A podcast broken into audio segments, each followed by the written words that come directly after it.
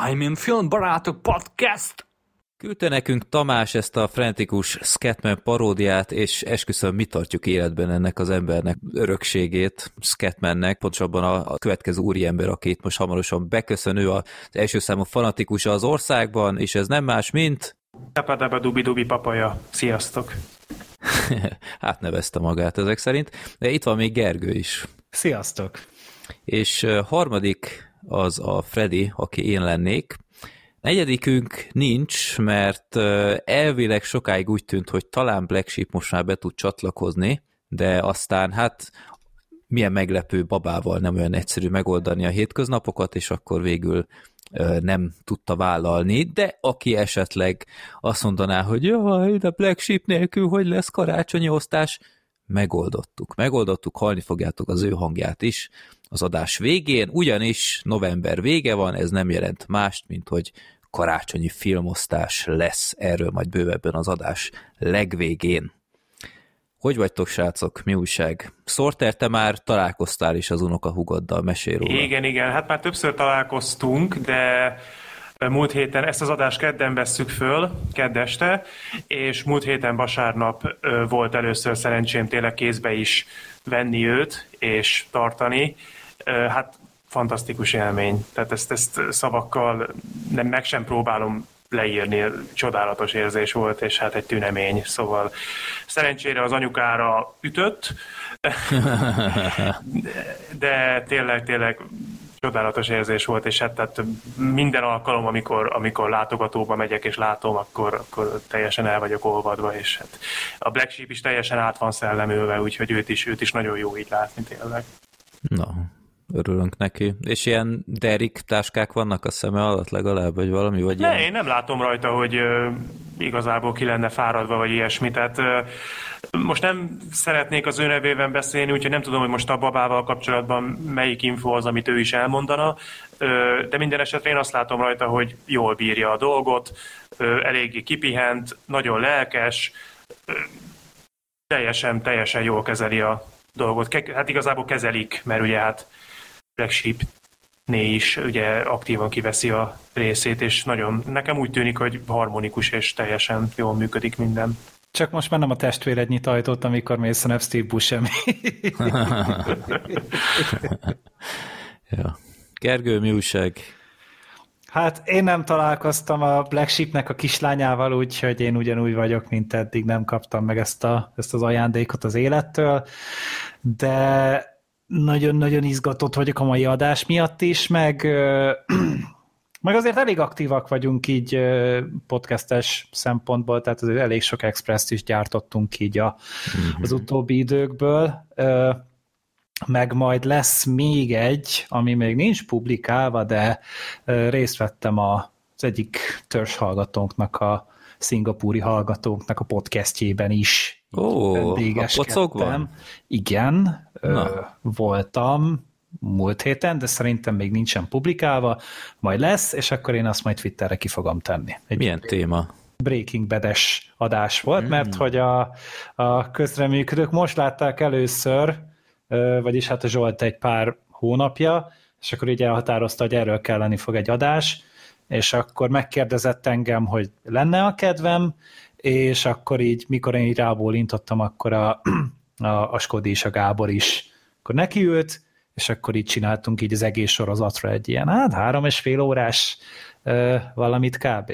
Úgyhogy ö, az kész van, dobozban van, ki fog kerülni, és majd egyszer még visszamegyek, mert megígértem nekik, a, hogy akkor nézzék meg a Better Call Saul-t, és akkor arról is csinálunk, mert... Mert nem ezek... beszéltél eleget arról a sorozatról. ezek azok a témák, amiről amúgy nem bírok leállni. Hát Tehát, hogy ezzel így... mondjuk tényleg nem lehet eleget beszélni. Így életben tartom magamban ezt a rajongást, és nem engedem meg magamnak azt, hogy egy hogy így hosszabb idő elteljen anélkül, hogy én így nem gondolnék ezekre. Mert ez jót tesz az én lelki békémnek és lelki uh-huh. erőmnek. Egyébként arról lehet valamit esetleg tudni, bár ezt én, én nem, velem nem jött szembe ez a hír, de hát azért ez nem mérvadó sorozatok terén, nem én vagyok a best of, hogy most ugye volt a Breaking Bad, ugye utána jött a Soul, ami egy ilyen hát azért helyel közzel kapcsolódik hozzá, hogy ezt tervezik még valahogy tovább vinni ezt az univerzumot? Mert hogy... Jelenleg nem. Nem. Mm. Jelenleg nem. Tehát, hogy a készítők így azt mondták, hogy most így elég sokat foglalkoztak ezzel, nem fogják azt mondani, hogy soha, de jelenleg azért vannak olyan projektjeik, amiket így picit szeretnének jobban előtérbe helyezni. Például ugye a Vince Gilligan, ugye, aki től indult a Breaking Bad, és társalkotó volt a Better Call Saul-nál, ő az Apple TV Plus-nak adta el az új ötletét, és a Better Call Saul-ból a Racy Horn lesz a főszereplője, és ez egy ilyen ö, Twilight Zone-szerű ilyen antológia sorozat valami lesz talán, tehát hogy egy ilyen szoció, szociál över kis sztorit, és azzal fognak foglalkozni most egy ideig. Hm.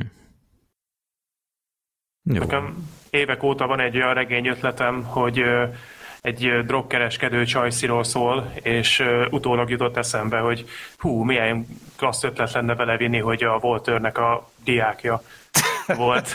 De még, még... Azt nem akarod beleírni, hogy rákos is? Nincs, nincsen nyomdakész állapotban, hogy úgy fogalmazzak, de agyban már nagyon szépen összeállt. És egy ilyen dealer crossover is a te nagy kedvenc filmed. Ja, nem, nem, nem, hát az, azt én nem... nem a szent, a, az nem lehet nyúlni. Dealert én nagyon szeretem, de nem feltétlenül írnék olyan történetet, mint a dealer. Jó van. Na, ha megjelenik az, akkor, akkor publikálom majd, mert Zsoltot nagyon szeretjük, úgyhogy ha minden igaz, találkozunk is majd újra vele. Igen. Decemberben. Úgyhogy láthatjátok, nem vagyunk teljesen elszigetelődve a, a nagy siker után a hallgatóktól, úgyhogy várjuk már az újabb találkát Zsolttal, és tök jó, hogy, hogy ő is belekezdett. Most már nem is olyan kevés ideje ebbe a saját kis podcastbe. Egy évet csinálják talán, uh-huh. emlékszem, azt mondták. Jó. Jó van, na, viszont ha már előkerült, hogy milyen aktívak vagytok, akkor említsük is meg, hogy a, a csatornánkon volt egy Andor, vagy Endor kibeszélő is, veled a Gáborral és a Sirinnel, igen. Úgyhogy ezt is meg lehet még hallgatni. Itt többször előjött az, hogy mennyivel jobb az, amikor részről részre haladtok. ezt mi, mi régen csináltuk ezt ugye a, a, sőt, hát még most is fogjuk csinálni a Walking Dead-nél, meg a Trónok harcánál is emlékeim szerint így voltak az adások, de azért legyetek kicsit tekintettel, hogy az ilyen fajta felkészülések jóval időigényesebbek, és hogyha mindegyik így készülne, akkor nem lenne ennyi. Tehát most, hogy készülődünk a Walking Deadre, tehát én, én saját bőrömön tudom, hogy gyakorlatilag a, az epizódok felénél írogatok, és nem tudom feltétlenül úgy kielvezni, mint ahogy, ahogy más tenné, de hát ez a show business, de szóval ezek jóval idő, id, na, időigényesebbek, úgyhogy szerintem Gergő, ti is ezért váltottatok erre a formátumra. Igen, tehát hogy szerintem nem, nem az ennek a podcastnek, ezeknek az adásoknak a célja, hogy hogy részletezzük azt, hogy miről, milyen események voltak az évadban, hanem inkább azt beszéljük meg, hogy mi az, ami nekünk a legjobban tetszett, mi az, ami nem tetszett, és belőlünk mit váltott ki. És így nem, nem annyira számít nekem, vagy nem dob nekem annyit az adásokon azt, hogy akkor minden egyes mondat ki van vesézve. nyilván sokat vagyok én is ilyen közegben, amiatt, hogy ugye néha a TV-abban vendégeskedem, és akkor ott ugye epizódról epizódra csináljuk az adásokat, és akkor ott szinte minden percet és minden egyes szösszenetet kielemzünk. Tehát ott az azt jelenti, hogy egy tíz epizódos Sárkányok házánál így 20-25 órás 20-25 órányi kibeszélőt veszünk fel, ami hát elég vastag, és eléggé bő, és nem gondolom azt, hogy, hogy igényelni feltétlenül a filmbarátok csatorna ugyanezt. Uh-huh. Ja. Jó, úgyhogy meg főleg hát azáltal, hogy a többiek is ott vannak, tehát a Gábornál végképp nem várható ez el. Van elég dolga, hogy ne kelljen részről része készülnie. Úgyhogy akkor most egy kicsit ilyenfajta formátumra változtattuk, vagy pontosabban ti, ezeket a sorozat kibeszélőket, na de hát akkor jön hamarosan majd a Walking Dead, ott akkor lesz a epizódról epizódra haladás, főként, hogy lezárult az egész sorozat. Igen, ezt akartam is mondani, hogy azért az mindenképpen bíztató a Walking Dead-del kapcsolatban, hogy azt mondtad, Freddy, hogy nem tudod annyira élvezni, mert közben írnod kell. Tehát, hogy ezt nem maga a rész indukálja, hogy nem tudod annyira élvezni, az, az mindenképpen egy jó dolog. Mert azért korábban nem csak az volt a gond, hogy közben jegyzeteket kell Hát igen, voltak, voltak időszakok, amikor egyáltalán nem zavart, hogy csak hallgatom, de most azért hát néha nem tudom, le kellett állítani, vagy valami. Csak annyit áruljatok el, hogy érdemes, tehát van annyira jó, hogy hogy azért elkezdje az ember újra? Nem. nem. Jó, okay. Újra nem, de hogyha nem tudom én, egy öt évvel ezelőtt abba hagytad, amiért nem tudnék haragudni senkire. Szerintem pont de, öt éve hagytam abba. Azt de az előző, hát talán két évad, két-három évad. Ugye Walking Deadnél mindig olyan fura, mert ott annyira el vannak húzva az évadok, főleg az utolsó, de szerintem az utóbbi két évad biztos bőven megérte, hogy újra becsatlakozzon az ember. Hát ugye a 10-11. évad valamennyire hmm. talán így kárpótolja, de ugye ez nagyon sokszor előkerül a, a sorozatos kibeszélőkben, hogy amúgy olyan felhozatal van, és olyan mennyiségű sorozatot tudsz nézni, hogy szerintem gondolkodás nélkül tudnánk mondani 15-öt, amivel jobban jársz, mint a Walking Dead-del. Hogyha mm. nagyon Walking Dead-et akarsz nézni, akkor persze, de hogyha drága az időd, és jó sorozatot szeretnél inkább, meg értékeset, meg hasonló kritériumoknak megfelelő sorozatot, akkor azért nagyon-nagyon könnyen tudsz olyat találni, mm. ami a nézőknek mit tudom, a 30%-a szerint a világ legjobb sorozata. A Tehát, terápia akkor jobb döntés volt ezek szerint. A terápiát nézd újra, bár még a legrosszabb epizódokat is, az is jobb, mint a Walking Dead általában. Tehát, hogy most, most így simán. A terápia az olyan szerencsés helyzetben van, hogy olyan, olyan epizód, hogy a leg ö, rosszabb olyan nincs. Tehát, a legkevésbé jó. Igen, tehát, igen, igen. Jó, hát akkor, akkor szerintem majd, de a beszámolótokat biztos, hogy meghallgatom, mert az mindig nagyon nagy élmény. Azt de, nagyon megéri. De Black sheep egyszer, egyszer beszéltük is, hogy ő tovább nézte a Walking Dead-et, mint én, és aztán ő, igen, ő mondta ezt, hogy ő egy idő után már csak azért nézte a Walking Dead részeket, mert tudta, hogy jön a kibeszélő. Hát, csak emiatt. Mi is így voltunk vele sok Igen, valószínűleg. Jó. Én meg közben látom, hogy az eBay aukción alul maradtam, úgyhogy fuck you, F, csillag, csillag, csillag, 5. Mit szerettél volna rendelni? Kérlek hát szépen. Valami szomszédokos fiát, kurva. valami otthonkát.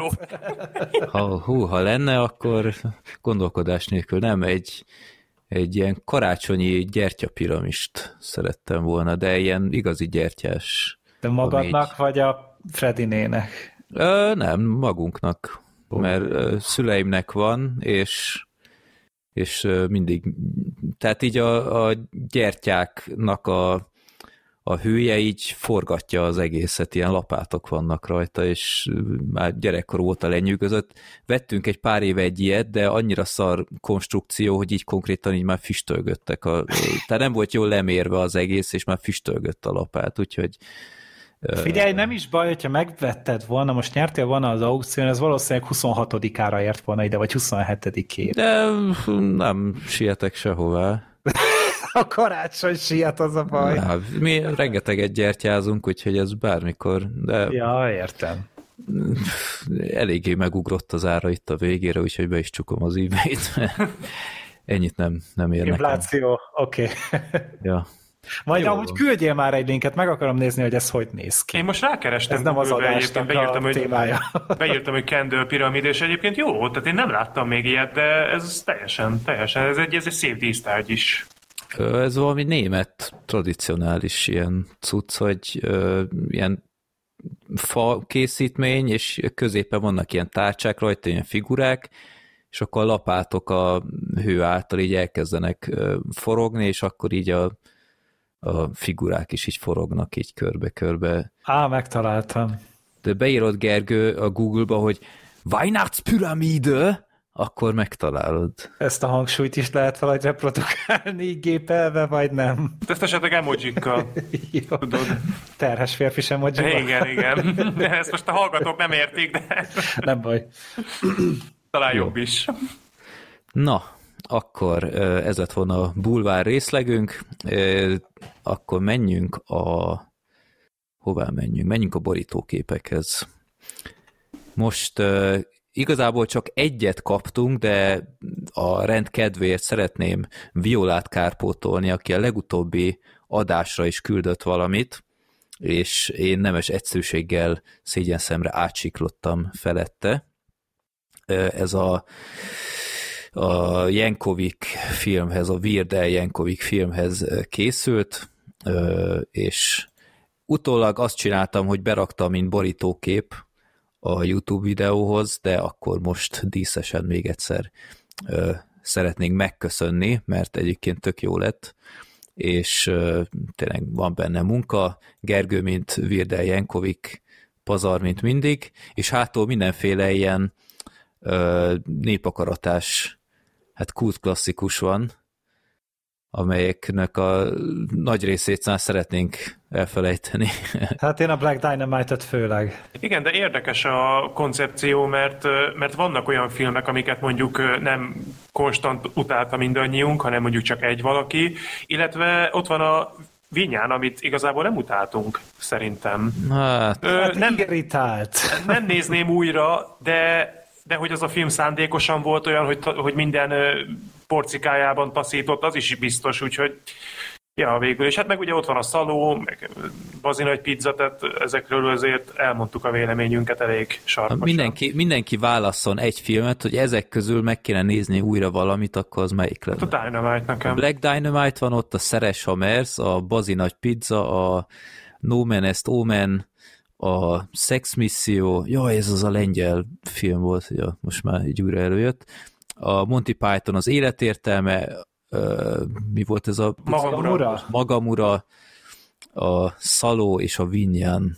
Hát a Magamura nekem. Komolyan? Hát talán hát igen. Nálam egyértelműen a Black Dynamite. Hát, hát a Magamurát én is nagyon szeretem, én nagyon-nagyon imádom azt a filmet, de azt már annyiszor láttam, a Dynamite-ot kevesebbszer, úgyhogy én is inkább azt. Tehát figyelj, a Magamura az egyetlen ebből a sorból, ami nem irritált effektíve. Tehát, hogy nem, nem volt az, hogy felhúzott úgy rendesen. A, Black Dynamite az idegesített, meg a, a Szeres Hammers is eléggé. A, sze, a pizzásat ugye végig se néztem, tehát azt, a, azt azt hiszem kikapcsoltam.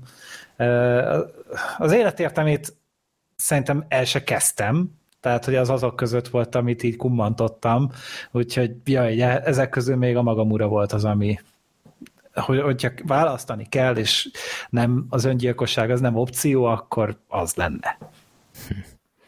Hát, kedves hallgatók, láthatjátok, hogy Gergő nem igaz. Nem veszi komolyan a népakaratát itt. Egy bazél egy pizzánál én annyira nem tudom őt kárhoztatni ezért, az az igazság. Nem, nem. A nép akarata azt követelte, hogy nézzük meg a bazi nagy pizzát, akkor meg kell nézni. Nincs, nincs semmiféle ellenkezés. Hát az a baj, hogy volt azt hiszem az a WC fülk és összefosós jelenet. A, a film legelején. Azzal indít. Na, szerintem az a nyitó jelenet. Én, én ott úgy, úgy határoztam, hogy én bevállalok mindenféle szidalmat, még akkor is, hogyha évekkel később fog ez jelentkezni, Fog Ak- hogyha, hogyha kell, az meg a síromig elviszem ezt a szégyent, de én ezt vállalom. Hm. Hát jó. Én megnéztem minden egyes népakarat a filmet eddig, és Egyébként abból a szempontból én vagyok erre. most együtt rezonálok a Gergővel, hogy amikor a szalót kisorsoltátok, akkor én nem voltam a podcastben, már vagy még, nem tudom, hogy mondjam, de, de például annál a filmnél biztos, hogy mondtam volna, hogy szerintem egy, egy vétó az mindenkinek az életében lehet, és biztos, hogy ott mondtam volna, hogy dobhattok rám bármilyen szidalmat, én azt nem vagyok hajlandó megnézni. De ezt még azelőtt eldöntöttem, hogy a filmbarátok egyáltalán létrejött volna. Tehát annyira jeleneteket láttam belőle, és minden egyes képkockájában taszít engem az a film, hogy én, én nem vagyok hajlandó arra két órát eltölteni. Aj, úgyhogy mit finnyáskodsz egy kis szarevésnél, meg, meg nem, nem csak erről van szó, meg... maga az egésznek a, az üzenete, az egésznek a struktúrája, az egésznek a, a, a, amiről szól, és ahogy ezt a dolgot üzeni, az, az én, én nem. De nem Hát érted gondolom- a művészetet, Sorter. Én, én azért, most ez lehet, hogy nagyon nagyképűen fog hangzani, de azért egy film, ami két óráig le akarja kötni a figyelmemet, az azért tegyen érte, hogy, hogy engem az érdekeljen, és ez annyira tényleg minden egyes idegszálam tiltakozik ellene, hogy bár nem tettem meg, mert nem volt rá szükség, de biztos, hogy én is skippeltem volna egy filmet. Uh-huh. Úgyhogy, Pedig mesztelen nők is vannak benne, amúgy. Hát, de ha Az- mesztelen az- nőket az akarok nézni, ahhoz nem kell szaló. ja. Igen, jó. Akkor kicsit off-topikolódott itt a, Viola képéne, de esetre köszönjük neki még egyszer utólag is ezt a borítóképet, és akkor menjünk át a Szücsi képéhez, aki hát nagyon felkészült itt karácsonyra, a karácsonyi filmosztós rovatunkhoz készített egy elég szürreális képet, de gyakorlatilag minden, ami filmbarátok, az, az benne van. Itt Gábor elaludt az ajándékozás közben, Szerintem csak nem örül, hogy bébet kapott. de ki nem örülne, hogy bébet kap? Ilyen Hát Gábor, ki Gergő róla? például nem annyira örült. nem, nem, nem. Én annak örülök, hogy jó messze vagyok a bébes doboztól. Az az érdekes. Gergő annak örül, hogy kapott egy alapos plastikázást itt a, a karácsonyra. Határozottan csinos vagyok amúgy szerintem. És van szakállad, vagyis borostád. Hát egy pici, tehát hogy ez nagyon sokat dolgoztam azon, hogy ez legyen, és valószínűleg én daraboltam a hagymát, mert rajtam van a védőszemüveg. Igen. Az a jó ebbe a borítóképbe, hogy mindannyiunknak az arca az egy külön történet. Hát igen. Abban, abban megbújik egy, egy traffic szintű történet legalább mindannyiunk tekintetében, de még Scatmanében is azt nem. Tehát egy ilyen karácsonyi antológia az amúgy így ki, kijönne belőle. Freddynek a kezében például a macska, tehát az úgy, az, az erős. az eléggé. De cserébe szomszédokat kaptam karácsonyra, úgyhogy Szücsi pontosan tudja, mire Hát vágyik lelkes is vagy. A Freddy. És hát Brian De Palma és Scatman is tiszteletét tette. Hát meg a kutya, az meg a kutyák szigetéből van, nem? Igen, a azt nem, te, kutyának a azt nem szeme. tudom hová tenni, de uh, igen, miért ne? Ne, én meg akartam kérdezni, hogy vajon honnan jött a kutya, ö, de örülök, hogy van kutya. Úgy tűnik, hogy Anna nagyon biztonságban érzi magát mellette. Igen. Mhm. Én pedig egyébként nőként kifejezetten tetszek magamnak. Ja. Azt figyelem, ahogy, ahogy keresztbe lakom a lábaimat, az így az elemi ösztönt juttatja eszembe. Hát, Uh, na most már látni akarom az előtte képet, hogy ezt a műveletet. Jó, és Tom Hanks is ott van hátul a Vigyázz ránk! Hát a Tom Hanks oltárunknak így a csúcsán. Igen. Jó van. Na, szóval Szücsinek köszönjük szépen. Ezt szerintem fogjuk használni egy jó ideig. Ezt mindig elő lehet venni. Úgyhogy köszönjük mint minden alkalommal Szücsinek. Na, akkor sorsunk népakaratában. Most jön el mindig ez a furcsa időszak, hogy sorsolunk, aztán kb. két hónappal később beszélünk róla, mert ugye most a decemberünk az úgy néz ki, hogy lesz egy ö, karácsonyi filmosztós adás, ahol a- ugye a mostani adás legvégén kiosztjuk egymásnak, hogy mit kell megnézni, a következő adásban azokat fogjuk véleményezni, plusz egy-két premierfilm. Utána úgy néz ki, és akkor most ezt most be is mondom, mert így legalább szépen nyomás alá kerül, hogy tényleg be is váltsa az ígéretét, hogy ismételten nálunk lesz a Madarász Isti, méghozzá az Átjáróház filmjének kapcsán, és úgy fogunk arról a filmről beszélni, hogy itt lesz a rendező is. Ilyet egyszer már csináltunk pont ugyanúgy az Istivel, a Szerelem gasztronómiája film után, és szerintem így tök érdekes kibeszélők lehetnek, mert mindig, ami így felmerül az emberben, hogy na hát itt mi volt a koncepció, vagy valami, hát akkor kérdezzük meg a rendezőt. Úgyhogy érdemes megnézni a, az a podcast előtt a, az átjáróházat, és akkor besűrítjük őt még decemberbe, egy hát valószínűleg rövidebb adása, de akkor csak az Istenek szenteljük a figyelmet, illetve az év végén szokás szerint évösszegző, plusz valószínűleg akkor Avatar 2, ez lesz az idei Epic kibeszélő, ha már nincs Star Wars. Amit Fredinél jobban ember nem vár az univerzumban. Nem, halljátok, én a, a menü előtt láttam az Avatar 2 előzetesét, én, én nem követtem ennek az egész marketing kampányát, és szerintem olyan szarnak néz ki az egész, tehát én nem tudom. Tehát elképzelni nem tudom, hogy én erre beüljek és élvezzem. De hát nem. Majd próbáljatok rábeszélni, ha tényleg jó, mert de ne, annyira nem érdekel. Hossza hogy az engem is megijeszt egy picit. Jó. Úgy. Tehát én erre megnézem, mondja... majd elmondom. Jó. De hát nyilván, nyilván én is szeretnék elmenni rá, bár nem vagyok minden aggodalomtól mentve, de azért engem érdekel, kíváncsi vagyok. Előzetest az direkt nem. Te Gergő, egyébként megnézted az előzetesét? Vagy nem, nem, nem, nem, nem vagyok hajlandó, hogy általában előzetest nézni, mert Aha. nagyon régóta, hát régóta, most már évek óta ugye tartom magam ehhez a gyakorlathoz, és én nekem nagyon jót tesz szerintem így a filmnézési élményeimnek ez.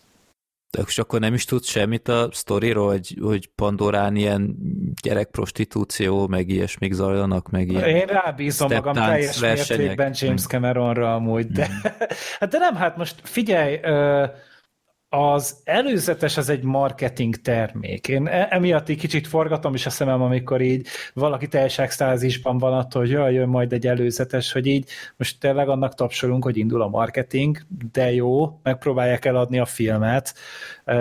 Én engem, nekem nem kell eladni a filmeket. Engem érdekelnek alapvetően, úgy én merem azt mondani, hogy egy elég széles körű érdeklődéssel rendelkezem én, és emiatt nem igazán van olyan helyzet, hogy egy előzetes meghozna a kedvemet úgy, hogy előtte nem volt.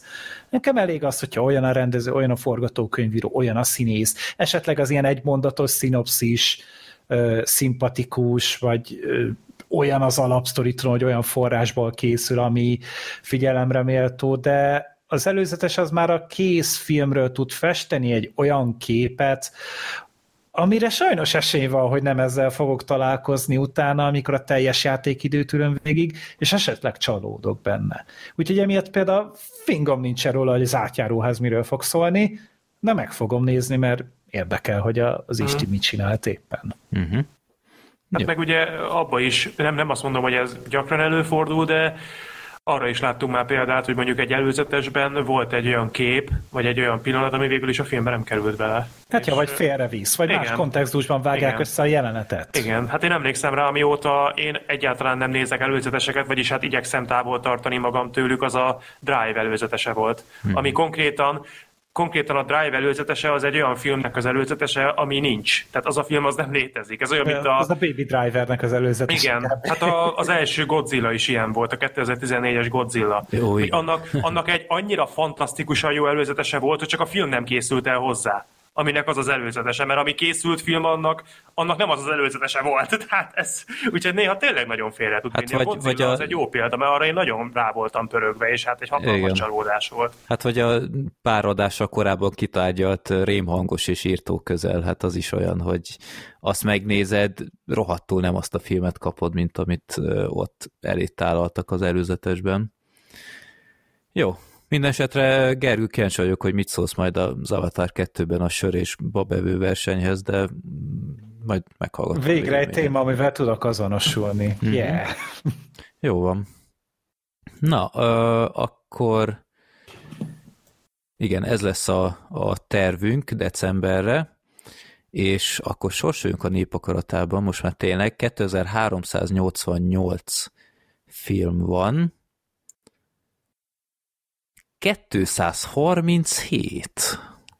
A mindenit. Hmm. Wow! Na, ilyenkor, ha az elején van, akkor viszonylag ilyen nagyobb címek várhatók. Hát ennek elnére fingom sincs mi az a film. Kentis vagy Kentis hallgatónk küldte be a Grind, zárójelben Deszkások című filmet. Hát ez nem sokat mond. Adam Brody-val a főszerepben, 2003-as film. 2003-as, így van, Grind, és 5,9 ponton áll IMDb-n. Ben Margera! Hmm. Wow. Wow! Itt még voltak fogai biztos. Mm. Hát jó, nem baj, hogy ezt jövőre nézzük. 6 millió dollárból készült, ez egy kis független film lehet akkor. Ö, hát ez ö, szerintem a lelkesedésünk mutatja, hogy nem nagyon tudjuk mihez viszonyítani. Jó, hát innen csak nyerhet a film. 1 óra 45 perc, tehát nem, nem hosszú. 5,9 az végül is egy ilyen témájú alkotásnak nem annyira rossz. Hát figyelj, ez egy ilyen road movie-nak tűnik. Négy deszkás követik a, a példaképét egy nyári turnén, és megpróbálnak figyelmet felkelteni, szponzorokat szerezni, és elérni, hogy ők maguk is sztárok legyenek. Ez, ez a szinopszis. Hát, hogyha egyetlen egy dolog, amit tudok mondani, ami talán érdekes lehet, hogy a producer, vagy a rendezője, ő a producere volt a Cypher című filmnek, azt nem tudom, ismeritek-e, az egy, az egy nagyon értelmes, nagyon jó skifi. Én nagyon szeretem. Az is egy néphakarat. Né, népakaratában volt. Ja, ö, azt, arra nem emlékeztem, a kocka rendezője készítette. Egy nagyon, Natalinak a film. igen, a- igen, igen, igen, a Natalie készítette, és annak a producere a deszkások rendezője. Meg a Donnie Darko-nak is volt egy producere amúgy. Nem is Hát azt, azt írja.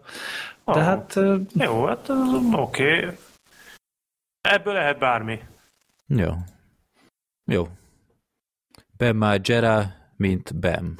Na, hát ez egy kihívás volt.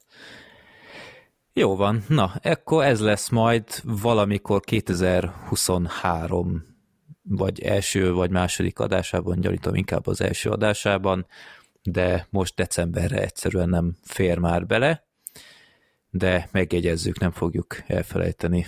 Na, akkor viszont most az van, hogy nincsenek villámkérdések, cserébe lesz az adás végén egy ugye hosszabb karácsonyi filmosztás, és akkor beszéljünk inkább a legelső premierről, ami nem más, mint a 2022-es Nyugaton a helyzet változatlan, a híres regénynek, háborúellenes regénynek a harmadik feldolgozása.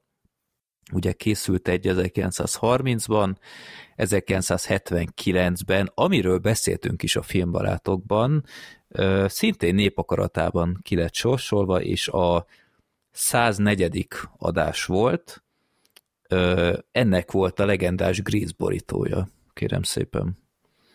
Úgyhogy ez, Mhm. egy, ez egy elég epikül sikerült adás, és ö, szóval a 79-es verzióról ott beszéltünk, és akkor most 2022 végén megjelent a Netflixre a németek első feldolgozása. Mert az előző kettő az nem német volt, annak ellenére, hogy ugye az első világháborúban harcoló német katonákról szól ez a, ez a egyébként nagyon jó kis könyv. Most direkt meghallgattam a, a 104. adásban a, a nyugaton a helyzet változatlan kibeszélőt, hogy miket pofáztam ott, hogy ne ismételjem magam, de akkor most is röviden elmondom, hogy, hogy én olvastam a könyvet, méghozzá kötelező olvasmányként, és kifejezetten tudom ajánlani mindenkinek, mert, mert a kevés kötelezők egyike, ami tényleg olyan volt, hogy így olvasod, és wow, ez, ezért nem volt kár. Középiskolában volt kötelező? igen. Mm. Hát Jó elő, előtte nem, nem igazán lehet szerintem ilyet. Ez a, ez a tanárnak volt fontos, és tök megértettem miért, mert, mert neki ilyen nagyon univerzális története van, és a 1930-as filmet nem láttam, és nagyon kíváncsi vagyok, hogy Sorter te láttad el, mert ott vagy a Black Sheep mondta? Nem, a Black Sheep mondta, bocsánat, hogy meg akarja nézni a 30-as verziót, de valószínűleg ő se látta, és én se láttam azóta. Én de... is mondhattam volna, mert én is meg szeretném. Jó, én pont most megrendeltem nemrég, úgyhogy én majd meg fogom nézni. Nekem, vagy magadnak? hát magamnak, de kölcsönadom szívesen. Na, nagyon kis fancy Blu-ray kiadást kapott itthon is, és egészen többenetes számomra, hogy 1930-ban egy két és fél órás elég jó megfilmesítést összehoztak erről. Nem, egy 11 évvel a világháború befejezése után azt hiszem ez elég, elég komoly. Nem sokkal azután, hogy elkezdődtek a, a hangos filmek. Úgyhogy nagyon kíváncsi vagyok, hogy milyen. Uh-huh. Na, de ezt nem látta a Sorter, mert... Hát mert ugye az előbeszélgetésben ezt már mondtam, hogy igazából két oka van. Az egyik az az, hogy ez egy sokkal, hogy mondjam, szakmaibb ok idézőjelbe, hogy én szeretném előtte az előző részeket megnézni, tehát engem a 30-as is érdekel, és a 70-es évekbeli is érdekel. Maga a téma engem érdekel, tehát a, a regény az valahogy nekem elkerülte a figyelmemet, pedig jókat hallottam arról is, és alapvetően a háborús regényeket szeretem. És nem is hosszú egyébként, tehát viszonylag kis kicsi könyvecske. Uh-huh. Úgyhogy mindenképp szeretném azt is pótolni. A másik oka az egy, az egy személyes dolog. Én teljesen elfogadom, hogyha valaki ezt butaságnak tartja. Én elkezdtem nézni az új filmet, a 22-est, de körülbelül 10 perc után én leállítottam, mert, mert egyszerűen elfogott az az érzés, hogy én most ilyen témájú és ilyen tematikájú filmet most nem szeretnék nézni. Egyszerűen a jelen körülmények, meg a jelen helyzet miatt, ami jelenleg a világban történik, valahogy egyáltalán nem volt ehhez ingerenciám. És biztos jó film, mert nagyon jókat olvasok róla, nagyon jókat hallok róla, de nem, egyszerűen nem volt kedvem hozzá, és akkor már inkább úgy nézném meg, hogyha lelkesebb vagyok. Uh-huh. Jó, egyébként az első szempontothoz szerintem annyira nem kell megnézni előtte a, a régieket, mert, mert mindegyik egy, egy önálló feldolgozás, és főleg ez a 2022-es nem annyira regényhű sok szempontból tehát ennek például más az eleje kihagy szerintem elég fontos részeket, erről majd ki fog térni, hogy ott voltak pillanatok, amikor kifejezetten mérges voltam, és a film vége is teljesen más. Úgyhogy szerintem nem, nem kell feltétlenül megnézni, de, de mindegyikben, legalábbis a 79-esben meg ebben is vannak olyan egyedi dolgok, amik kért szerintem akár mind a hármat érdemes lesz majd megnézni. Jó, Gergő, akkor miről szól ez a 2022-es nyugaton a helyzet változatlan? Olyan arról, mint a többi. Kenyó azok szól. Igen, itt a, egy eléggé univerzális történet amúgy ez szerintem, mivel ezt már szerintem elég sokszor is láttuk megvalósítva. Tehát a történet az egy csoport német fiatalról szól, akik ilyen 16-7-8 évesek, tehát tényleg így még a kis felnőtt életük még el sem kezdődött, de hát szeretnének bekerülni a, a, a hadseregbe, hogy tudjanak a hazájukért harcolni és küzdeni. És hát kikerülnek a frontvonalra, és rájönnek, hogy a háború szar. És erről szól a történet amúgy. Van Annyi, egy... Annyiban mondjuk van különbség a többi ilyenfajta filmhez képest, hogy az első világháborúban főleg ott azért a, a német oldalon teljesen másfajta tálalása volt a háborúnak. Tehát ez nem olyan volt, mint a, nem tudom én, vietnámi háború, hogy az embereket, nem tudom én, más, más okok vezérelték, hogy oda menjenek. A, az első világháború a németeknél ilyen, tényleg ilyen bulis hangulatnak prezentálták, hogy ah, izé, de jó hec lesz, a, bevonultok Párizsba, milyen jó buli lesz, és a, hergelték a tanárok, a diákokat, hogy ez, az, ez a könyvben egyébként sokkal jobban le van írva, hogy mennyire fanatizálta a saját diákjait ez a segfej tanár, így mosta az agyukat, és ahhoz képest aztán mekkora pofára esés volt, amikor ott voltak hihetetlen szar körülmények között hónapokig, évekig a, a retkes, mocskos, saras árkokban. Úgyhogy e, emiatt e, ilyen erős a, ez a történet, hogy, hogy nem besorozva lettek, vagy akármi, hanem önként és dalolva mentek oda. Igen, tehát, hogy, hogy te, teljes mértékig hittek benne, és akarták, és minden egyes idegszáluk erre koncentrált.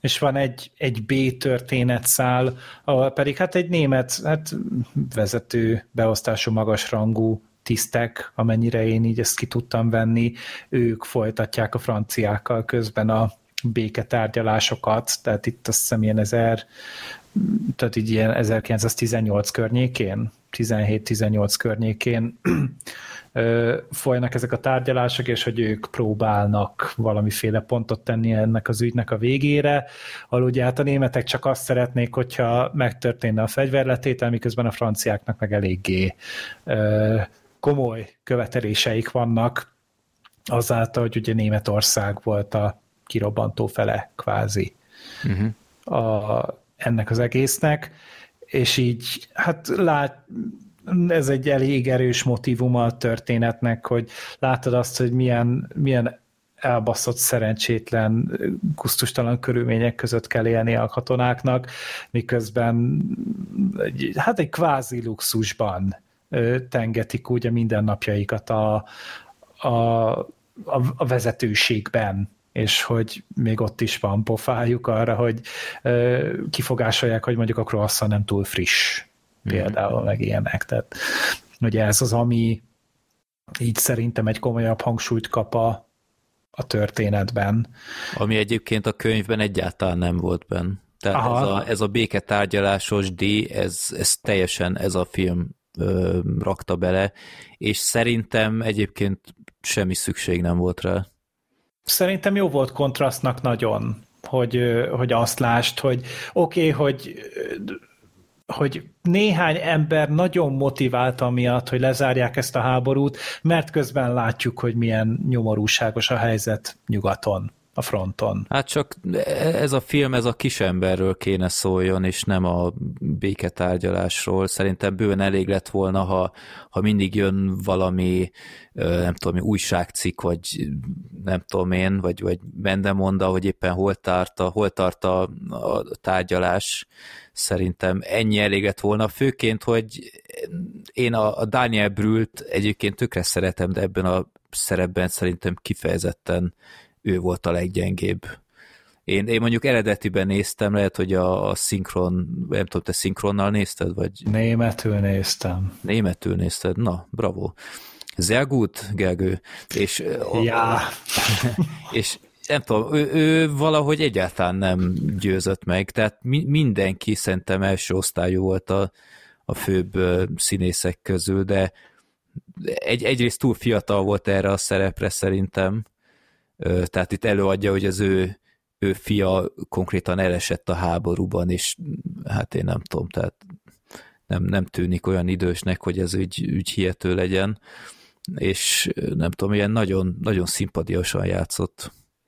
Szerintem én nekem egészen üdítő volt őt látni ebben a sztoriban. Végre egy ismerős arc, uh-huh. akit így ki tudok szúrni, mert amúgy meg 44 éves a fickó. Tehát, hogy amúgy simán lehet egy frontvonalon esett fia ebben a korban, úgyhogy én még ezt sem tudtam nehezményezni, meg szerintem jól is játszott, tehát azért úgy ö, látszódott, hogy igen, a, a tárgyalásos résznél ott ezek az igazi veteránok vannak, és akkor a, a kis pejhes álló fiatalok pedig a, a frontvonalon, akiket szépen lassan, hát megőszülnek így ilyen 19 éves korukra.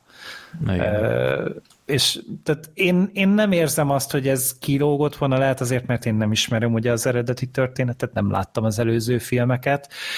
De és... az első, előzőt láttad, a 79-est? Nem emlékszem egy perce se belőle. Hát pedig én hallgattam a kibeszélőt, és beszéltél róla. Én emiatt tökre elhiszem, hogy ez megtörtént, de kurvára nem emlékszem rá, tehát, hogy így valószínűleg nem volt rám nagy hatással, akkor... Annyira nem. Te azt mondtad a, a második felére kicsit már untad. Aha. De hát a hármon közül neked tetszett legkevésbé. Uh-huh. De az, hogy nem emlékszel rá, ez meglepett. Egy, egy, egy pillanatra nem emlékszem belőle. Én, én, én itt tök úgy néztem, hogy ezt a film legalább átélem először. Végre életemben, úgyhogy hát, tudod, né, néha így imádkozok ezért, hogy bár csak ne emlékeznék néhány filmre, és úgy tudnám megnézni, mint hogyha friss aggyal tudnám ismét uh-huh. átenni. Hát ennél a sztorinál sikerült, úgy tűnik, úgyhogy úgy tűnik, hogy van értelme annak, hogy hát, ilyen dolgokat kívánok. Meg olyan is van, hogy azt kívánod, hogy bár csak ne emlékeznél filmekre, és soha nem akarod újra nézni semmilyen körülmények között. Abszolút igazad van, teljes mértékig ebben is melletted vagyok, de tényleg nem emlékeztem rá. És, és emiatt itt nem zavartak ezek az adalékok, nem zavart az, hogy nincsenek helye benne, mert mondom, nekem ez a kontraszt működött. A, a sztorinál az mindenképpen még az előnyére mondható, hogy amellett, hogy nagyon jók a színészek, tehát hogy azért így, így vizualitás szintjén lehet, hogy idén nem sok ilyen szép filmet láttunk így megvalósítás szintjén, és most nem arra gondolok, hogy így simogatja a lelkedet, hanem az az igényesség, az a műgond, az az, a, az, a, az, az aprólékosság és precízia, hogy vászonra vannak víve ezek az egyes jelenetek, és itt nem csak arról beszélek, hogy folyik a vér, meg végtagvesztés, meg minden, hanem a fények, a füst, az a rengeteg minden elem, amiből összeáll szépen. E, ennek a filmnek egy-egy jelenete, az valami parádés. Tehát a... És csak 16 millió euróból készült. Hát valószínűleg szerintem vagy loptak mindent hozzá, amit csak lehetett, vagy zsarolták a, a kreatív stábot, hogy már pedig akkor is meg kell ezt csinálnatok. Elképzelésem sincsen, hogy, hogy sikerült, de, de bámulatos munkát végeztek. Nagyon. Ez, ezen a téren. Tehát a rendezés, az Edward Burger, nézegettem, Berger. Igen. Nézegettem az életművét, és hát én, én csak és kizárólag a, a Patrick Melrose-ban végzett rendezői munkáját láttam. Ugye mind az öt epizódot ő rendezte, ez egy nagyon-nagyon jó sorozat amúgy. Ö, és ott is jól dolgozott, de itt felülmúlta azt simán. Meg a főszereplőnek ez volt az első filmes szereplése, valami ilyesmit olvastam, nem? Nem tartom kizártnak, hogy amatőröket kerestek direkt, hogy így... Ö, azt hiszem csak ilyen színpadi múltja Aha. volt, mint hát, ha valami ilyesmit olvastam volna. IMDb nincs más kreditje. Nagyon-nagyon meggyőző volt, tehát annyira elhitted, hogy ő 1918-ban él, és, és tényleg ilyen körülmények között tönkrement emberileg azokon, uh-huh. amiken átment, nagyon-nagyon bámulatos volt. Meg úgy mindenkinek, tehát az összes társának az a kat, az a haverja, olyan, olyan életű dialógusok voltak közöttük. Ja. Igen, tehát ez, ezt abszolút adom, hogy, hogy ez a része is működött meg. Ugye ezek a, a filmnek a nyitánya volt, az ahol mutatták a, hogy hogyan hasznosítják újra az anyagot, uh, meg ezeket igen. a hadicucokat, és így Hú, hát ott azért elszorult a torkom elég rendesen. Az, igen. Tehát én ilyet még nem láttam filmben. És, és az volt a sokkoló részben, hogy igen, ezelőtt még nem jutott, nem láttam ilyet, nem jutott eszembe, de közben pedig szinte biztos, hogy ilyen volt.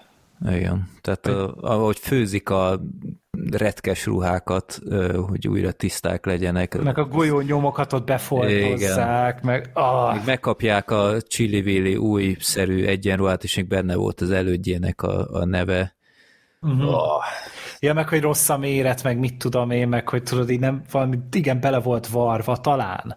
Igen, a neve az előzőnek, igen, igen. I- igen, és akkor utána reklamáltak, és adtak neki egy másikat, hogy ezt másnak szánták, és így, ja, másnak szánták még az előző használat előtt, és így. Igen. Az ez, ez például volt. olyan dolog, amit ez a film talált ki, és iszonyat brutál erős nyitány volt. Tehát akinek most tényleg a mostani világban nincs ehhez kedve, lásd, Sorter nem tudom hibáztatni, mert, mert ennél brutálabb ilyen, ilyen antiháborús üzenetet kevésbé tudsz tálalni. Főleg, hogy ugye az elején nem is vagy tisztában vele, hogy most ez mi lesz, mert azt hiszed, hogy az lesz a főszereplő, akit látsz. és uh-huh. közben rohadtul nem, hanem egy, egy, egy, egy ilyen körforgást láthatsz rögtön. Oh, nagyon hidegrázós volt, és nagyon sok ilyen jelenet van a filmben, tehát itt a, a, amikor eltűnt újoncokat kellett például megtalálni, az is gyomorforgató volt, meg ugye tényleg ezek az árkos közelharcok, amikor megjelent a tank, megjelent a lángszoró, meg, meg ilyenek, oh, annyira annyira rossz érzés volt az emberben, hogy, hogy ez a sok hülyes seggfej, és a film végén nagyon szépen ki is van írva, hogy tényleg volt, hogy, hogy egy, egy teljesen értelmetlen, száz méteres mondva csinált ilyen, ilyen csatamezőkön szivatták szét egymást a, a felek, a, tényleg a semmiért. Tehát itt minden egyes kirohanással ezrek haltak meg helyenként, és, és mindig csak hozták az újabb embereket.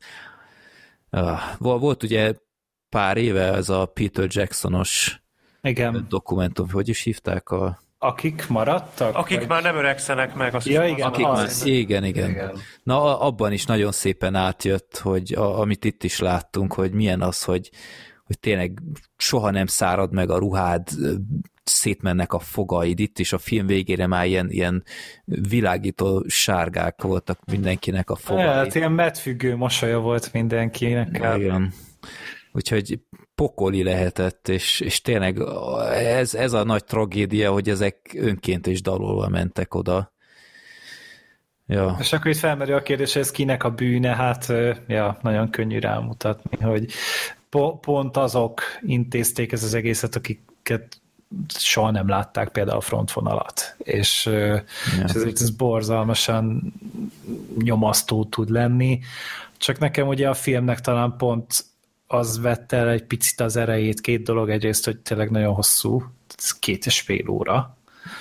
Engem egyáltalán nem zavart. Én úgy azért éreztem. A másik meg az, hogy tudom, hogy nem ennek a műnek a hibája, tudom, hogy nem ennek a filmnek a hibája, nem a regénynek a hibája, de ez nekem egy N plusz egyedik történet volt arra, hogy a háború szar. Tehát, hogy ja, én ezt nagyon sokszor láttam már, és olyan igazán új dolgot nem mondott benne. Hát, na jó, de figyelj, a, a regény az, az ugye első világháború után íródott, tehát én ezt nem Tudom, hogy nem, fel. Nem, nem a műnek a hibája, csak egyszerűen most én az, hogy 2022-ben leülök megnézni, megnézni a harmadik adaptációját ennek a történetnek, és minden eszköz a kezükben volt az alkotóknak. Na jó, de száz év alatt a harmadik adaptáció annyira nem vészes.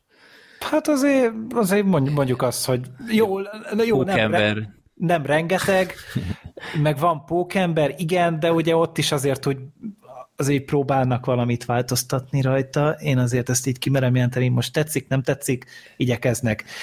Itt nem vagyok benne biztos, hogy annyira update lett volna a sztori, de nem is, nem is kell de, feltétlen. Amúgy, amúgy de. És erre ki is térek, hogy például a film leges legvége, Aha. a nagy uh, klimax, Uh-huh. az például full fiktív. Tehát ez, ez se a regényben nem volt, és az a valóságban se történt meg. Uh-huh. És ezért egyébként kifejezetten morcos voltam, Uh-huh. mert, mert ha már felépítik ezt, és ennyire adnak az autentikus körülményeknek, akkor ne vigyenek be egy ilyen csak arra kihegyezett plusz 20 perces gyomorforgatást, hogy a, a, a nézőnek egy újabb gyomros beadjunk. Ja, hát az Mert- eléggé triggerelő volt. Igen, te is hasonló volt, mint a, a Mel Gibsonnak volt egy ilyen első világháborús filmje, azt hiszem azzal robbant be a Gallipoli, azt hiszem így hívták, azt hiszem még beszéltünk is róla podcastben. Én nem nagyon emlékszem rá. A, az ausztráloknak volt egy ilyen itt van, Gallipoli, ja, beszél, 81-es film. Na, annak a végére emlékeztet nagyon ennek a befejezése, tehát mint hogyha kicsit így lelopták volna. Hm. Ö, úgyhogy én ezért morcos vagyok e- erre a filmre, mert nem lett volna erre szüksége. És azért is morcos vagyok, hogy a regényben és a, a filmekben is, tudtam, mind a kettőben benne van egy nagyon fontos kulcsjelenet, hogy kapnak ugye a több éves szolgálat alatt a főszereplő, kap egy ilyen eltávot, tehát hogy hazamehet nyaralni, úgymond. Igen. És ö, elmegy vissza a faluba, és ott a, ugyanaz a segfej tanár, aki, aki úgymond fanatizálta és beküldte a háborúba, hogy milyen jó buli lesz, ilyen hősként fogadja, hogy ah, izé, gyere az osztályba, és mesélj a háborúról, meg stb.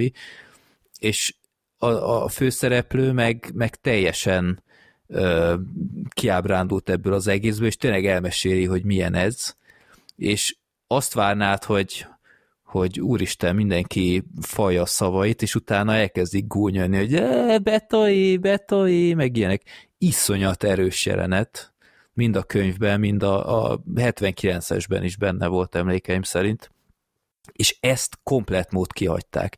Azt is kihagyták ebben a filmben, hogy a, a kiképzést, a kiképzés szerintem szintén egy nagyon fontos része, mert az volt az első olyan ö, olyan pont, ahol érezhették, hogy, hogy őket átverték, és ezt, a, ezt az egész, egész részét szerintem nagyon összesűrítették, egy, talán egy percbe vagy hogy, nem tartottam jó ötletnek, tehát én ezt az egész béketárgyalásos dit úgy, ahogy van, kihagytam volna, és ennek szenteltem volna időt, mert brutál erős jeleneteket ki lehetett volna hozni, leginkább az eltávosból, és tényleg az, hogy a végén berakták ezt a, ezt a teljesen alaptalan és fiktív dolgot, ez szerintem méltatlan volt a film maradékához. Úgyhogy ez, én nagyon-nagyon erős filmnek tartom ezt. Szerintem talán még jobb is, vagy van olyan jó, mint az 1917, ha már első világháborúnál tartunk, de ez, ezek a tényezők szerintem nagyon rossz döntések voltak.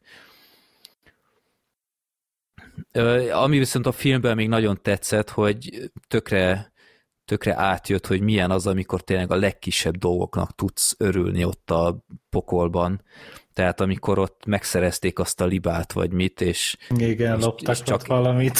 Igen, és, és megették titokban, és láttad, hogy úristen, ez a következő fél évre ez lesz a fénypontjuk, hogy végre ehetnek egy ilyen finomat, vagy, vagy amikor amikor átmennek abba az árokba, megszerzik a franciáktól, és mi az első, amikor és bemennek zabálnak. a bunkerbe, hogy, hogy elkezdenek enni olyat, ami nekik nincs, meg uh-huh. ilyenek. Tehát így, így beleharap a kolbáz, meg ilyenek, hogy így rájössz, hogy úristen, milyen körülmények között élhetnek ezek már nem tudom mióta. Borzalmas. Tehát háború ellenes üzenete szerintem ennek a filmnek nagyon nagy. Még filoztam is rajta, hogy, hogy ö, jó, aztán elég gyorsan rájöttem, hogy a, a gyerekkel ez nem ö, opció, ah. de de talán az 1930-ast lehet, hogy megnézetném vele, hogy kapjon egy kicsit betekintés, hogy milyen ez az egész, mert ő csak ebből a rohadt ukrán konfliktusból ő, ő ezt nagyon érdeklődve figyel, így a suliból a hülye gyerekeknél hallja, hogy oh, izé, háborúzás, meg de jó hetsz, meg stb. És és, és fogalma sincs, hogy ez, ez igazából mekkora szívás, milyen szívás. Hát pont, mint a filmnek a karakterei. Jó, de érted, azok nem voltak mondjuk olyan fiatalok, mint az enyém, de egyszer nincs fogalma, mert honnan lenne fogalma, mert nem engedem az ilyen témákhoz olyan közel, és de, de tényleg, hogy legyen, legyen egyfajta felfogása, hogy ez egyáltalán nem egy, egy poénos dolog, hogy egy, egy ország határral arrébb a több milliós fővárosban nincs ára, meg, meg víz, meg ilyenek. Fűtés. Fűtés, hogy ez, ez, ez nem, nem szexi, ez nem poén. És valahogy szeretném így az ilyenfajta felfogáshoz itt szocializálni, úgyhogy ha megnézem az 1930-ast, és az mondjuk nem ennyire véres, vagy akármi, akkor én bizisten leülök vele és megnézem. Hát amúgy igen, ez a problémája ezeknek a háború ellenes filmeknek, hogy hát ugye nem, nem feltétlen a lakosságot, nem a felnőtt lakosságot kéne erre kondicionálni, hanem még ugye fiatal korban, de ugye ezeknek mindig egy nagyon-nagyon lényeges sarokpontja, az rohadtul erőszakos és rohadtul véres, és nem biztos, hogy ezt egy 8 éves, 9 éves forma gyereknek meg kell mutatni. De ugyanakkor meg a Netflix generációnak szerintem fontos, hogy készülnek ilyenek, mert, mert őket nem fogod elérni egy 1930-as 79-es filmmel. A 79-es ráadásul ilyen tévéprodukció volt, tehát messze nem volt olyan látványos, mint mondjuk ez. Úgyhogy szerintem fontos, hogy újra meg újra megjelennek az ilyen történetek. Úgyhogy én abszolút tudom ajánlani ezt a filmet. A, a zenéjét még nagyon szeretném kiemelni. Ó, igen. Tehát És milyen modern hangzásvilágon? Modern hangzásod, igen, de így, így semmi ez nem volt fogható valahogy. Uh-huh. Igen, Tehát igen. itt képzeld ezt Sorter, hogy, hogy én nem is tudom, mint a Interstellárban, vagy én nem tudom mihez hasonlít. Kicsit igen, azt mondhatod. Igen. Így, így, így ütemesen, na most szartam szét a hangom. Na, a szóval... szartam résznél másra. Számít. Én is másra gondolom. Oké. Okay. Nem, szóval újra meg újra ilyen, ilyen fémes, karcos zenemotívumokat, ilyen, ilyen dallamokat vágnak csak be, de pont olyan, hogy így belehatol a lelkedbe, hogy igen, nézed, ilyen erről, szar amit, volt ez. Erről, amit elmondhatok, aztán lehet, hogy nagyon-nagyon rossz párhuzam lesz, de hogy csak hangokat vágnak be nagyon minimalista stílusban, teljesen más műfaj, de nekem a Sinister ugrott be. Hogy az volt ilyen, hogy nem Aha. zene, nem uh-huh. zene ment alatta, csak ez a tutu, tutu, tutu. Ja. Tehát ez a folyamatos pulzálás, és ilyen nagyon ö, leegyszerűsített kis effektek. Nem tudom, jó helyen kapizsgálok de az volt talán ilyes fajta. Hát olyan erőteljes robbanások nincs benne, mint amilyen a Sinisterben volt, de az alapgondolat jó. Szerintem úgy, úgy az alapjaira jól ráéreztél. Kb. valami olyasmi lehet. Én is amúgy azt mondom, hogy nyilván ez csak én vagyok, de az, akit érdekel ez a téma, aki szereti ezeket a háború sztorikat, meg nem borzasztják el nagyon azok a dolgok, amik hát a filmnek a 95%-át kiteszik, akkor ők azért mindenképpen nézzék meg, mert egy nem mindennapi alkotásról van itt szó, nem egy, nem egy átlagos filmről van itt egyáltalán szó. Abszolút Hollywood standard. Hát tehát ez, ez nem, tehát itt meg nem mondod ránézésre, hogy ez egy full német alkotás.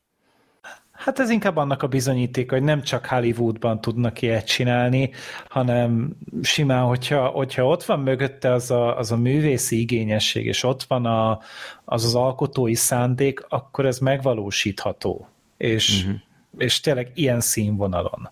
Szerintetek elképzelhető, hogy az a Oscaron esetleg befigyel? Hát a külföldi filmnél biztosan. Uh-huh, arra a németek azt jelölték. Azt igen, jelölték? Igen. Ezt Mert jelölték. hogy szinte biztos vagyok benne, hogy ott Talán a, a korábbi filmek is talán voltak Oscar, a 30-es azt hiszem, hogy volt jelölve a 70-es évekbeli, mivel tévéfilm, ezért gondolom, nem, nem. gondolom az nem lehetett, de hogy így az elmondásatok alapján nem tartom kizártnak, hogy a németek a top 5-be ezzel bekerülnek. Hát én... Szinte biztos vagyok benne, hogy ott lesz a jelöltek között. Szerintem is. A, ugye ezt az Argentin 1985-öt szeretik még emlegetni, mint, ja, igen, igen. mint nagy favorit. Én ezt jobban kedveltem, mint azt, de mindkettő egyébként kifejezetten jó film. De most megnézem, hogy a 30-ast azt jelölték Én úgy emlékszem, mintha jelölték is. volna, de most lehet, hogy kavarom valamivel. Uh... Az még ugye nagyon az Oscar eleje volt. Igen. 20 uh... valahányba indult azt hiszem az Oscar. Outstanding Production-ban nyert, és Best Directorként nyert. Hát a Outstanding Production az nem az volt a legjobb művészeti alkotás, vagy valami ilyesmi volt? De figyelj, hát a Best Picture-t nyerte meg a 30-as. Én nem tudom, én itt a Wikipédián ezt Én, látom. én most rákerestem itt a filmre, 1932-t nyert, Best Picture, Best Director. Az nem egy rossz kombó. A forgatókönyvet és az operatőrt pedig csak jelölték. Hát akkor, akkor volt már. Ö, át lett nevezve ez a díj. Tehát itt régen az volt, hogy Outstanding Production. Aha, Az akkor volt a legjobb film. Aha. Akkor ja. Tehát, hogy, hogy ez nyert annó. Uh, én, én amúgy hát a, a jelölésben biztos vagyok, még lehet nyerni is fog, de szerintem más kategóriákban is jelölve lesz a film. Uh-huh. Tehát itt ilyen technikai simán, Díszlet, vagy ilyen. díszlet, jelmez, én, én, én a rendezést is simán kinézem. Annak alapján, amit lesz. láttam, a operatőri munka is nagyon szép, úgyhogy Nagyon. Úgyhogy ez, ez versenyző lesz, nem tudom, hogy men, mennyi esélye van, de ott lesz. Tudja, uh-huh. hogy ott lesz. az jó, az jó. Igen, a, a, a filmben nagyon emlékezetes részek vannak, amik szerintem évekkel később is még be fognak villani, tehát akár a, a nyitó jelenet, vagy a tankos rész, Igen. vagy akár csak a, a közelharcok, és annak a hanghatásai. Uh-huh. Fú, gyerekek, tehát na mindegy, én, én nagyon drukkolok ennek a filmnek. Egyébként aki akinek még nincs elege első világháborús témákból, mert most az utóbbi években kicsit, mintha felfedezték volna maguknak a, a filmkészítők, nagyon helyesen, mert szerintem eléggé alulreprezentált volt, és most itt deja vu van, mert mint hogyha már promoztam volna ezt, de az ifjú Indiana Jones kalandjai TV sorozatnak az egyik epizódját szeretném ajánlani nektek, méghozzá a második évad második epizódja, vagy összesen, a, a, ha az egész szériát számozunk, akkor nyolcadik rész, ahol az Indiana Jones is ott volt ilyen árok harcban. A Som Early August 1916 ez az epizódnak a címe, és nem más, mint George Lucas írta a forgatókönyvet amúgy, és nagyon ajánlom. Az is pont ugyanilyen közelharc, csak ő ugye a, a francia vagy belga seregben volt, azt hiszem, és hát van ott minden, tehát itt lángszoróktól kezdve gáztámadásig, meg hasonlók, és Ez a utána... gáztámadásos jelenet, az nagyon beleégett az agyamba. Bocsi, hogy közbeszóltam, csak most az beugrott. Igen. Hát, hát az akkor ugye sajnos mindennapos volt szerencsétleneknek. A, a 79-esben is van egy ilyen nagyon emlékezetes rész, amikor ott a, a gáz megragadta az árokban, és nem mindenki gondolta, hogy még ott van, és nem szállt el. És a, ami még érdekes, hogy ezt a, ezt a részt, ezt a nyolcadik részt, ezt úgymond kicsit folytatják a 9. ben amikor fogságba esik, és akkor ez egy ilyen börtön szökős epizód, hogy két ilyen őrült orosszal kell egy ilyen német kastély börtönből megszökni. Az is egy nagyon, nagyon jó kis epizód. Az a sorozat amúgy nem volt rossz emlékeim Abszolút szerint. nem. Tehát kicsit érthetetlen, hogy, hogy miért ennyire ismeretlen, mert, mert na, elég nagy büdzséje volt meg minden, és, és, Hát- és látványos. A komplex véleményt én nem tudok róla mondani, mert tényleg ezt a részt láttam, ezt a világháborúsat, meg, meg szerintem Black Sheep-el gyerekként néztük, és biztos, hogy sok részt láttam, de nem annyira maradt meg, de maga az érzés maradt meg, hogy, hogy egész jó, és Hát Lehet, vannak, hogy- vannak ilyen különböző korszakok, tehát például azt hiszem a legelső rész ott még konkrétan gyerek, tehát azt hiszem pont ilyen, ilyen múmiákat néznek, tehát ilyen, ilyen múmia vagy piramid feltárásnál volt, és akkor ott mindenféle rejtély van. Úgyhogy nem mindegyik rész jó, nem is láttam az összeset, de elég sok rész szerintem megérte, hogy, hogy megnézzék az emberek. Um, úgyhogy, ja, akkor ez lett volna az én kis filmtippem, egyébként YouTube-on fenn van, ha minden igaz, úgyhogy meg lehet nézni. Ifjú Indiana Jones kalandjai szerintem tök, tök megéri. Háromnegyed óra csak egy rész.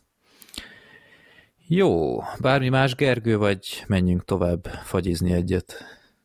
Mehetünk vagyizni. Jó. A következő film, amiről beszélek, sajnos, mert a, a többieket vagy nem érdekelte, vagy nem sikerült megnézni. Utópi. Én nem nyilatkozom. Jó, ez a Veszélyes lehet a fagyi. Ez egy magyar alkotás, elég frissen startolt a magyar mozikban. Szilágyi Fanni rendezőnőnek a, az alkotása. Nekem az a szerencsém volt, hogy meghívást kaptam ennek a sajtóvetítésére, úgyhogy én már elég régen láttam ezt, még október közepe felé emlékeim szerint, úgyhogy nem feltétlen a legfrissebbek a, a, az élményeim, de azért igyekszem jól átadni ennek a filmnek a történetét, amiről én semmit nem tudtam, tehát úgy ültem be, hogy fogalmam sincs, láttam egy plakátot, és nem tudtam nagyon elképzelni, hogy, hogy mire számítsak, de azt vettem észre, hogy a, a filmnek egyébként egy tök jó ilyen történetmesélési ilyen flowja van, és szép magyarosan, tehát itt, itt pörögnek a percek, 90 perc csak az egész film, ami hát kifejezetten vonzó a mai időkben. És a film egy testvér, egy ikerpárról szól, mind a kettőt Stark Natasa, Stork Natasa, bocsánat, Stork alakít, és az egyik egy viszonylag szerényebb körülmények között dolgozó radiológus, azt hiszem, a másik meg egy ilyen hát menedzser fickónak a felesége, ilyen super fancy, új gazdag közegben él, és egy kisbabájuk van, és akkor ő úgymond nem dolgozik semmit, hanem csak a babával foglalkozik, és szép lassan azért körvonalazódik, hogy ilyen szülés utáni depresszióban szenved. És a, a film nagyon érdekesen van felépítve, hogy nagyon sokáig úgy tűnik, hogy csak a radiológus karakternek, az Adélnak a, a történetét ismerjük meg, aki hát kicsit szürke hétköznapokban él, esténként Warcraftozik másokkal, és megpályázik egy külföldi orvos melót, és neki van ugye ez a, a nővére, aki mindig itt-ott megjelenik az életében, de kicsit én úgy vettem észre, hogy eltávolodtak egymástól, mert hát nagyon más közegben élnek, és az ő életébe, ennek a radiológus nőnek az életébe megjelenik úgymond a, a véletlenek köszönhetően egy, ö, egy ilyen munkásember, a, akit a Patkós Marci alakít, akit a, hát a besúgóból lehet leginkább ismerni, ő volt ott ugye a, a titkos sztár, és talán még ezt is hallgatja, mert nagyon nagy örömömre egy interjúban mi meg is említett engem, úgyhogy nem, nem győztem csodálkozni. Úgyhogy Marcia hallgatnád, akkor bármikor szívesen láttuk, filmbarátok podcast gmail.com, jelentkez nyugodtan, örömmel látunk bármikor, de majd megpróbáltam őt egyikével megkeresni, de nem sikerült semmiféle elérhetőséget találni, úgyhogy hát ha ez most sikeres lesz.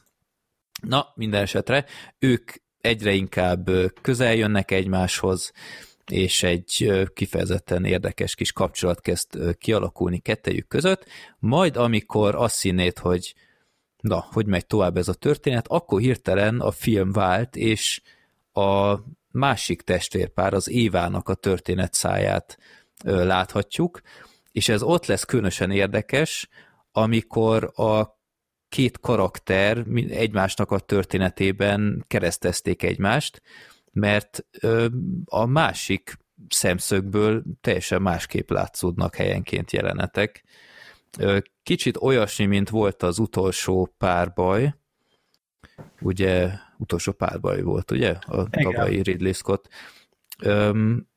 De nem teljesen és ez, ez egy kicsit negatív pont is, mert én össze voltam zavarodva, hogy képzeljétek el, hogy, hogy van, egy, van egy jelenet, ahol mondjuk megjelenik a, a, az Éva az Adél történetében, és amikor az Évának a történetét látjuk, és ö, ott van az Adél, akkor akkor fizikailag más dolgok vannak. Tehát nem az van, hogy mondjuk másképp értelmezett egy-egy dolgot, hogy nem tudom, félreértette egy, egy gesztust, vagy, vagy egy mondatot, vagy egy hanglejtést, hanem teljesen másfajta dolog történik, például, hogy, hogy fizikailag hogy került oda egy helyre, vagy, vagy mit hozott, hogy volt felöltözködve, úgyhogy az ilyenek engem kicsit összezavartak, de végső soron kicsit érdekesebbé is tették a filmet szerintem, hogy, hogy nem teljesen ö, ugyanúgy láttak egyes jeleneteket. Öm, és ez most nem hangzik egy túl, túl izgalmas történetnek, de egyébként tényleg jó nézni, tehát így nagyon lekötött.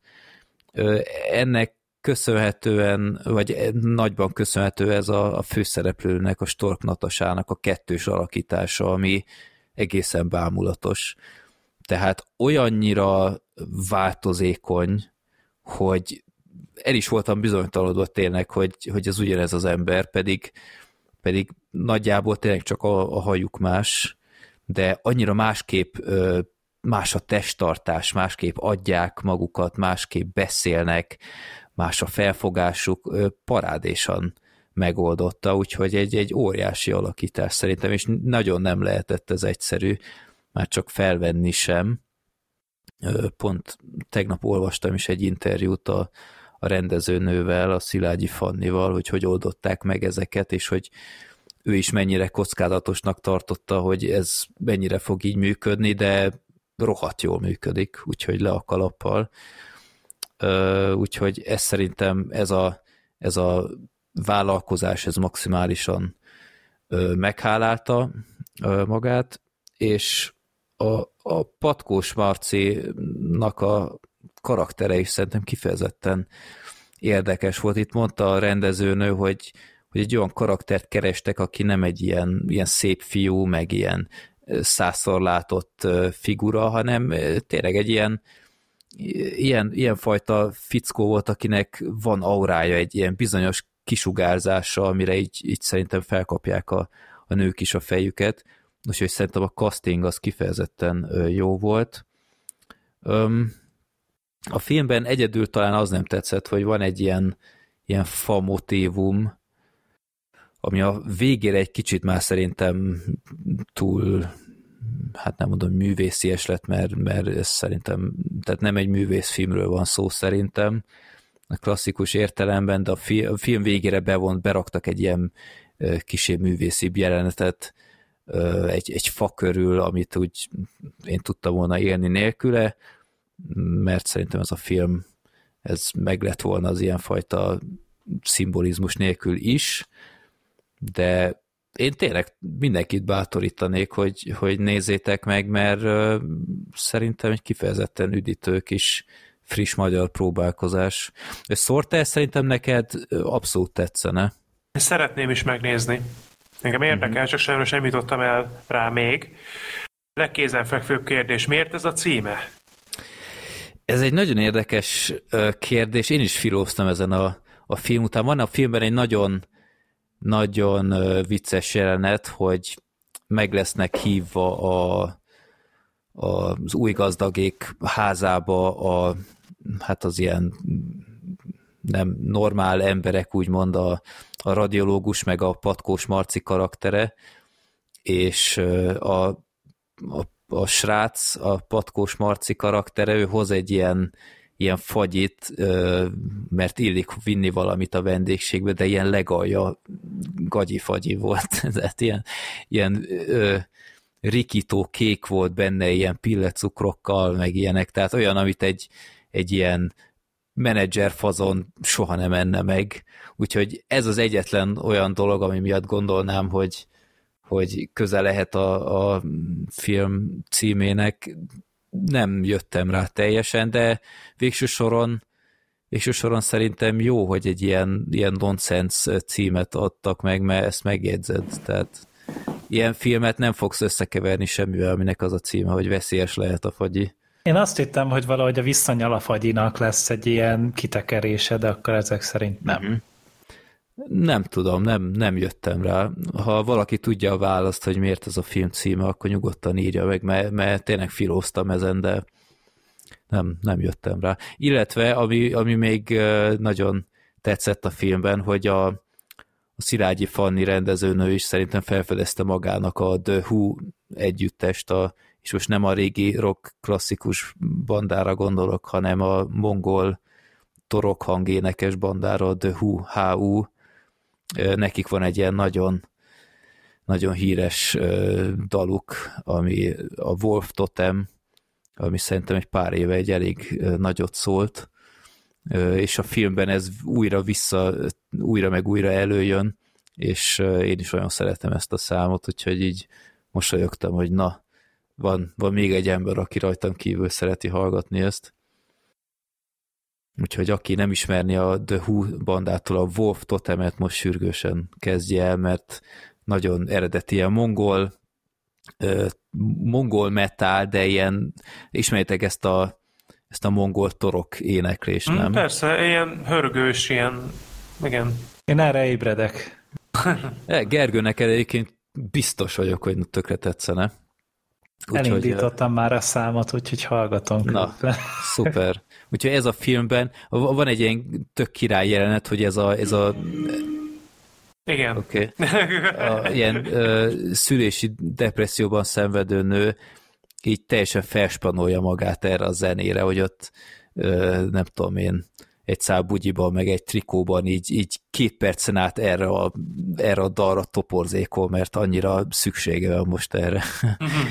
Úgyhogy nagyon, nagyon jó. Úgyhogy én, én kifejezetten tényleg ajánlom, megéri a megtekintést, szerintem meg is érdemelni, hogy az emberek ezt nézzék, és mondjuk ne a Black Adam-et, vagy nem tudom, mi megy mostanság, mert nagyon nincs továbbra sem nézni való.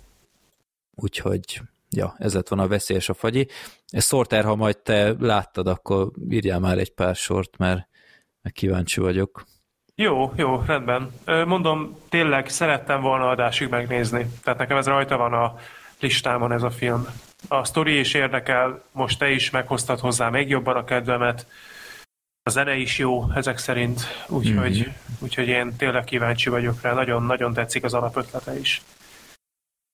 Jó.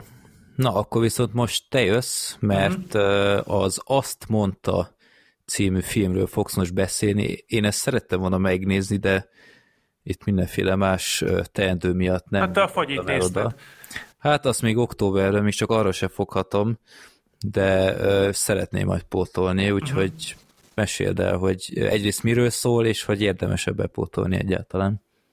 Az Azt mondta című film, ami, hát ez magyarban nem egyértelmű, de én először azt hittem, hogy ez konkrétan a Weinsteinre utal, de nem, mert ugye az eredeti cím az az, hogy She Said, tehát uh, itt a, az áldozatokról van szó. Ez egészen konkrétan a pár évvel ezelőtt kirobbant uh, Weinstein ügyről szól, amikor ugye a New York Times két újságírója feltárta ezt az ügyet, hogy a Harvey Weinstein, uh, aki ugye nagyon híres filmproducer volt, gyakorlatilag 90-es évek és a 2000-es években a Hollywood egyik legbefolyásosabb emberei közé tartozott. Róla kiderült, hogy rengeteg esetben szexuális visszaéléseket bizonyítottak rá, tehát ő konkrétan úgy adott filmszerepeket általában kezdő és fiatal színésznőknek, hogy szexuálisan kihasználta őket, molesztálta őket, megerőszakolta őket, fogdosta őket, tehát minden, amit el tudtok képzelni és rengeteg ilyen esetre derült fény, tehát megdöbbentően nagy számról van szó. Szerintem nem kell ezt annyira részletezni, mert tényleg pár éves az eset. Tehát ez ugye a MeToo botrány is, és hát a MeToo ügy is ebből jött, ebből a botrányból. Ez a MeToo mozgalom. Üm, tulajdonképpen a film arról szól, és ezt szerintem nem árt tisztázni, mert nekem ez egy kicsit meglepő volt, de nem rossz értelemben, én nekem ez igazából tetszett, hogy itt konkrétan nem magát az esetet látjuk, hogy ezt hogyan kezeli a média, hogyan kezeli a világ, és, és mondjuk maga a Weinstein, hanem itt, itt magát az ügyet, elemeiben nem boncolgatják. Itt azt a folyamatot látjuk, hogy hogyan jutunk el odáig, hogy ez az ügy, ez napvilágra kerül. Itt azt látjuk, hogy ez a két New York Times-os újságíró, két hölgy dolgozik ezen az ügyön, és keresnek szemtanúkat keresnek, áldozatokat, próbálják őket rávenni, hogy nyilatkozzanak, hogy vállalják fel a nevüket, de hogyha a nevüket nem is legalább vállalják azt, hogy nyilatkoznak. És ami nekem például egy új információ volt, hogy ez nem is annyira egyszerű, mivel hogy több olyan olyan név is van a filmben, az Azt mondta című filmben, akik híres színésznők, tehát például a Rose McGowan, a Gwyneth Paltrow, mm. akik telefonhangként szerepelnek, tehát ténylegesen ők nem jelennek meg, hanem telefonon beszélnek velük, akik ugye érintettek a, a dologban, mint áldozatok, de hogy nem beszélhetnek erről egyszerűen azért, mert egy titoktartási szerződést írtak alá, hogy nem beszélhetnek.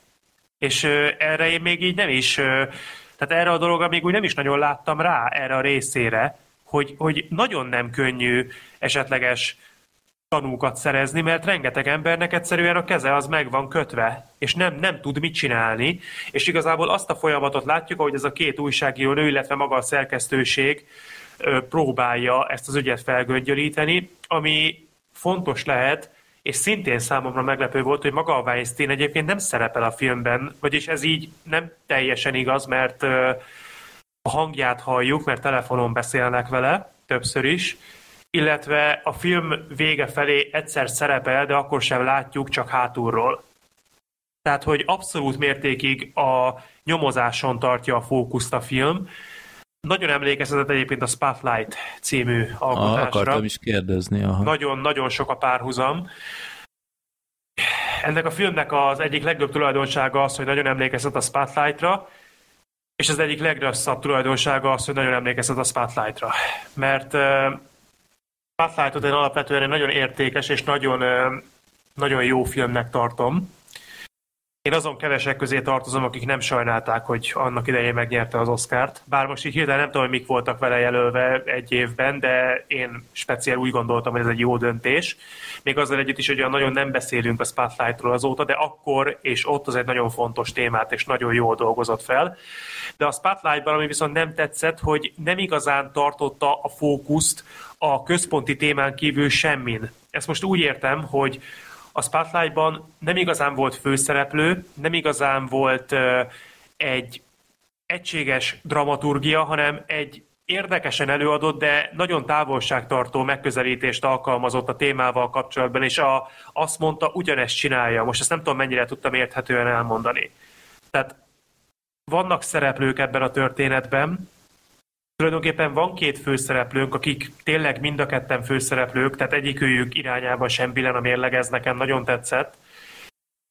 És próbálkozgat a cselekményvezetés azzal, hogy a magánéletükbe is úgy betekintést kapjunk, hogy azért megismerjük őket, és talán egy kicsit emberközelibb, mint a Spotlight, de, de folyamatosan azt éreztem, hogy ez egy nagyon igényesen és nagyon precízen elkészített tényfeltáló riport tulajdonképpen erről az esetről. Azt nem tudom, hogy mennyire realisztikus, és hogy mennyire követte a valódi történetvezetés fonalát, vagyis a valódi események fonalát. Nekem úgy tűnt, hogy eléggé, és azért az a téma még nagyon friss. Tehát ez a Weinstein ügy, ez még tényleg nagyon a levegőben van, még most is érezzük az utóhatását, Szerintem törekedtek arra a készítők, hogy itt azért alapos munkát végezzenek, és fals információkat ne nagyon tegyenek közzé. Mindezekkel együtt azért ott volt, hogy nem igazán tudtam úgy igazán egyetlen szereplő sem közel kerülni. Mindenki ki volt dolgozva, de csak úgy a, a részletek szintjén. És ez egy kicsit nekem aláásta a dolgot, azzal együtt is igaz ez, hogy azok a jelenetek, amikor, és ebből sok ilyen van, azok a jelenetek, amikor egy áldozatot hallgatunk meg, hogy ő elmeséli, hogy a Weinstein miket művelt vele, azok azért elég megrázóak. Az azért durva. Ha csak a fele igaz annak, ami itt elhangzik, már az önmagában is brutális. Úgyhogy kell hozzá gyomor, kell hozzá egy megfelelő mértékű türelem is akár, bár lehet, hogy nem ez a legjobb szó, a Spotlight egy jó párhuzam. Az azt mondta, nem egy feltétlenül minden mélységéig megérintő történet, tehát itt tényleg nem egy hatalmas karakterdráma, vállaltan azt a célt tűzte ki, hogy ezt az esetet a szemünk elé tárja, ez meg is történik, a színészek korrektek, a rendezés teljesen oké, okay, a hangulat jól működik, egyáltalán nem unalmas a film, pedig hát két óra. Én tényleg az első perctől a végéig lekötött, egy, egyszer néztem az órámra, gyakorlatilag szinte rögtön bele is kezd a történetbe, egyáltalán nem húzza az időt. Nem életem filmje, nem a legjobb film, amit idén láttam, de egy fontos film. Szerintem nem, nem baj, hogy ez elkészült, de, de szerintem azért azt sem feltétlenül kell tőle várni, hogy, hogy ez lesz a, az év legösszetettebb és legkimagaslóbb alkotása, nem. Ez egy korrektül feltárt nyomozási prospe- de hogy prospektus, egy nyomozási akta tulajdonképpen, amit láttunk. Közben nézem, hogy, hogy van, aki saját magát alakította, az Ashley Judd például, Ö... meg a Gwyneth Paltrow is, akkor ezek szerint saját ö, hangján, tehát akkor tényleg ő vele beszélt. Igen, de például a Rose McGowan meg nem. Igen, azt Tehát van egy ilyen furcsa hogy... kontraszt. Ö... Hát jó, hát figyelj, én azt mondom, azt hogy ezt meg, meg tudom érteni. Persze, persze, tehát én ezt nem akarom hibaként felróni. Ö, mondjuk én szinkronnal láttam a filmet, tehát így igazából, hogyha csak a hangját halljuk az illetőnek, ugye ott, hát azt nem feltétlenül veszi észre az ember. Én azt mondom, hogy akit érdekelni kezdett a film, vagy mondjuk érdekelte, vagy most az elmondásom alapján elkezdte érdekelni, nyugodtan nézze meg, vannak benne erős jelenetek, van egy jelenet, ami piszok erős, ami nagyon-nagyon tetszett. Elmondhatom, mert nem spoiler. Van egy olyan rész a filmben, amikor a, az egyik esetleges, vagyis hát nehogy esetleges, hát tudjuk, hogy áldozat volt. Egyik áldozathoz el, elutazik a oknyomozó riporterek egyike, de ő nincs otthon, csak a férje az áldozatnak a férje. És hát vele elkezd beszélgetni. Mm-hmm. És ami ott kiderül, ami ahogy az a jelenet véget ér, ahova az a jelenet kifut, hogy elmondja a férnek, hogy úgy tudom, hogy az ön felesége annak idején a, a Weinsteinnel együtt dolgozott, és hogy miket élt át, és a férj meg így pislog, hogy miről beszél maga, hát nekem erről semmit nem mondott. Az azért nagyon durva. Tehát az, most ahogy én előadom, ez nyilván semmit nem ér, de a filmben az nagyon jól működik az a pillanat. És azért érzelmileg eléggé be tud rántani. Úgyhogy nem tudom, hogy akit esetleg érdekelte, azt most jobban érdekli, vagy vagy... Ö, figyelj, a Spotlight az egy elég jó reklám, úgyhogy... Tényleg nagyon hasonló, is. tényleg nagyon hasonló. Én Ö... szeretem az ilyen újságírós történeteket. Igen, ugye annyi a különbség, hogy a Spotlight az egy eléggé globális dologról szólt. Tehát ott nem egy konkrét személyről volt szó, hanem ott egy világszerte létező és nagyon-nagyon sajnálatos jelenség került az emberek szeme elé. Uh-huh. Még ugye az azt mondtában ott uh, ténylegesen arról van szó, hogy a Harvey Weinstein vagy Weinstein ügyeiről. Tehát ott, ott kicsit fókuszáltabb a dolog. Tehát ott tényleg egyetlen személyre koncentrálunk. De tényleg igényesen van megrendezve, látszik, hogy törekedtek arra, hogy egy jó filmet hozzanak össze, ez sikerült is. Sokkal többet nem szeretnék róla mondani, mert nem szeretném ismételni magamat. Tényleg, akit érdekel, szerintem nyugodtan nézze meg. Két órát abszolút megér. Ez akkor kicsit olyan, mint az a botrány film, a Igen. Fox News-os... Mi a Bombshell? A, a Bombshell, bombshell volt. igen, meg volt a legharsányabb hang. Sorozat, az, az, az, igen, azt a Fredivel megnéztük, igen, a Russell Crowe-os. Hát annyi, hogy én, én a botrányt még nem láttam, de a legharsányabb hangot azt ugye megnéztem. A legharsányabb hangra igaz az, de szerintem a botrányra is, hogy azért jóval mainstreamebb, jóval közönségbarátabb tehát sokkal az előadás módja sokkal inkább közönségbarátabb. Itt, mm-hmm. itt, itt tényleg nem. Tehát itt tényleg egy rideg, a szó jó értelmében száraz, de izgalmas előadásmódot látunk. Mm-hmm. Jó. Úgyhogy nem tudom, remélem megnézitek, mert szerintem maga a téma is jó, és hát jó, hát örülök annak, hogy ez filmre lett víve, inkább így mondom, mert hát egyáltalán nem jó, hát szörnyű, hogy ilyen megtörténhet. Sőt, ugye ez el is hangzik az azt mondtában, hogy, hogy nem elsősorban, de nem csak az a durva, hogy a Weinstein ezeket csinálja, hanem hogy a Weinstein mellett még mennyien művelhetik ezt. És, és csomóan tudnak róla, és senki nem emel szót. Úgyhogy azért van súlya a dolognak, és ezt azért tényleg, tényleg érezhetően átadja a film. Mm-hmm. Jó.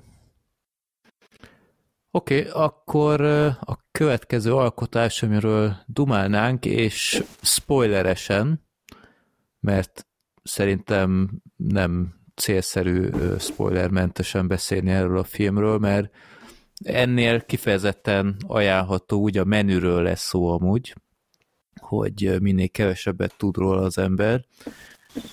Úgyhogy csak azért nem rakjuk most az adás végére, mert ott a karácsonyi filmosztás lesz már. Úgyhogy aki esetleg érdekli a Menü című film, és nem szeretne róla tudni semmit, akkor vegye igénybe az időkódokat, és akkor ugorja át, és ezt láttuk akkor vagy nem, ezt a Sorter te nem láttad? Nem? De, láttam, láttam. De, láttad, jó, jó, szuper. Na, ennek nagyon örülök, mert uh, szerintem ennél a filmnél lehet rendesen beszélni mindenféléről. Úgyhogy akkor még egyszer akkor uh, spoileresen beszélünk, már csak a, a történet is szerintem olyan, hogy, hogy uh, aki nem akar róla tudni semmit, akkor ne is hallgassa meg, hogy milyen fajta vacsora és milyen körülmények között lesz az egész, úgyhogy akkor mostantól spoileresen beszélünk. Na, a történet középpontjában mindenféle pár, két vagy három fős társaságok egy hajón vagy hajónak köszönhetően egy szigetre men, utazik, hogy egy ilyen kisé misztikus, megfoghatatlan sztárszakácsnak a, a super fancy éttermébe menjen, ahol egy teljesen vad vacsorát kap majd, mindez horrorisztikus áron, tehát 1000 dollár per fő, vagy valami ilyesmi. 1250 dollár. Na, látod, ma ott is van infláció, úgyhogy 1250 dollár, és hát ahogy megérkeznek, már mindenkit névre szólóan köszöntenek, és van, aki először van ott, van, aki már sokat gyára, a társaság is tök különböző van ott, színésztől kezdve gazdag házaspárig, milyen idősebb házaspárról van szó, vannak, kik vannak még ilyen, ilyen üzletember szélhámosok, akik ilyen nagy dumás háromfős társaság, hát meg, meg konkrétan a főszereplő. Hát meg ugye a kritikus, az ételkritikus. Ja, ételkritikusok, így van és van a, a főszereplő pár, akik hát a, egy, hát nem, az nem derül ki, hogy mennyi ide járnak, de viszonylag friss kapcsolat lehet. A, a srác az egy ilyen szuper gurmé, és teljesen oda van a, a, a, az ötlettől, hogy, hogy végre elmehet ehhez az emberhez, az éttermébe, és az ő kísérete, vagy hát barátnője az Anna Taylor Joy, aki hát nem igazán való oda egy ilyen elég ö, hétköznapi lány, ö, aztán kiderül az ő, ő múltja is szép apránként, de fontos szempont, hogy ö, eredetileg nem őt, hoz, nem őt hozta volna ez a, ez a ö, srác, hanem úgymond ki lett cserélve, és ez komoly bonyodalmat okoz aztán a Starshave-nél. Ti tudtatok bármit is erről a filmről, amikor beültetek? Igen. Én rosszul tudtam. Tehát én, én azt hittem, hogy embert fognak enni konkrétan, tehát hogy az lesz a, a menün, és nem. Tehát, Tehát te ezt csak magadtól feltételezted, de nem tudom, plakát alapján, vagy, vagy mi? Vagy... Vala, nem tudom, hogy miből gondoltam ezt. Ö, a, talán azért, mert hogy az volt a leírásban, hogy elmennek vacsorázni, és ö, váratlan fordulatot vesz a Star Chief-nek a, a vacsorája, vagy hogy megdöbbentő dolgokra fognak rájönni, és hát nekem ebből az jött le, hogy biztos, hogy embert főz nekik. És így uh-huh. ez, a, ez, a, ez a fordulat benne, hát nem. Hát benne volt a pakliban azért. Hát úgy, és tudod, így azt vártam, hogy ugye így a filmnek van egy ilyen, egy ilyen formanyelve, hogy ugye kiírja, hogy mi van éppen a, a, milyen fogás van éppen, hogy van elkészítve, milyen módra, mit tudom én, és hogy mondjuk az csak az van odaírva, hogy melből van, nem az, hogy csirkemel, nem az van odaírva, hogy marha szegy, hanem hogy csak szegy és hogy így, uh-huh. így ezzel is így ráerősítenek erre. Aztán hát nem, nem így volt. Aminek amúgy örültem, hogy, hogy, hogy maradt azért felvedezni való a sztoriban így is nekem. Én meg azt uh-huh. hittem, hogy ez egy végjáték. Én úgy ültem be, azt hittem, hogy ez egy végjáték. Én óriásiakat röhögtem amúgy rajta. Néha én volt, voltak ilyen jelenetei. Volt, volt uh, már beszélgettem a filmről uh, pár mondatban, amikor találkoztunk, és egyetértettünk abba, hogy mind a kettőnknek volt egy kicsit ilyen tűnnyel flash hogy nem tudod, hogy mi történik, mert annyira bizarr az egész, hogy néha muszáj röhögni az egészen, mert nem tudod máshogy lekezelni azt a bizarr szituációt, amiben vagy. De végig föntartja a film ezt a rendkívül fenyegető atmoszférát, és nyugtalanító. Nagyon nyugtalanító, igen. Ez tényleg jól csinálja amúgy, tehát tök jól építkezik, és, és végig benned van ez a nyugtalanító vibrálás, hogy, hogy mi ez a bizonytalanság. Itt valami nem stimmel, és, és sokáig azt hiszed, hogy, hogy oké, okay, hát ez, ez egy ilyen extravagáns, magának való szakás, de például legkésőbb a, a tortillás akciónál, ahol, ahol ö, mindenki ilyen személy, személyre szabott ö, lézerrel bevágott képet kap a tortillájára, tortillájára, ott azért már eléggé kiderül, hogy ez az este nem olyan lesz a vendégeknek, mint gondolták. És aztán hát legkésőbb a, a pisztolylövéses dolognál ott. Hű, azt nem láttam élni, azt a jelenetet. Az egy kicsit egy gyomrost azért behúzott, ami uh-huh. ott mhm. történik. Hát igen, tehát addig ugye azt gondolod, hogy oké, okay, kb. vágom, hogy miről, ö, hogy mi lesz ennek a filmnek így a középpontjában, és akkor így elkezdenek ilyen nagyon szélsőséges dolgokat mutogatni. Tehát így ez a full, fullban nyomják a szatírát, mert hát ez szerintem, ezt még nem mondtuk ide, igen, tehát ez egy, ez egy maximálisan film szatíra, ami ugye ezt a ezt a nagyon emelkedett, ezt a nagyon-nagyon eltorzult, nagyon-nagyon snob hozzáállást karikírozza ki, ahol már nem eszed az étel. Tehát amit a filmben ki is mondanak, hogy önök ne egyenek, hanem élvezzék az ízeket, meg mit tudom én, és így, így teljesen eltávolodnak attól, hogy amúgy, tehát, hogy nem tudsz úgy élni, ez egy alapvető emberi szükséglet, hogy eszel, hogy tápanyagot viszel be, csupa olyan dolgot, amire amúgy a testednek szüksége van, és anélkül nem tud működni.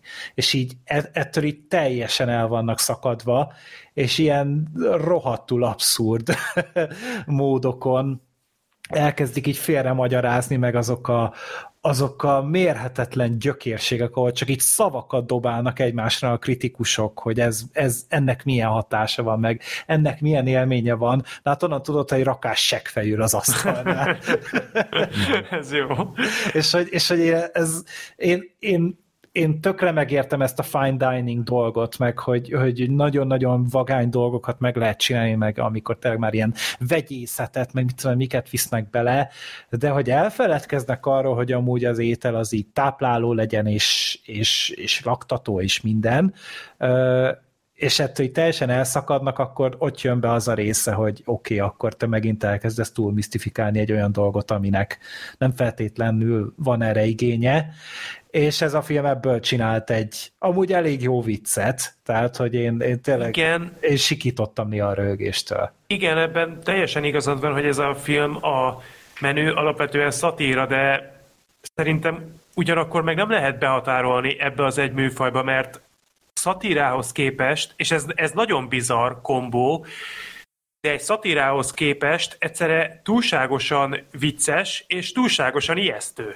Szerintem. Tehát túl tenk benne az a vonal, ami mondjuk egy Hüller irányába vinné el az egészet. Tehát, hogy uh-huh. nem, nem úgy szatíra, mint mondjuk volt az a sztálinos film, a Stalin halála, talán az volt Igen. a címe, vagy mondjuk a Ne fel. Tanú, vagy a Ne nézz fel, tehát nem így szatíra, hanem egy... Hát, vagy akár nem- a nem régi példa a szomorúság háromszöge. Azt nem láttam sajnos még, de Én megnéztem a héten, amúgy. Na, hogy tetszett? gyorsan mini vélemény.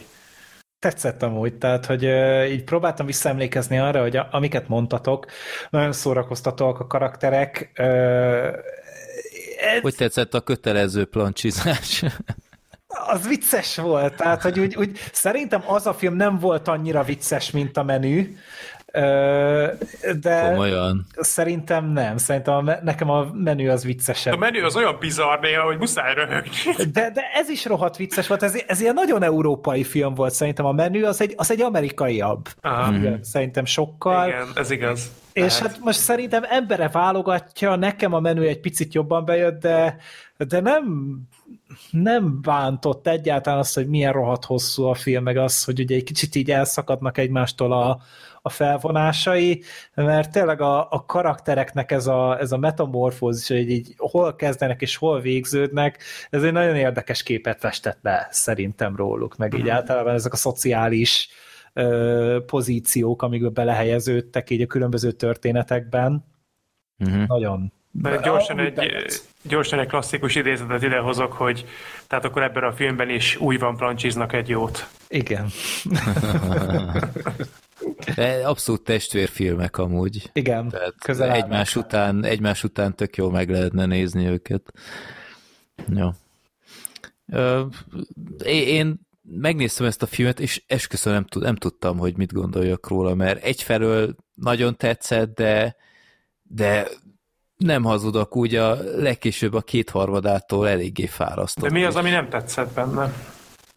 ez a nem tudom, tehát egy idő után ez a, ez a szektás hangulata, ami ott volt az étteremben, eh, nem baj, ha ilyet csinál, de, de nem éreztem, hogy ez most itt nagyon meg van magyarázva, hogy miért, miért, miért jó ez a konyhastábnak, miért tolerálják ezt a vendégek úgy abban a formában, ahogy, Hát ugye erre a film így ki is tér, hogy miért nem próbáltatok meg amúgy jobban innen Mm, el- de és miért nem? Szerintem Tehát- azért, mert egyszerűen annyira hipnotikus volt ennek az egésznek a, a, a légköre, és ugye ez, a, ez az egész koncepció, hogy folyamatosan sokra, sokra ment, és egyszerűen egy ilyen tömeghipnózisba kerültek az emberek. Én valami ilyesmit tudok De, elképzelni. de ugyanakkor a vadászatnál meg mindegyik simán elfutott. Hát Tehát- azért, mert ott meg már konkrétan a kés volt a torkuknál. Tehát, hogy ott legkésőbb ott reagálnak az emberek, de gondolom azért arra is rájöttek, hogy ott úgy voltak az erőviszonyok ábrázolva, hogy feladták.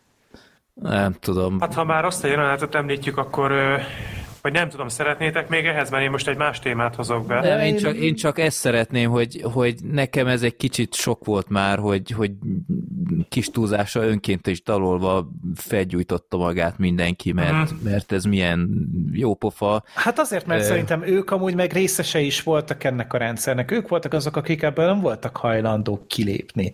Ugye az egyetlen a Margot volt, ugye az Anya Taylor-Joy, aki így, így oda mondta, hogy fél, enge, ezek az ételek nem érdekelnek, én ezt nem értékelem, én nem lakok jól, ez nem egyezik azzal a koncepcióval, ami bennem az evésről ki van alakulva. Nekem csinálj egy fasz a burgert, és én utána azt elvitte erre megeszem, oké? Az jó volt. E, a, nekem ez tetszett. amire én ki akartam most térni, az az, hogy a, az egyetlen pont, ahol engem kicsit kibillentett a film, az, az pont idevág, amikor a, az a beosztottja a séfnek, aki ugye panaszkodott arra, hogy a séf az annak idején zaklatta őt szexuálisan, aztán pedig ugye az ollóval tökön szúrja. Egyáltalán nem volt fájdalmas nézni azt a jelenetet. De szó, nem tökön szúrta. Combon? Szom, comba. Combon talán, igen. Hát akkor én máshogy láttam az eseményeket, de Nem, nekem... biztos, hogy comb volt, mert ugye ezután ö, szolgálták fel a combot az ollóval. Nem, Tehát a ez- combot azután szolgálták föl, hogy a Fiennes elmondta, hogy ő annak idején az apját combon szúrta, amikor folytogatta a Ja, telefonzsinórral tényleg az anyját. De én nem tudom, én, én nekem nem úgy tűnt, hogy... Ö, remélem, hogy igazatok volna. van, mindegy. Ez a... De minden mondjuk megérdemelte mindkettőt, úgyhogy... Elég. Hát igen, igen, igen. Nekem az volt a furcsa, hogy a nő, az a beosztott, ő elmondja, hogy zaklatta annak idén a Dábfájsz, utána pedig ugye levegőnek nézte, amikor társaságban voltak. Akkor a faszér van még ott, a nő. Már elnézést, hogy igen, így ez, de igen, hogy... ez az egész, egész konyhastáb, ez nekem egy rejtély volt, mert hogyha a Ralph Fiennes egyébként önmaga simán lebonyolíthatta volna ezt az egészet, és akkor azt mondom, hogy oké, okay, egy megőrült séf története, de hogy ennyi kollaboránst szerez ehhez Mert az öngyilkos őrült... szektákat nem láttunk még olyanokat? Az oké, okay, nekem ez a nő volt furcsa, mert ez a nő konkrétan elmondta, hogy neki milyen ellentartásai vannak a séffel kapcsolatban, és nem tértek ki arra, hogy ez változott volna menet közben, sőt, hát beleszúrta az ollót, most azt, hogy hova szúrta, az talán mindegy, de beleszúrta azt az ollót, tehát ő effektíve érzett még indulatokat a séffel szemben, és utána elmondja, hogy az ő ötlete volt, hogy mindenki halljon meg. Oké, okay, hatásos volt, hangulatos volt, kétségtelen, de nem értettem a miértet, és ezt most nem objektíve, tehát nem, nem unblock a, az egész ö, csapatra mondom, hanem kifejezetten erre a nőre. Hát azért, mhm. mert ő ennyire hitt ebben a menüben, tehát, hogy akármilyen ellentétek voltak ebben a, ebben a csapatban, itt egyértelműen mindenki alárendelte magát annak, hogy ez a vacsora olyan legyen, amilyen. És hogyha ez az kell, hogy meghal valaki, akkor meghal. Hogyha le kell szúrnom a séfet, akkor leszúrom. De itt egyszer egy olyan mindent felülíró imádat volt a, a szloviknak az irányába, ugye így hívták a Ralph a karakterét, hogy ez mindent felülírt. És hát ugye most a, a racionalitást nagyon fölösleges keresni ennyire nem racionális közegben, mint igen, amit van. Igen, most Oké, okay, lehet, hogy ez volt, hogy a menü iránt ennyire elkötelezettek voltak, de nekem meg úgy jött le ez az eset, és nem akarok ezen túlságosan sokat rugózni, csak tényleg ezt nem egészen értettem, meg ez nem állt össze, hogyha mondjuk ez a nő, aki megszúrja a séfet, ő mondjuk a menü iránt volt elkötelezett, ezt el tudnám fogadni, csak szerintem aközött, hogy a séfőt zaklatta szexuálisan, és hogy összeállították ezt a menüt, mert ugye elmondják, hogy ők nagyon sok vacsorát adtak már korábban is, szerintem eltelt egy csomó idő, hogy ez a nő, ez, ez miért maradt ott? Ez, ez, ez miért, miért érezte azt, hogy neki ebben a közegben kell dolgoznia, meg élnie? Hát azért, mert az ember igényeit felülírta a szakmai igénye. Hát lehet, van. lehet. De minden, ha, ha így is van, lehet, hogy csak nekem, de ez annyira nem volt egyértelműen ez, ez kicsit megfoghatatlan számomra ez a, ez a téma, mert oké, okay, hogyha fanatizált a, a stábot, akkor akkor erről szerettem volna egy kicsit többet tudni, vagy valami. Nem tudom, ez kicsit hát olyan... Szerintem ez már benne volt, hogy ilyen kórusként ordítottak mindig, hogy igen, séf! Tehát, Szeretlek titeket, a... mi is szeretünk, séf! Tehát, hogy ez nem elég, amúgy. Nem, nekem nem. Figyelj, itt, itt ez nekem úgy jött át, hogy ezek a vacsorák, ezek ilyen happening-szerűek, tehát nem, nem egy héten hétszer van ez, tehát én nem tudom, hogy, hogy ennyire nem, működ, ne, nem működhet ez nekem így szektaként ilyen körülmények között ezen a szigeten, ebben a konyhában, nem tudom, ez kicsit olyan fura volt számomra, de mindegy, nem, nem, nem ezen bukott meg, de sok, sok ilyen apróság fura, van szerintem, fura. ami, ami, ami úgy nekem nem, nem igazán tetszett, meg egy jelenet van, amit szeretnék megemlíteni, hogy a, amikor elküldi a Ralph Fiennes karaktere, a, a séf, a, a nőt, az Anna Taylor-Joy karakterét a hordóért. Na, hogy azt miért csinálta? Mert gyakorlatilag tényleg a saját házába a, az ő szent helyére küldte be, Én és azt és pontosan tudhatta, hogy megtudhat olyan dolgokat, vagy akár tényleg meg is szökhet valamilyen úton, módon, hogy az miért. Én azt úgy értelmeztem, hogy ő valóban látott a Joyban lehetőséget, és valamilyen úton, módon szerintem ő megérezte azt, hogy a, a úgymond rivális beosztott az utána fog menni a Joy után és hogy el fog dőlni, hogy melyikük jön vissza. Én azt úgy értelmeztem. Az pedig valószínűleg nem tartotta akkor a fenyegetésnek, hogy esetleg megszökhet, vagy segítséget hívhat, mert ugye hívott segítséget, de hát láttuk, hogy mennyi jelentősége volt. De várj, és arra csak... meg számított a Ralph Fiennes. Uh-huh, hogy... Igen. De az meg mekkora long shot már amúgy, hogy szerintem nem is a házához ment amúgy, a füstölő az valahol máshol volt, de hogy a füstölőtől hazafelé, vagy visszafelé a, az étterembe, akkor lopózott be talán a házba, és ott kutakodott, és ott találta meg a titkos szobát, és ott, ker- ott találta meg a rádiót. Tehát ez egy olyan lehetetlen számítás volt amúgy az ő részéről, hogy hát az példátlan. Na jó, de szerinted nem volt benne a levegőben, hogy egy ilyen éttermi pszichó órák után kiengedi a szabadba a nőt, és akkor nem azt fogja csinálni, amit mondott neki? Tehát oké, okay, hogy megtervezte ezt az egész rádiós, itt meg stb., de túl, túl nagy kockázatot vállalt. Milyen lehetőség lett volna még a Joy-nak egyébként? Tehát hívott segítséget a rádión. Oké, okay, a Ralph számolt azzal, hogy ő meg fogja találni a rádiót, és segítséget fog hívni, de láttuk, hogy nincs eredménye. Mi lehetett volna még, hogy mondjuk kiúszik a partra. Hát, hát vagy, vagy egy ilyen die eseményt csinál belőle, igen, hogy akkor Meg, a Ralph lesz a Hans Gruber. Uh-huh. Vagy hát érted, a, a menü attól megy tovább. Tehát, hogyha azokat kinyírják magukat, és ő ott elbújik valahol, akkor, akkor mi van? Tehát... A menü az nem ment tovább, mert kellett hozzá a hordó, nem? Nem úgy volt. És most gondolt, hogy ott életük végéig, izé ott... ott. Figyelj, most, most amiről mi most beszélünk, azok mind feltételezések. Tehát nyilván, nyilván nem tudhatjuk, de csak hát ahhoz képest, hogy mennyire meg volt tervezve, ez egy, ez egy elég bizonytalan faktor Igen, csak volt. ugye azért, azért borzasztóan nehéz ez, mert, mert tök jó lenne beszélgetni ezekről a hipotézisekről, hogy mik történhettek volna, de most egy olyan ember agyával kell gondolkoznunk, aki egy nem tudom hány fogásos menü felszólalása közben tökön szuratja magát egy ollóval, megfog egy lángoló követ, és végignézi, hogy az egyik alkalmazottja előtte lesz öngyilkos, tehát nagyon nehéz így, hogy mégis mire gondolhatott. Hát meg kell hívni a rendezőt. Ja, ez, Mark, ez egy jó Mark Mylott, ha hallod, hallod ezt az adást, akkor nyugodtan yeah, uh, gyere hozzá. Hit us up, okay? És így yeah. izé hát, ha jelentkezik. Let's go eat, ha? De nem tudom, tehát ezen rúgózni, ez a film nem erről a nagy tervről szól szerintem, hogy most hát csak sok kell. ilyen volt, és nem tudom, valahogy az első fele lényegesen jobban tetszett, mint a második. Még mindig azt mondanám, hogy inkább jobban tetszett, mint nem, de sok, sok kis dolog összeadódott, hogy, hogy azt mondom, hogy azért annyira nem dobtam el az agyam tőle. Hát, de, de mindenkit meg érdemes megnézni. Hát nagyon tehát, különleges film, az biztos. Abszolút, tehát még akár a mozis megtekintést is ö, ajánlom ennek ellenére. Én... Játsszák feliratosan is amúgy a mozik. Igen. Jó a szinkronja amúgy, Aztán. tehát én szinkronnal láttam, és jó.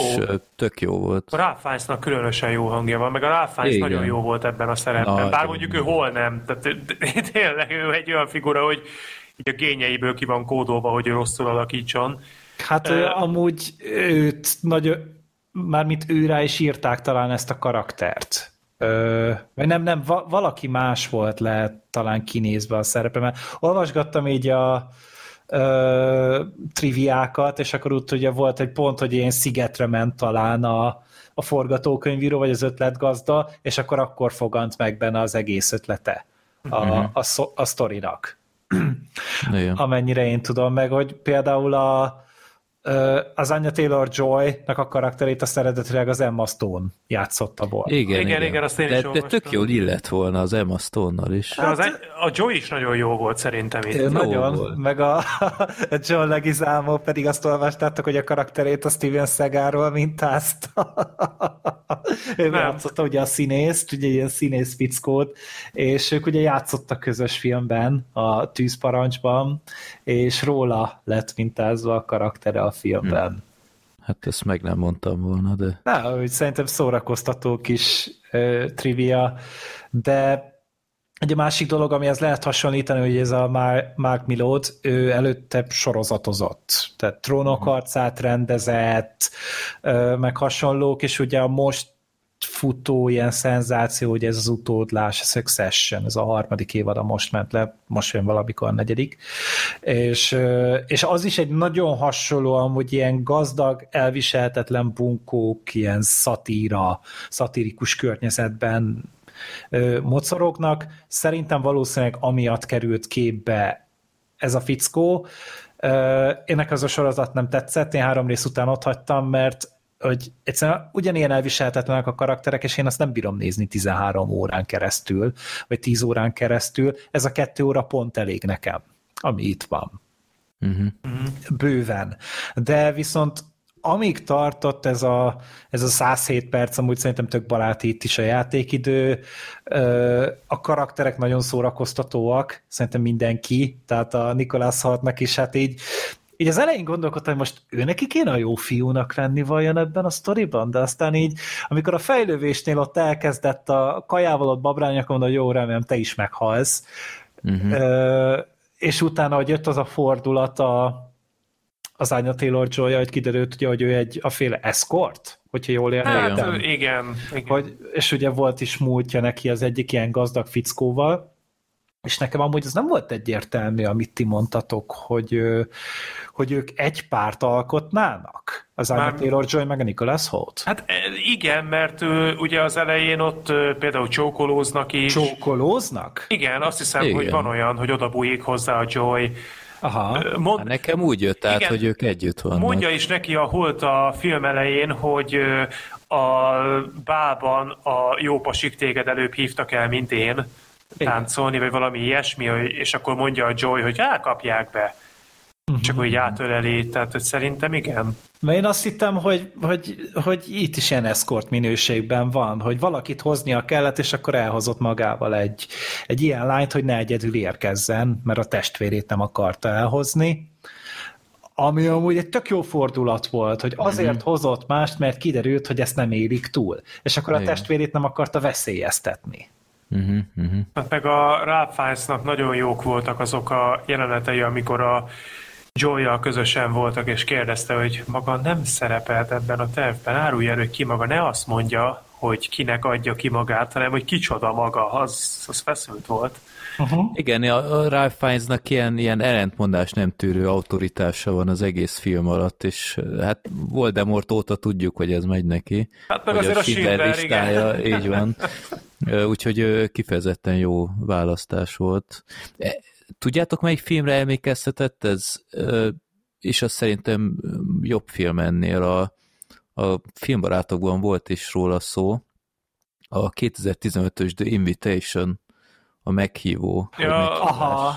Aha. Tom Hardy ikertestvére van. Így van. A, igen, igen. Igen, az olcsóbbik Tom Hardy.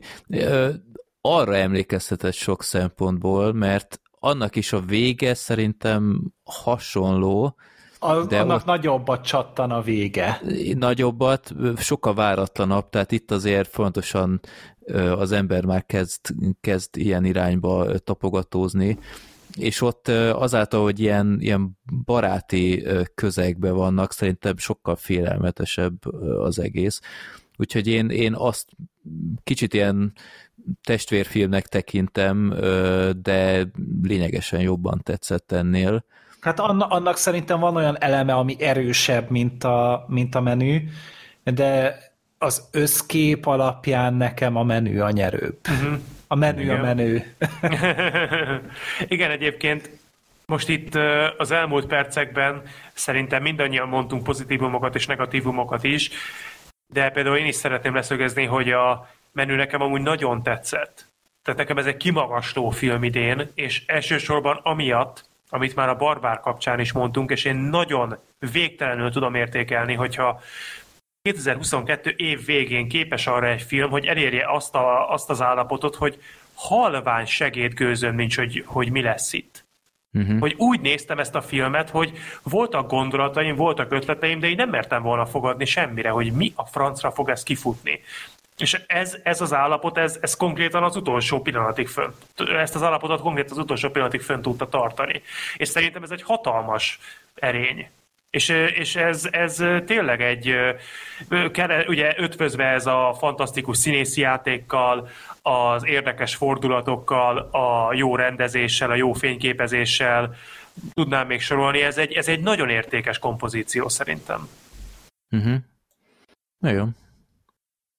Meg erre kérdés. nem lehet amúgy rásütni azt, hogy egy ilyen tucat hollywoodi film lenne, mert nem, nem. van neki éle, van valami, amit mondani akar, uh, nyilván az, hogy a, a sznobok segfejek, ez, ez nem egy ilyen soha nem látott uh, tanulság, de szerintem jól prezentálja egy nagyon jó stílusérzékkel. És van egyénisége, van személyisége ennek van a neki. filmnek. Megnéztem, megnéztem a menüt, és és el, fog te, el fognak telni évek, és ha azt mondják nekem, hogy tudjátok a menü, akkor be fog ugrani, hogy igen, ez volt az a film, ami azt csinálta, és így csinálta. És ez, ez, ez bármennyire is elkoptatott jelzőnek tűnik, ez manapság ritka, nagyon ritka. Jó. De meg tudom érteni egyébként, hogyha valaki mondjuk úgy áll hozzá, mint Freddy, hogy, hogy ilyen ambivalens érzésekkel. Azt is el tudom fogadni, ha valakinek egyáltalán nem tetszik, és mondjuk fél óra után teljesen kizökkenti, mert mert ez Na, a, olyan nincs szerintem hát azért. Én, én azért el tudom képzelni, mert legyünk őszinték, ez a film ez semmit nem tesz azért, hogy effektíve a néző mondjuk kedvelje a figurákat, akik benne vannak. Hát, hogy nem is működne a szatíra, hogyha szeretnéd őket, persze, akkor nem persze, annyira a finálét. Hogyne, tehát én ezzel teljesen egyetértek, csak uh, nyilvánvalóan azért mindannyian ismerünk olyan embereket, akik mondjuk egy szatíránál nem feltétlenül tudják azt értékelni, hogy ez mint szatíra működik, hanem hogy hát nekem ez nem tetszik, mert senkivel nem tudok szimpatizálni. Hát igen, ez lenne a lényeg, csak ez nem mindenki talál el. Uh-huh. Tehát én ezt el, el tudom fogadni, mert egy elég elidegenítő film, de én, én nagyon-nagyon élveztem, nagyon jó film. Jó. Jó, egy kérdés moziban. Nálatok hideg volt? Nem. Sorter? Nem, nem éreztem. nem, nem tudom, nem fáztam. Uh-huh. Itt most próbálom felmérni itt a, a viszonyokat, mert aki mozizik, megkérdezem, mert kíváncsi vagyok, mert nálam így a, a film végére egy kifejezetten fáztam már és nem mindenhol hallom ezt, de itt-ott azért olvastam, hogy, hogy jóval hűvösebb van a mozikban, úgyhogy... Az biztos, hogy hűvösebb van amúgy, tehát simán volt, hogy, mint, hogy levettem a pulcsit is, miközben néztem a filmet, most már fönnmarad, de nem didergek, tehát mondjuk a, a kisebb teremben néztem ezt a filmet, a belvárosiban, és utána meg a, a fura világot a nagyon nagy teremben, és nem voltam úgy különbség, de hát nyilván nem, nem izzadtam, nem volt melegem különösebben. Uh-huh. Jó, hát szerencsétlenek így spórolnak, ahogy tudnak, csak, csak ezt is most már, ezt, ezt a tényezőt is most már figyelembe kell venni mozizásnál. Hát nyári filmeket kell nézni. Olyan, nyáron, amik a moziban. Igen, igen, olyanokat, amik Ibizán játszódnak, vagy, vagy ja. valami, valamilyen szigeten. A vagy a Lukát. Ja. Micsodát? A Lukát. Ja, a Lukát, igen, igen, igen, hogy bolondok aranyát, vagy én nem, nem tudom, mik vannak még. 51 randi, csomó ilyen van. Jó. Bár azt már ritkán játszák a mozik, de mondjuk talán, talán esetleg. Talán a bemozi. Na, akkor jöjjön a Tom Hanks rovat. Legutóbb ugye a Gábor azt mondta, hogy beszéljünk a Nyomula bandáról, ezt egyikünk se látta korábban még, ugye? Így van. Igen, Gábor azt mondta, hogy beszéljünk a nyomóra bandáról, és most nem szerepel az adásban közszépen. De ő azt mondta, hogy, hogy ő is meg akarja nézni. Nem, egyébként csak viccelek. Én, én örültem, hogy ez lett kiválasztva, mert ez valahogy mindig rajta volt a listámon, mert érdekelnek az ilyenfajta ilyen sikertörténetek, hogy egy szereplő, vagy egy, egy banda jelen esetben hogy éli meg az ilyet. Öm, meg az ilyen zene együtteses filmek szerintem jók szoktak lenni, még ha itt teljesen fiktív is. És kifejezetten furcsa volt megélni, hogy az abszolút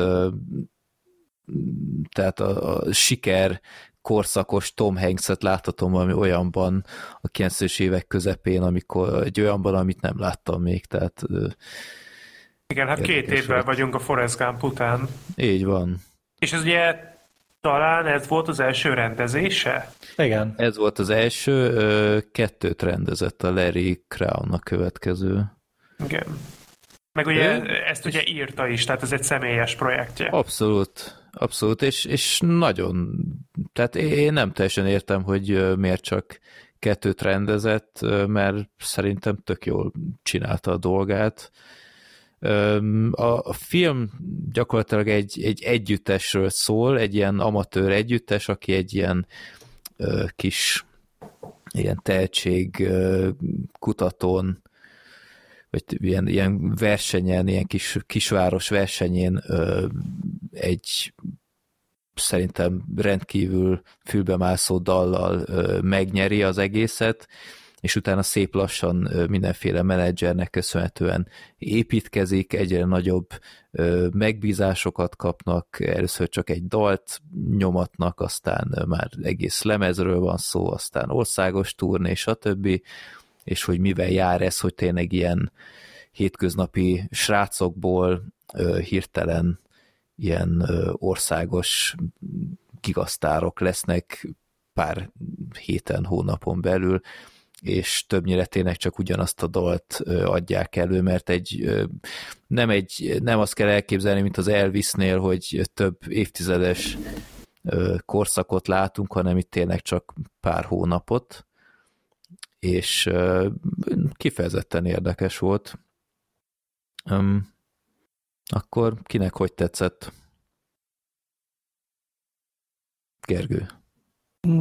Hát megnéztem, el voltam amúgy a filmmel, kifejezetten megdöbbentem azon, hogy a, az ifjú Charlie Theron is Ó, igen. Be, beköszön a, a filmben meg úgy pár másik ismerős. Liv Tyler. Liv Tyler, a Steve Zahn, Giovanni Ribisi, Ribisi, tehát egy pár olyan, meg hát ugye persze a Tom Hanks is. Meg még Colin Hanks is benne volt amúgy.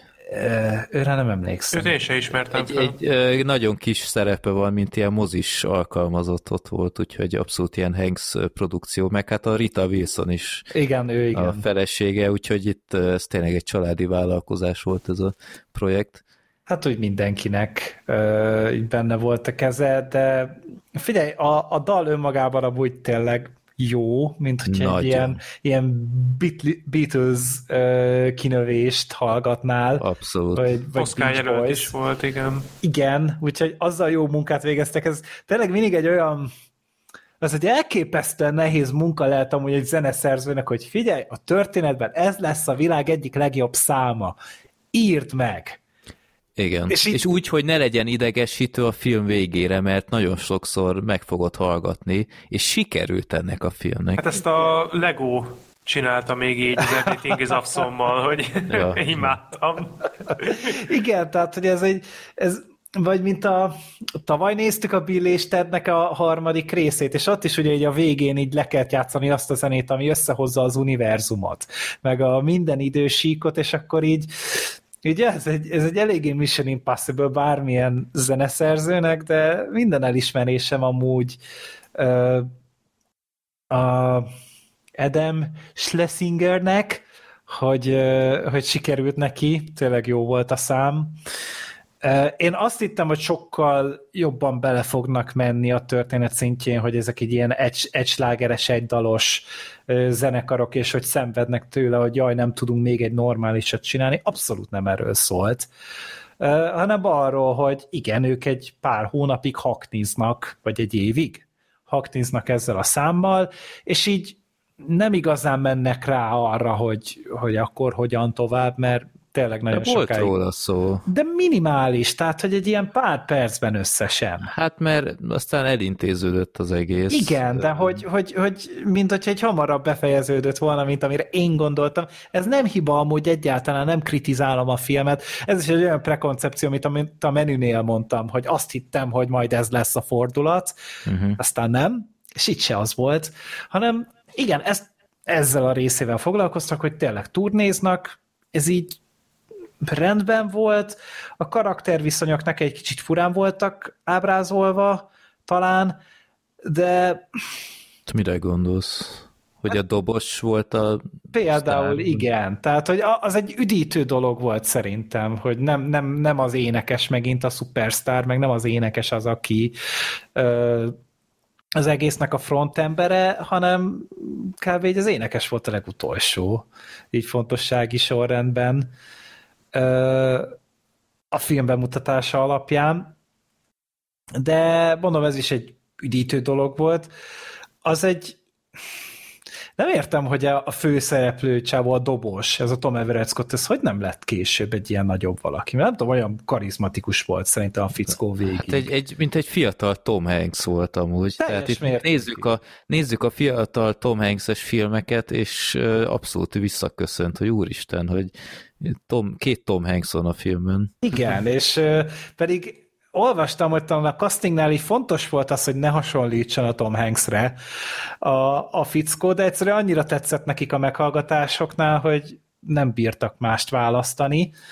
Uh-huh. És hogy ez a fickó amúgy hol van azóta? Tehát tényleg nekem annyira szimpatikus volt így végig. Igen. Hát lehet, lehet, hogy egy személyes döntés volt, hogy ő nem akarta ezt a hollywoodi sztárság dolgot látni ilyet. De nem tudom, hogy ez történt csak hogy ez is benne hát van. Hát amúgy van filmekben, csak nem ilyen nagy, uh-huh. nagy darab. Hát vagy az is lehet, hogy nem jött össze sajnos a karrier. Lehet, de mindegy, szóval nekem ez egy nagy rejtély, de az a többiek meg tök rendben voltak, az a jelenet nagyon-nagyon megragadt, amikor a rádió lejátszott először Ó, a, a, a számukat ott, úgy, hát szinte én is így velük egy. Úgy örültél velük. Igen, igen, igen, igen, mert nagyon emberi volt a reakció, nagyon átérezhető, őszinte, igen. Igen, ja, és ja, akkor, hogy te, tényleg így mindannyian egy együtt ünnepelték, úgy, úgy átragadt rád is ez az egész, és elkezdtél trukkolni nekik igazán. Úgyhogy tehát ez, ez nagyon kedves, nagyon pozitív élmény, uh, úgyhogy az ember leül, leül és megnézi ezt. Igen, szóval tele, tele van ilyen feel good pillanattal, nem csak az, amikor először leadja a rádió a dalukat, de a fellépések, hogy hogy itt közben dumálgatnak, hogy te úristen, hogy, hogy értük ezt el, meg ilyenek. És... Hát ez konkrétan elhangzik. Hogy kerültünk igen, ide? Igen, igen, igen, és így, így tényleg nem ilyen seggarcok sok ideig legalábbis, tehát a, ne, nem mindenkire igaz ez a film végére, de úgy, úgy tényleg úgy olyan volt, mintha a te baráti társaságodból valakinek van egy ilyen sikere, és így együtt tudsz örülni vele.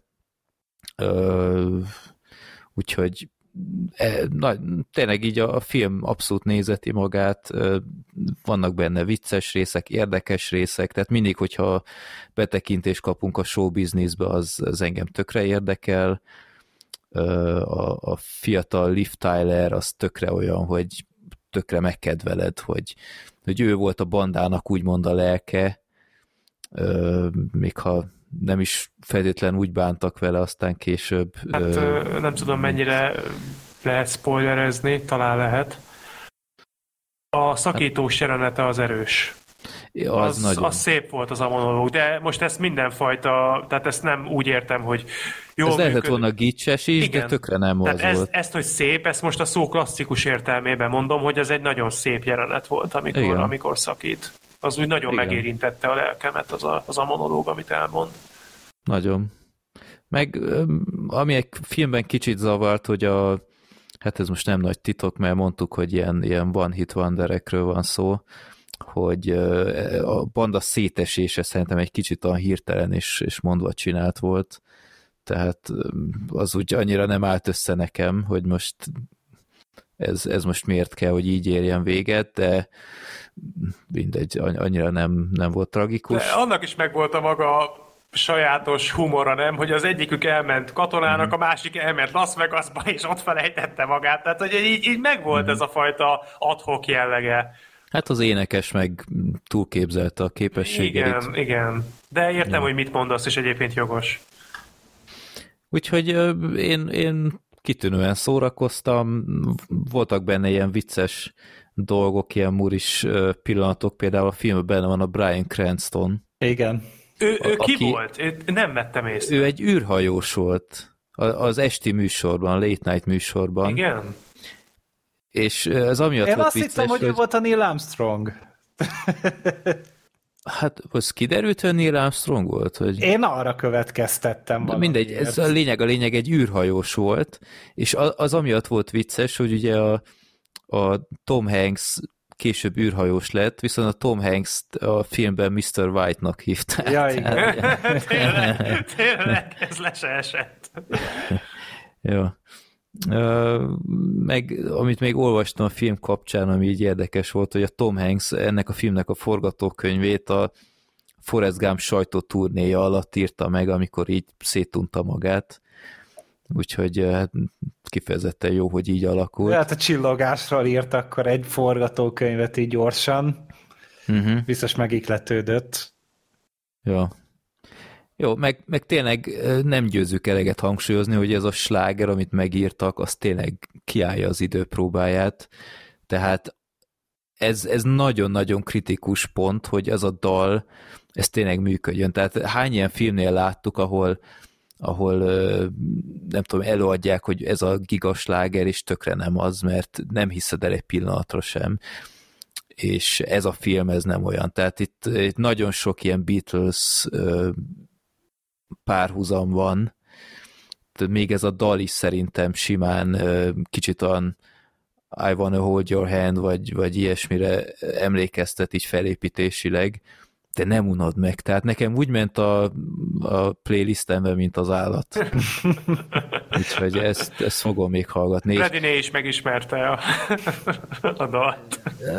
Ő nem nézte meg velem, de biztos vagyok, hogy ő is élvezné. És az, az érdekes, hogy ezt a filmet most láttam először, de amit elkezdődött a dal, akkor így előjött, hogy úristen, hát én ezt a dalt ismerem, mert annak idején ezt simán adta az MTV rengetegszer, és ilyen, ilyen filmmel kapcsolatos klipje is volt emlékeim szerint, és, és előjött a refrén, érted? 25 évvel, vagy még több évvel később, tehát ez a, ez a dal, ez tényleg tud valamit. Ez elég sokat elmond.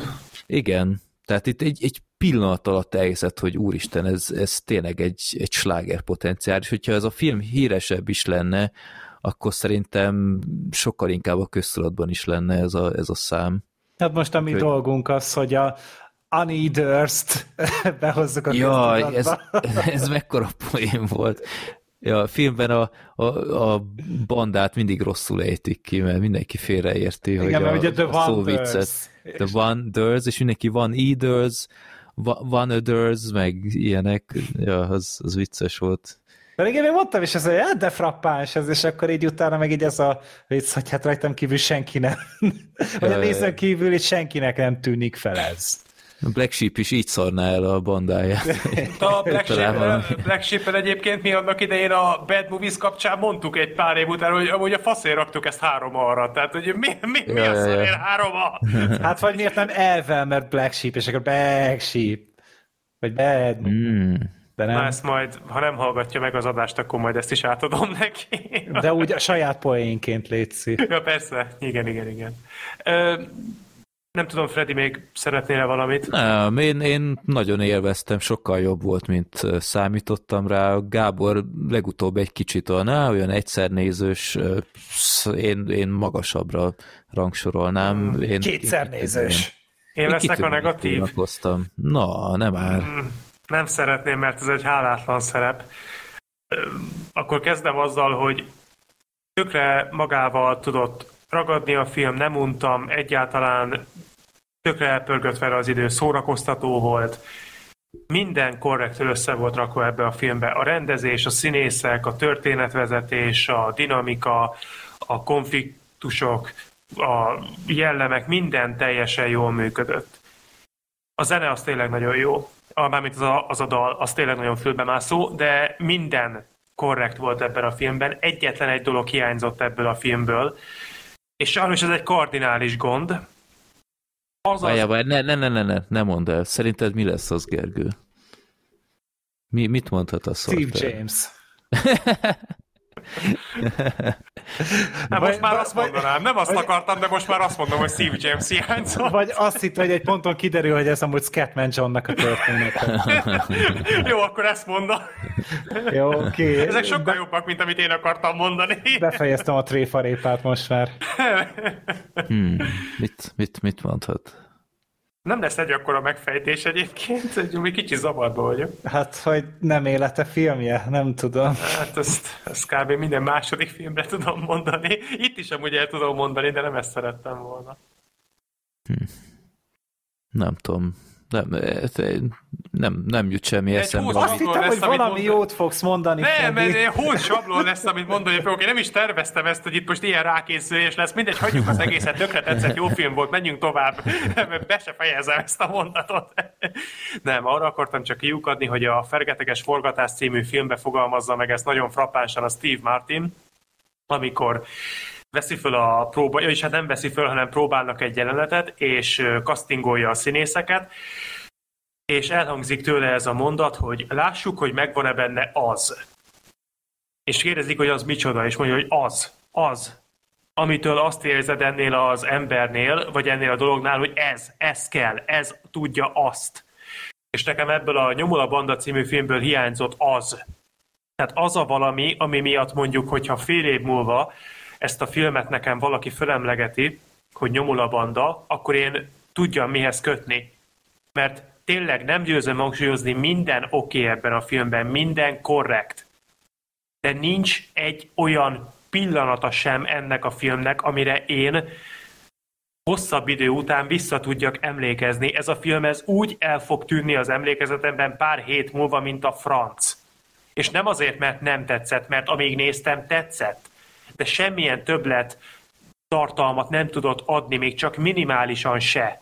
És nekem ez volt ezzel a filmmel a bajom. És felmerülhet teljesen jogosan a kérdés, hogy szükséges-e, hogy minden egyes film rendelkezzen ilyen fajta tartalommal? Nem. Nem, egyáltalán nem szükséges. Abszolút rengeteg olyan film van, ami csak arra szolgál, hogy másfél órára kikapcsolja a néző agyát, és arra az időre jól szórakozzon a néző, és ezt hozza, és ez bőven elég is, és én ezt elfogadom, sőt, én azt gondolom, hogy igenis szükség van ilyen filmekre, de a Nyomula banda esetében azért úgy gondolom, hogy talán ennél kicsit többre is hivatott lehetett volna. Tehát nekem ez az egy, ez az egy problémám volt ezzel a filmmel. És akkor, hogy egy kicsikét pozitív irányba is billentsem a mérleget, még egy valamit kiemelnék, amit ti nem mondtatok. Tom Hanks, mint színész, szerintem megdöbbentően jó volt ebbe a filmbe. Ez a figura nagyon jól állt neki, és nagyon jól hozta. Nem volt egy száz százalékig Tom Hanks szerep, nem volt minden tekintetben feltétlenül pozitív szerep, hanem volt benne egyfajta árnyaltság, és a Hanks tényleg meglepően jól hozta ezt a figurát szerintem. Hát furcsa volt nem menedzserként látni. De volt benne az is. Hát nem olyan volt, mint az Elvisben. Nem. Azért meg-megvillant, hogy ő, ő azért nem minden elé helyezte azt, hogy a, a beosztottjainak milyen a lelki állapota, meg mit tudom én. Tehát, hogy azért megvolt benne az, hogy az üzlet mindenek előtt. Hát szerintem azért fair volt. Per, De- de volt benne egy árnyaltság szerintem, egy egészséges árnyaltság, de ez jó. Tehát én ennek örültem. Úgyhogy a nyomula bandáról én ennyit, ennyit tudnék mondani. Nem tudom, hogy ez, amit elmondtam, ez beváltotta azokat a reményeket, amiket itt Hát. természetesen. Steve James jobb volt. Szerintem is, amúgy most már én is azt gondolom, hogy amúgy Steve James jobban hiányzott, azt kellett volna mondanom. Jó. Jó. Én ennek ellenére bátran ajánlom. Úgyhogy kíváncsi a Gábor, ha tényleg megnézte, akkor neki másodjára esetleg jobban tetszett-e. Jó. Akkor öm, az utolsó Tom filmünk Hanks-et mára... nem sorsolunk? Ja, de sorsoljunk Tom Hanks-et, ez egy kiváló ötlet, viszont akkor ez is 2023-ra csúszik. Akkor újra elő kell hoznom a random.org-ot. Most egy a három az esély, hogy, hogy kidöntheti el, hogy mi legyen. Akkor egy az a Freddy, kettő a Gergő, Sorter a három, és közben még itt elő is kell keresnem a kis Tom Hanks Excelemet. Na, addig sorsolok viszont. A Tom Egy. Hanks eledet. Ó, Tom Hanks, igen. Ez viszont megint én leszek akkor. Na nézzük csak mi a választék. Itt már elég nehéz. Alma a fájától örökké búcsúzunk, élete Életem a kabaré, mindörökké Elvis, Larry Crown és az Itaka. Hát, szarban a mazsolát.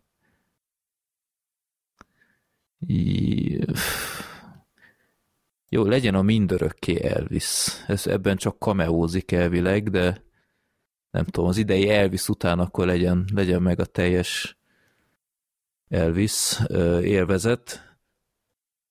Úgyhogy akkor mindörökké Elvis. Ez, mi ez a film egyáltalán? Lehet, hogy tök nem is Elvisről szól, hanem egy Elvis nevű kutyáról, vagy nem tudom. Mindörökké Elvis. 2004-es road movie. Hát én jót érzek. Nagyon jót érzek. Mert Próbálom feldobni a hangulatot. Ja, oké. Egy pillanatig elkezdtem reménykedni. Hát de Kim Basinger, Sean Astin, kik vannak még itt? Hát, ha Elijah Pet Wood Morita. van benne, akkor persze. Pet Morita gyerekek, Mr. Miyagi. Jó. Oké. Okay. Örülünk, hogy örülsz, Freddy. Jó, figyelj, valamikor ki kell ezt is sorsolni. Jó, figyeljetek, 90 perc. Ó, na. Hát nem tessék. hosszú. Kim Basinger, igen, és akkor itt játszik Tom Hanks. Nincs is itt. Mailbox Elvis. De várjál, Elvis elhagyta az épületet? Igen. Ez a, ez a másik magyar címe? Igen, hát az angol címe az, hogy Elvis has left the building, szó, vagyis szóval szerint egy ilyen tükörfordítást lehet. Ja, akkor lehet, hogy csak a Google Biztos. fordította. És itt le. azt írják, hogy ö, 2004-es fekete végjáték. Kim Basinger főszereplésével egy kozmetikai elő, eladó nő, aki véletlenül megöl egy sor Elvis utánzót, miközben egy Las Vegas-i kongresszusra utaznak. Oké. Okay. Jó, Jó, jó. nekünk. Jó, most azt mondom, Oké, amit a legyen. népakarat a filmnél, hogy ebből lehet bármi. Én nyitott vagyok. Jó. Na, akkor mindörökké Elvis, és öt darab film marad már csak a Tom Hanks rovatból, és akkor hihetetlenül ezt a több éves Mamut projektet ö, 2023 tavaszán el fogjuk intézni, ha csak nem jön ki addig a, az új filmjével. Az mikor jön az a, az a remake?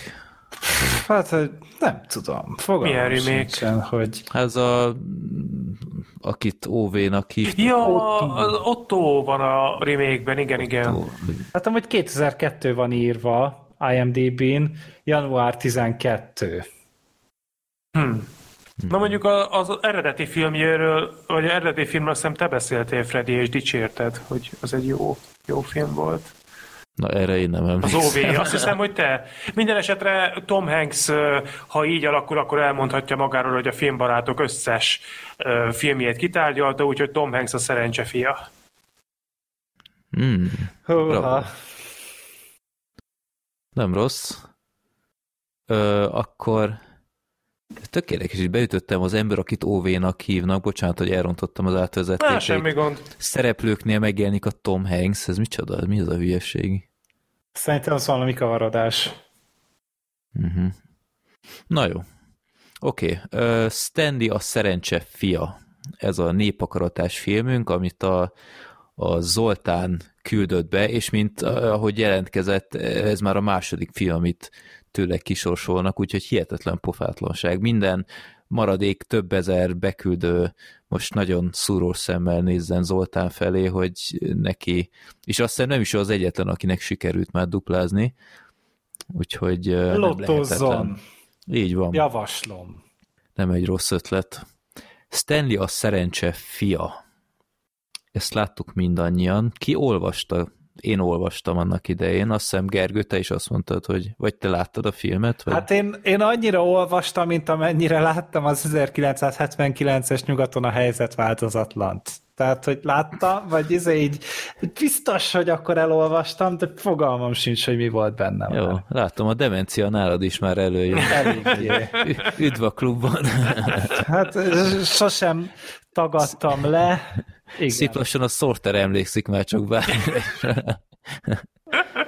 Mert egyszer vérre a Sorter itt hagy minket valami miatt, akkor tényleg rábasztunk ki. Öt évente ugyanazokat a filmeket fogjuk kibeszélni. Igen, igen. Előjönnek ezek a nyuggeres poénok, hogy Gergő, régen láttalak, régen én is.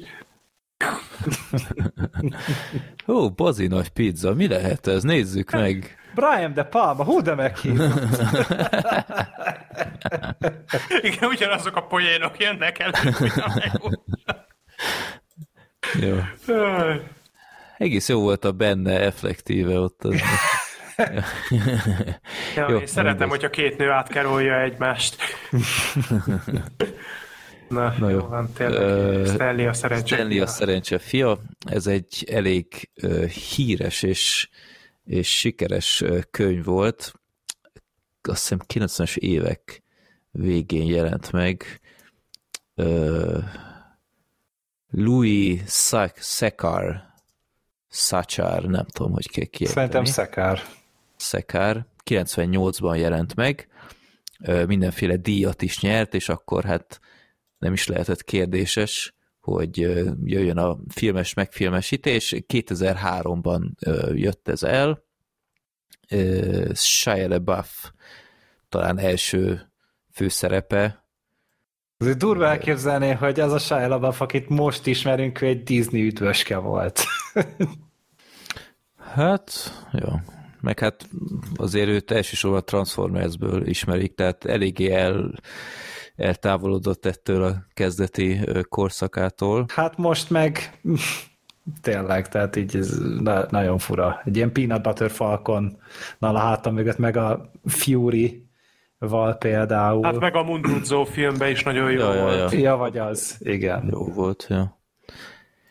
Jó, ö, a filmnek ki szeretné elmesélni a történet, egy Sorter miről szól? Hát a Stanley a szerencse fia című film az Stanleyről szól, aki egy tizenéves, teljesen átlagos életet élő kis kamasz, de egy nap, ki tudja miért, a fejére esik egy cipő, egy nagyon híres sportrónak a cipője az égből, és meggyanúsítják azzal, hogy biztosan lopta ezt a cipőt, és emiatt egy olyan táborba küldik őt, azt hiszem 18 hónapra, hogy ott majd kinevelik belőle ezeket a rossz gondolatokat, hogy ő lopjon, és hogy bűnözzön, és egy olyan táborról van szó, ami egy sivatag kellős közepén van, és nincsenek se kerítések, se pedig cellák, hanem tulajdonképpen maga a sivatag a börtön, hiszen ö, 100 kilométeres körzetben egyedül ott van víz, mert ez egy oázisban van ez a tábor, és tulajdonképpen Stanley ebben a táborban megismerkedik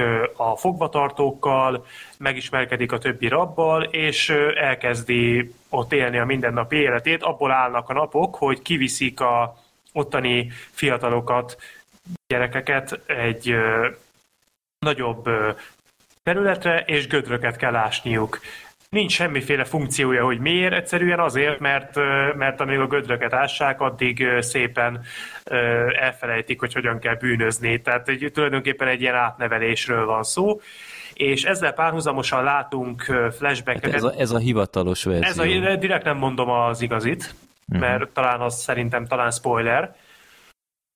És ezzel párhuzamosan látunk flashbackeket is Stanley életéből, mert hogy Stanleynek a nagyapja, papája, ő többször mondja, hogy minden dolog miatt, ami rossz, és ami a családunkat éri, azért a te semmire kellő malac, tolvaj, ük, ük, ük, ükapád a felelős, és ebből kiindulva látjuk, hogy Stanleynek tulajdonképpen milyen családfája volt, és hogy az ő korábbi felmenői miket követtek el. Tulajdonképpen így látjuk magát a történetet. Ö, nem tudom, hogy szeretnétek-e ti kezdeni, vagy mondjam-e én, hogy mit éreztem, miközben néztem. Ö, nem leszek hosszú. Szerintem ez egy rendkívül kedves film, szép a történet, jól össze van rakva. A flashbackeket, illetve ezeket a múltba visszanyúló részeket kicsit túlhúzottnak éreztem eleinte a film első felébe, és szerintem nem mindig voltak kifejezetten viccesek, tehát például amikor azt mutatják, hogy a, az ük, ük, ük, ük apja a Stanleynek, hogy hogyan hozza el a malacot, és próbálja megkérni a nőnek a kezét, az szerintem nem volt annyira túlságosan érdekes. Viszont ahogy mentünk a történet vége felé, és ahogy a, az idézőjelben jelen időben történő, tehát a ténylegesen Stanley-vel történő események, ahogy összekapcsolódtak a múltbeli történésekkel, az nagyon szépen volt ábrázolva, úgyhogy végül is ez sem negatívum. A karakterek tök érdekesek voltak, a Zero nevű kisrác nekem nagyon szimpatikus volt, tehát a John Voight azt szerintem egy talicskányi krekket felszívott a forgatás előtt, és ezt a legnagyobb dicséretként mondom, végtelen szórakoztató volt a figurája. Stelly is azonosulható volt. Jól el van készítve, örülök, hogy megnéztem. Tisztességes film szerintem, tehát úgy értem, hogy tisztességesen el van készítve. Steve szóló helyenként még megható is, úgyhogy én, én úgy gondolom, hogy ez egy, ez egy nagyon szerencsés kihúzás volt a nép akaratában. Hm. Gergő? Hát, hogy rendben volt, ilyen nagyon ifjúsági regény szaga volt, tehát már alapból lesz, hogy, hogy ez a minden generációt ugye Stanleynek hívnak már a családból, és ugye a családév az meg a Yelnets, ami a Stanley visszafelé. És hogy hmm. a, bekerülnek a ugye a bőribe, ebbe, hát munkatábor inkább szerintem, tehát sokkal közelebb vagyunk ahhoz ott, meg mindenkinek ilyen nagyon, nagyon torz beceneve van, tehát itt a Hónaj nevű fiú, meg a Röngen nevű fiú, meg a, meg a Mágnes, ezek a srácok, meg... Stanleynek mi volt? Barlanglakó. Igen, Barlanglakó, igen. igen. Jaj. Akkor a, ugye a Tim Blake Nelson a felügyelőjük, ő, ő azt hiszem anya volt? Talán anyunak hívták. Ö, tehát ilyen nagyon fura, tényleg, mint hogy ilyen börtönfilm paródia lett volna néha, és nem tudtam eldönteni, hogy ez most ez itt tök komolyan van gondolva, vagy ez egy vicc. És úgy hát a szétkrekkezett John Voight miatt gondolnám azt, hogy valószínűleg viccnek volt számva, és annak amúgy teljesen oké. Okay. A Daryl Hanás, vagy nem Daryl Hannah, bocsánat, a Patricia Arquette tes részek, meg egy, hát azok mint hogy túl komolyan lettek volna véve Igen. ez a történethez, úgyhogy egy picit ilyen identitás zavart éreztem meg, meg nehéz is volt követni, tehát én a gyerekkel együtt néztem, és ő, ő, ott zavarba jött, tehát ő ezt az egész flashbackkezést így ebben a formában, így ahogy tálal volt, és nem is csodálkoztam, hogy helyenként nem tudta követni, mert nem volt túl elegánsan felépítve ez a, ez a flashback történetszál. Az oké, okay, hogy utána hogyan ért össze a kettő, de valóban én is azt éreztem, hogy mint a Sorter, hogy, hogy túl nagy hangsúlyt kapott a régi, nem, nem volt kifejezetten izgalmas, sokkal jobban érdekelt volna, hogy a Stanley-vel mi van a jelenben. Igen, és, és én nagyon sokáig gondolkoztam, miközben néztem, hogy amúgy ennek mi a története. Tehát ez a film miről szól egyáltalán, mert így nem igazán volt egy, egy végcél, ami irányába mentünk. Nem értettük nagyon sokáig, hogy egyáltalán tehát, hogy, hogy hol lesz ennek vége. Mit kell itt megtalálni, mi itt a lényeg. És így emiatt egy picit ilyen randomságnak éreztem az egészet, és aki, hogy a végére összeállt valami, ami nem segítettek ezek a nagyon furcsa CG sárga pöttyös gyíkok. Tehát ez a... Ez, ez 2003-hoz képest is nagyon furcsán néz. Tehát itt már a harmadik gyűrűk ura film is elkészült. Ez, ez, ez az a korszak. Tehát csak úgy mondom meg, már a tíz évvel ezelőtt a Jurassic Park az már megcsinálta a forradalmat, úgy Jó, nem volt, a Stanley nem volt egy nagy költségvetésű film, ezt tegyük hozzá. Hát azért legalább a Jurassic Park első részének a CGI-ját hozni kellett volna szerintem. Jó, mondjuk azt tényleg nem lett volna baj. Tehát, ez egy, akár csak tényleg kiollózni és ilyen mini velociraptorokat berakni már az is elég. Na mindegy, szóval az is hát eléggé okádék megoldás volt. Szóval ilyen, ilyen nagyon kettős érzés, mert meg tényleg egy, egy kedves, aranyos sztori volt, meg néha úgy lehetett rajta jókat röhögni is. Tehát például ott, amikor a Stanley elkötötte ezt az autót, ott például nagyon-nagyon... Hát meg amikor a John Voight mesét mond. Ja, igen, hát Az is, meg hogy amikor így betoppant a Sigourney Weaver, hogy ő is ugye egy ilyen szereplő a filmben, ez, Ez, úgy... hogy szereplő. Hát, Hát, szereplő. Tök jó volt egyszer Genya karakter. Szerintem arra gondolta Gergő, hogy kb. az 50. perc környékén jelenik meg. Igen, Tehát, hogy- Igen, tehát, hogy de- főszeretnek nem, mellékszeretnek meg, nem tudom, tehát, hogy így, ő, ő így valahol volt ebben a filmben, és amúgy igen, ebben igazad van, hogy jól játszott, csak így, tudod, ilyen, ilyen random vágódott be a sztoriba. Hát szerintem ilyen meglepetés volt, hogy igazából ő a tábornak a főnöke, szerintem ezt így el lehet árulni. Uh-huh. De oké, okay, szóval mondjuk a, tetszett ennek a munkatábornak így a koncepció, hogy nem, nincs értelme megszökni, mert 200 kilométer vagy 200 mérföldre van a legközelebbi lakott terület, úgyhogy nem érdemes kapálózni. De voltak frappáns ötletek, de csak összezavart ez a film engem. Uh-huh. Um, igen, igazából egyetértek veletek. Um, igazából a, a, a történet az annyiban szerintem jó, hogy hogy kicsit komolyabb témákat is belecsempésztek, de mégis azért egy, egy családi film.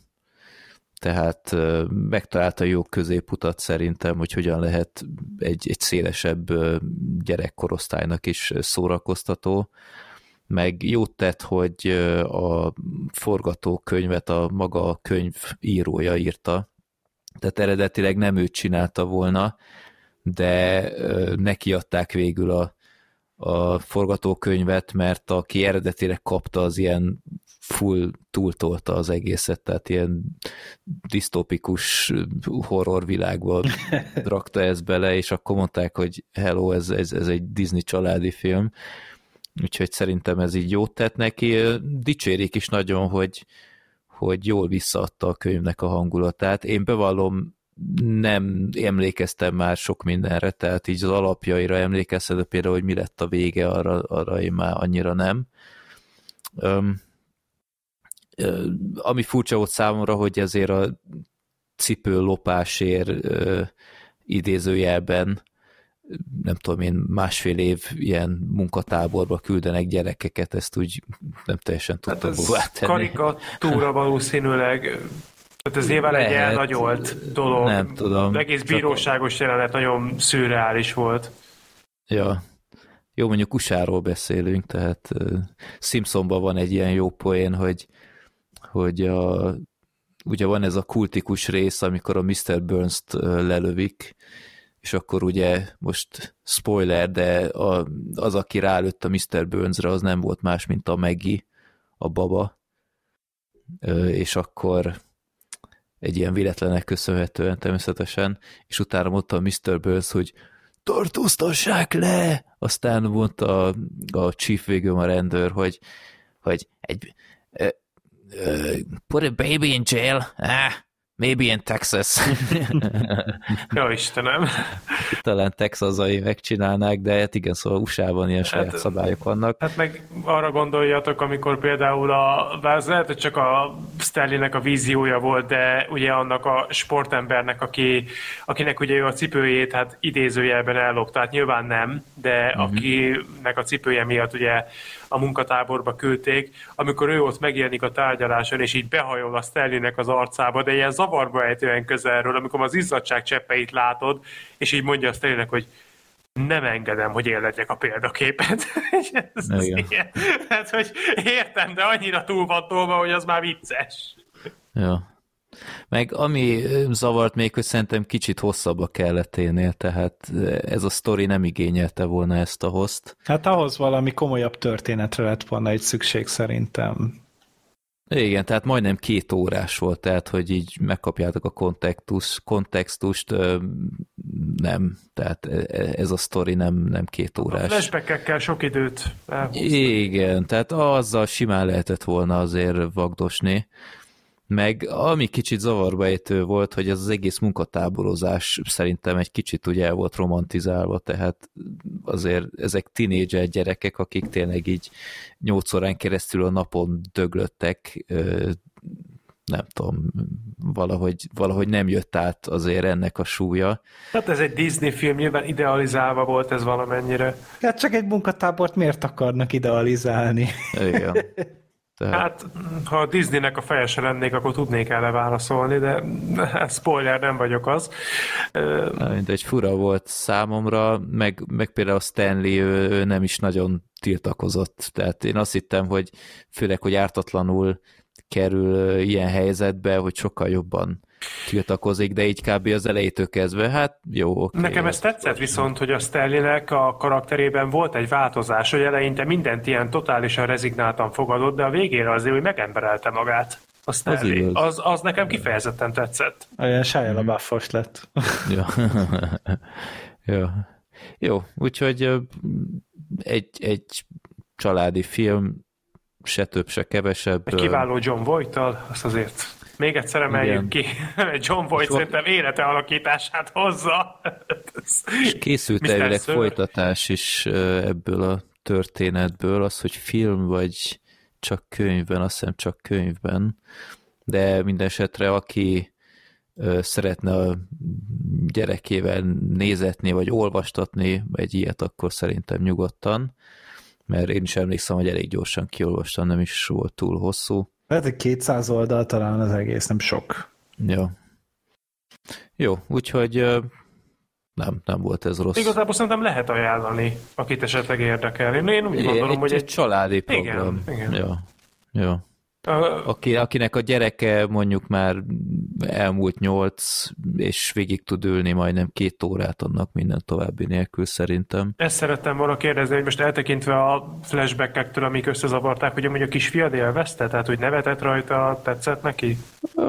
Ja, nem, nem tiltakozott, végigültük egy szuszra, mondjuk ő edzett, de nem, nem panaszkodott. Itt a flashbackeknél mondom, le kellett néha állítani, és így elmagyarázni, hogy mi ez, mert meg, meg nem csak olyan flashbackek, tehát a, a, a, a jelenben is voltak ilyen flashbackek, tehát hogy újra együtt volt a család, meg ilyenek, és, és így csodálkozta, de miért van megint otthon? tehát végig ez a flashbackkezést, ezt még gyakorolni kell nála, mint, mint ilyen stílus eszköz de ja, nem, tehát azért nem, nem volt egy túl bonyolult film. Jó, na akkor most jött el az adásnak a fénypontja, mert elérkezett a karácsonyi filmosztás, és most ö, esetleg csodálkoztok, hogy Black Sheep nélkül hogy osztunk filmet, na hát mi előre gondolkodunk, és már ugye tudtuk, hogy a Black Sheepnél várható az erősítés családi fronton, és éppen ezért hát most egy kis kulisszatitok, de mi ezt az egészet már jó előre fölvettük, pont azért, hogy ne az legyen, hogy itt, itt van a november, és neki perenka csere közben még meg kéne nézni egy csomó filmet.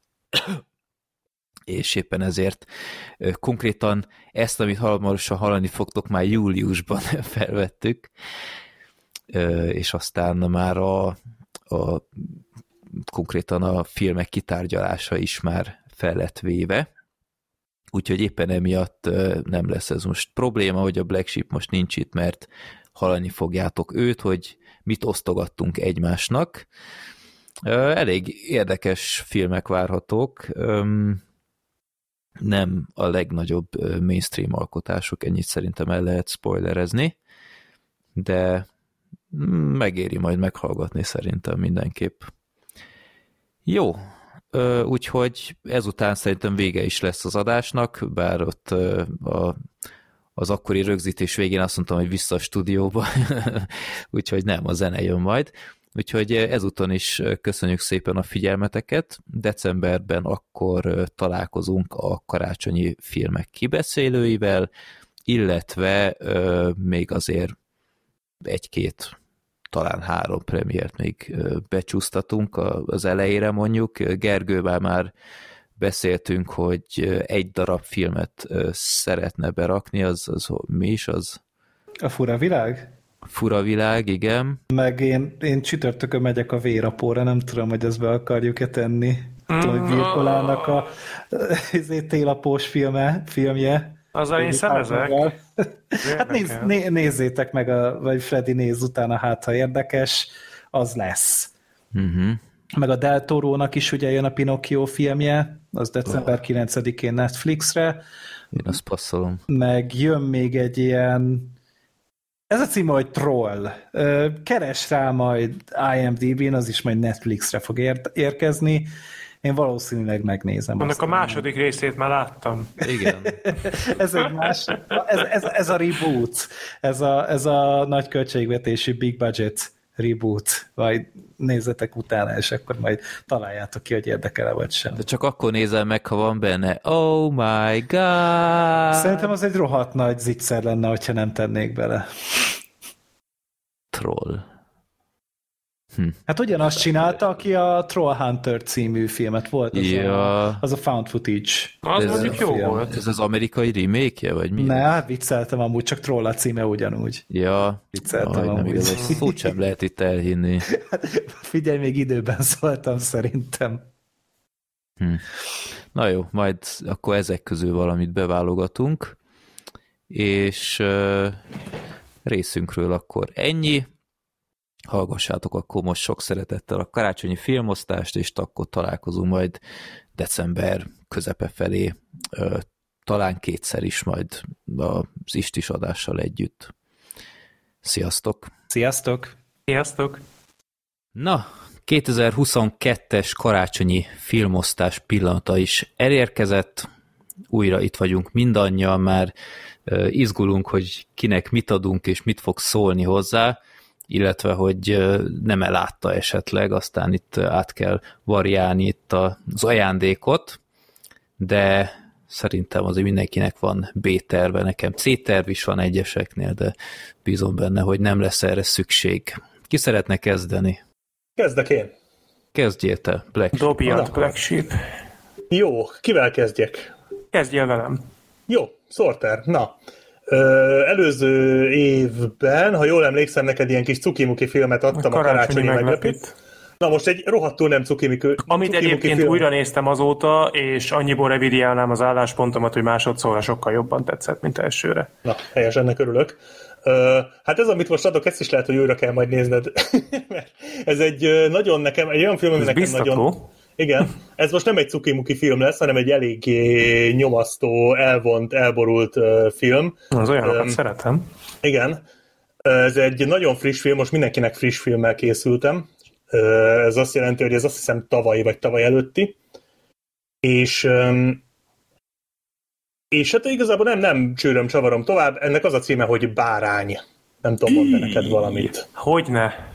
Ú, azt én is láttam. Hogyne ebbe a Nomi Numi Rapace? Rapace, Numi Rapace-os film. Ú, de az nagyon bizarnak tűnik. Az az is. Sokkal bizarabb, mint képzeled. Igen. Ú, az az igazság, hogy ismerem a filmet, és én ezt nem akartam megnézni. Hát akkor pedig most megfogod. A Surprise! francba. Boldog Hát karácsony. jó, oké. Okay. Úgyhogy ezt, ezt gondoltam neked. Ez egy elég kockázatos vállalás most részemről, mert elég erőteljes esély van, hogy ki fogsz borulni rajta. Ismered a De- filmizlésemet, szerinted nekem ez inkább tetszeni fog, vagy Ö, inkább nem? Szerintem attól függ, hogy milyen hangulatban nézed, tehát készülj fel rá, hogy jó kedved nem lesz tőle. Ez egy nagyon elvont film, de van értelme. Uh-huh. Tehát nem egy buta, ost, nem egy ilyen köldöknézős film, csak elég nyomasztó az egész. De én azt gondolom, hogy ha megfelelő hangulatba fogod nézni, akkor szerintem betalálhat a film, de nagyon elborult. És jól sejtem, hogy azt lehetőleg ne rajzolás közben. Nem, nem, tehát igen, igen, tehát figyelj oda rá, mert mm. nem sokat beszélnek benne, ez egy elég lassú film, viszont sok, sok minden történik úgy, hogy valójában senki nem csinál semmit. Uh-huh. És a vége az úgy fog igazán ütni, hogyha tényleg figyelsz. Uh-huh. Mert a vége azért eléggé nagy gyomros.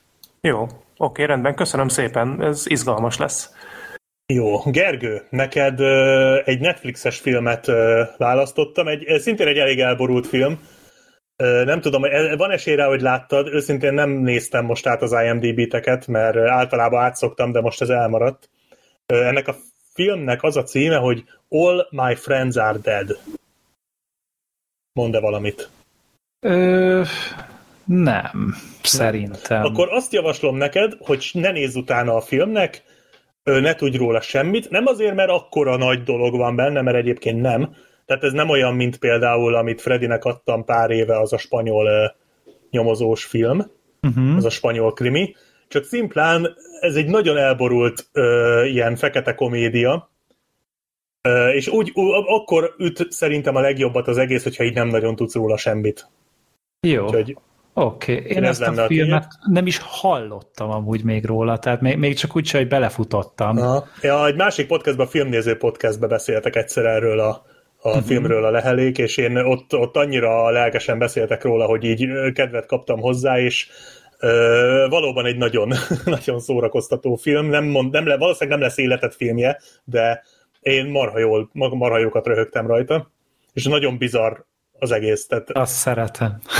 tehát ez is egy elég, a, a bárány annyira nem, mint a bárány, de azért jó úton halad a felé. Ez Jó. valami lengyel film. Azt hiszem lengyel, igen, vagy valami, valami kelet-európai. Hát ugye a betűk alapján eléggé kelet-európainak nézett ki, úgyhogy 5,8 pont IMDb. Mhm. a jó, hát az elborult ilyen Netflix horroroknál az már egy jó ö, ómen amúgy. Ja, én azt hiszem hetest adtam rá, igen, hetest adtam rá. Ja. Úgyhogy ezt adnám neked. És Freddy, neked pedig most, mivel hogy tavaly befürödtem a Jackie Channel, ezért most egy biztosra akartam menni, Most egy Jet Li filmet kap. igen, Ö, és nem Marvel film. Ö, Most egy olyan ö, filmet szeretnék adni, amiről én se hallottam semmit, egy barátom ajánlotta, Ö, idei a film, és Mark Rylance a főszereplője, de mondom, én semmit az égvilágon nem hallottam róla, ennek az a címe, hogy The Outfit. Nem tudom, mond valamit. Semmit. Ez egy gangsterfilm, Oh. egy szabóról szól, és ö, igazából nekem úgy ajánlotta a, a srác, hogy igazából ez egy, ő úgy, úgy, úgy ült le, hogy nem, bocsánat, ő moziban nézte, mert Amerikában lakik, mindegy, és hogy úgy ült be, hogy így éppen volt szabad két órája, hogy ezt akkor ő megnézi, és hogy ilyen úgy jött ki, hogy azt a mocskos kurva élet, és egyébként a film az tényleg rohadt jó. Ö, Itt is érdemes úgy, hogy nem nagyon olvasol utána, mert elég sok fordulat van a filmbe. Ö, Egy ilyen klassz, klasszikus, lassú vonalvezetésű gangsterfilm. Ilyen mindenki mindenkit átver típusú. Uh-huh. És Jó Mark. Rylance meglepő módon kurva jó benne. Uh-huh.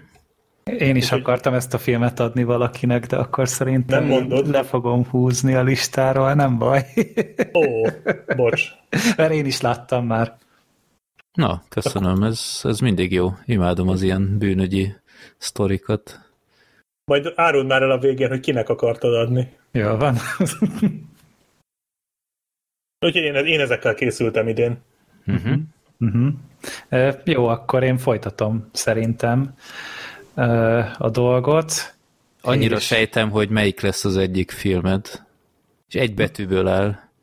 Nem, nem, nem, nem, nem, Ja. nem, nem, nem, nem azt nem akartam adni uh, senkinek. A V. Kilenc, az egy jó animációs film volt. De a szám. Ja, igaz, igaz. Ne, nem, az, azt a filmet nem akartam, úgy akartam, hogy ha kijön az előzmény is, majd valamikor ősszel, majd akkor egy ilyen double feature-ben beszélünk Ah. róla, de Az lesz a dupla V? Nem. szóval mindegy, hogyha már így meg is szólalt a Black Sheep, akkor az ő filmjével kezdem. Te, Black Sheep, láttad-e azt a filmet, amivel először jelölték a Denis Villeneuve-t Oscarra? A Felperzselt Föld című filmet. a felperzselt földet, és kösz szépen, hogy karácsonyra azt a filmet szántad nekem. Nem baj. Na jó, ezt így a Azután én bárány két- után azért... Az engem kiborított az a film. Én, engem is. Én, én teljesen lelkibeteg voltam utána két napig, de úgy... Uh, Láttam az Incendies-t, az egy nagyon-nagyon-nagyon jó film, igen. De soha többé nem akarom újra nézni, tehát jó. az a, ott a buszos jelenet, meg a fináléban az a fordulat, az, az, az attól én kiborultam, úgyhogy Jó. Köszönöm a szándékot. Hát, én csak egy jó filmet akartam adni. egy nagyon, Gergő, nagyon csak jó annyi, film. hogy most helyette nehogy nekem akard adni, mert hasonló, mint a bárány, az is egy olyan film, hogy nem láttam, és nem is akarom látni. Nem, a, a bár sokkal durvább, mint a bárány. Ja, jó. Ez, ez, ez egy atombomba. Egyébként ez nem az első filmje volt. Tudom, Az első, amiért Első, jelölték. amiért jelölték. Politech. Ja, amire, ja, jó, oké. A Politechniket is láttam, remélem nem az lesz a következő. Azt én is láttam, de nekem az nem tetszett különösebben, úgyhogy nem, is nem is akartam. Ö, De nem baj. Na, akkor B-terv, olyan ritkán van. V-terv, ez pedig egy, ez egy nem régi film, amúgy, azt hiszem 2000, 2020-as. Ennek az a címe, hogy The Kid Detective. Ismerőse. Nem. Vagyis a cím ismerős. Kid Detective. Aha. A cím ismerős. Az de nem ifjú láttam. nyomozó. Ez egy 2020-as film, elképesztően szórakoztató film, és egy nagyon-nagyon Tudom, melyik film ez. Aha, nem nagyon-nagyon láttam. meglepő az a stílus, amiben ö, mesél meg, ahogy készült. Én abszolút nem erre számítottam a cím alapján, ö, de, de nagyon-nagyon szórakoztató. Én, én elképesztően élveztem. Úgyhogy ö, remélem, hogy Kid Detective. Jó, szuper. neked is Köszi. tetszeni fog. Akkor a következő az a Freddy lesz. A Freddy egy, hát ez szintén nem lesz egy régi film, Na hát. Ez is, ez is azt hiszem egy 2000, igen, egy 2020-as film. Itt úgy, amikor láttam ezt a filmet, akkor éreztem, hogy ez, ez erre egy rá, a plakátjára rá van írva, hogy külön Freddy D-nek ajánlják. Ennek az a címe, hogy Let Him Go. A vérföldje magyarul. Ez egy Kevin Costner film a Diane Lane-nel. Játszanak egy ö, idős párt.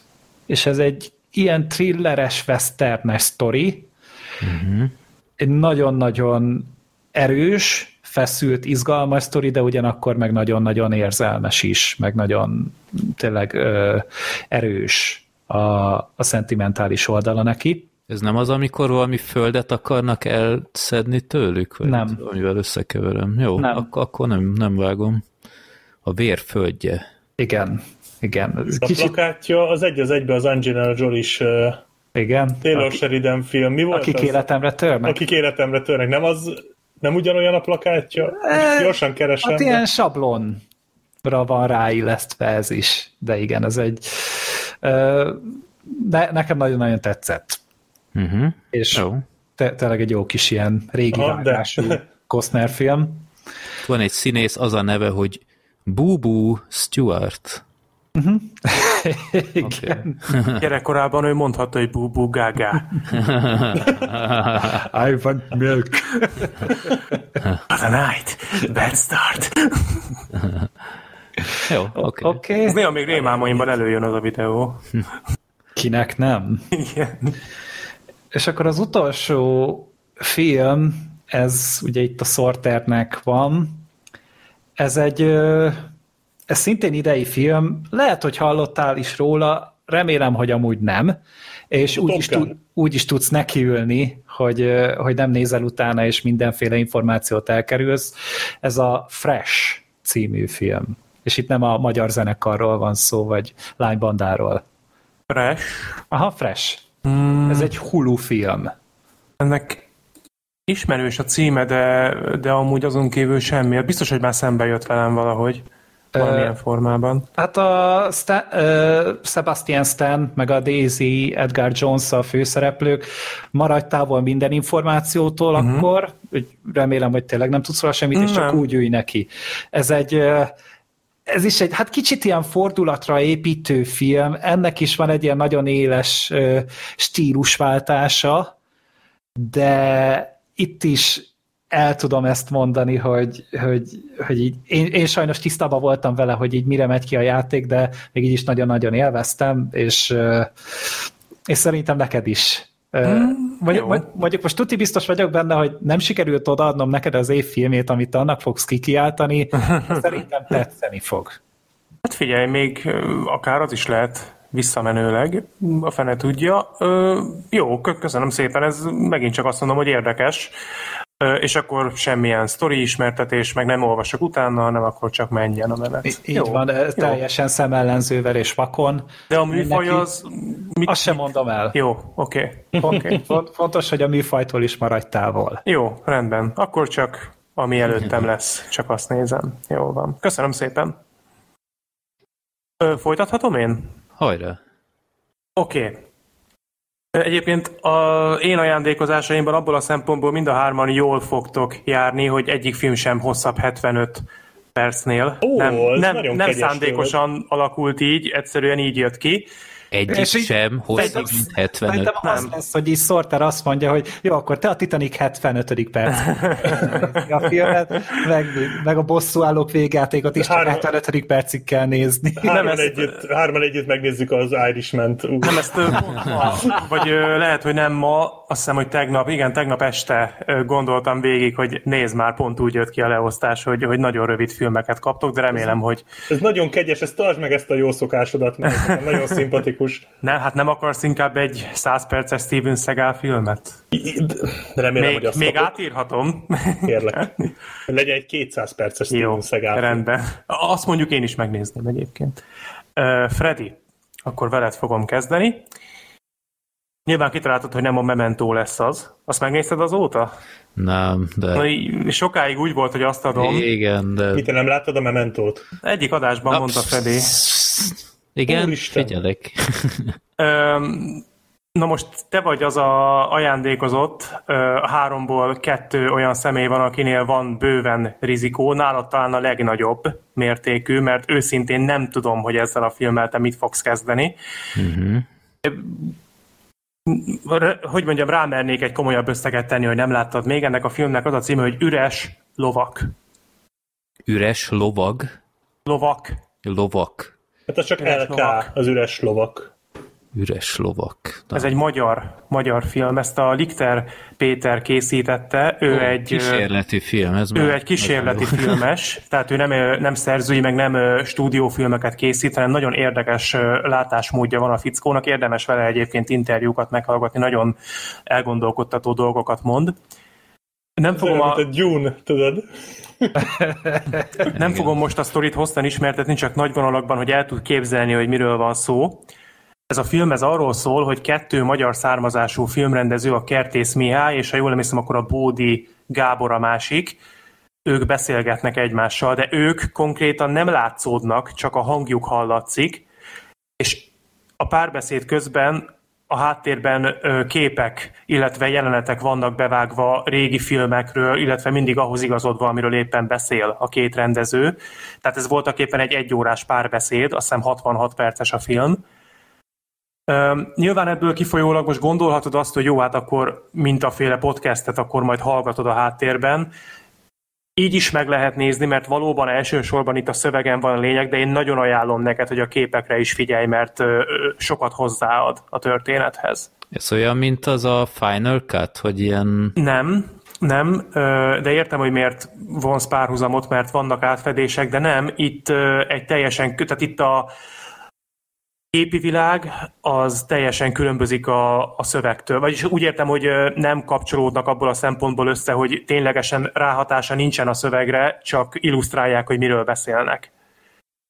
Egy nagyon hangulatos, nagyon érdekes, nagyon egyedi film. Nekem, hogy mondjam, tetszett, azt nem mondom, hogy életem filmje, de tetszett, és ahogy megnéztem, arra gondoltam, hogy nem vagyok biztos abban, hogy te ezt ö, ugyanúgy fogod kedvelni, mint én, de nagyon kíváncsi lennék rá, hogy mit szólsz ehhez a filmhez.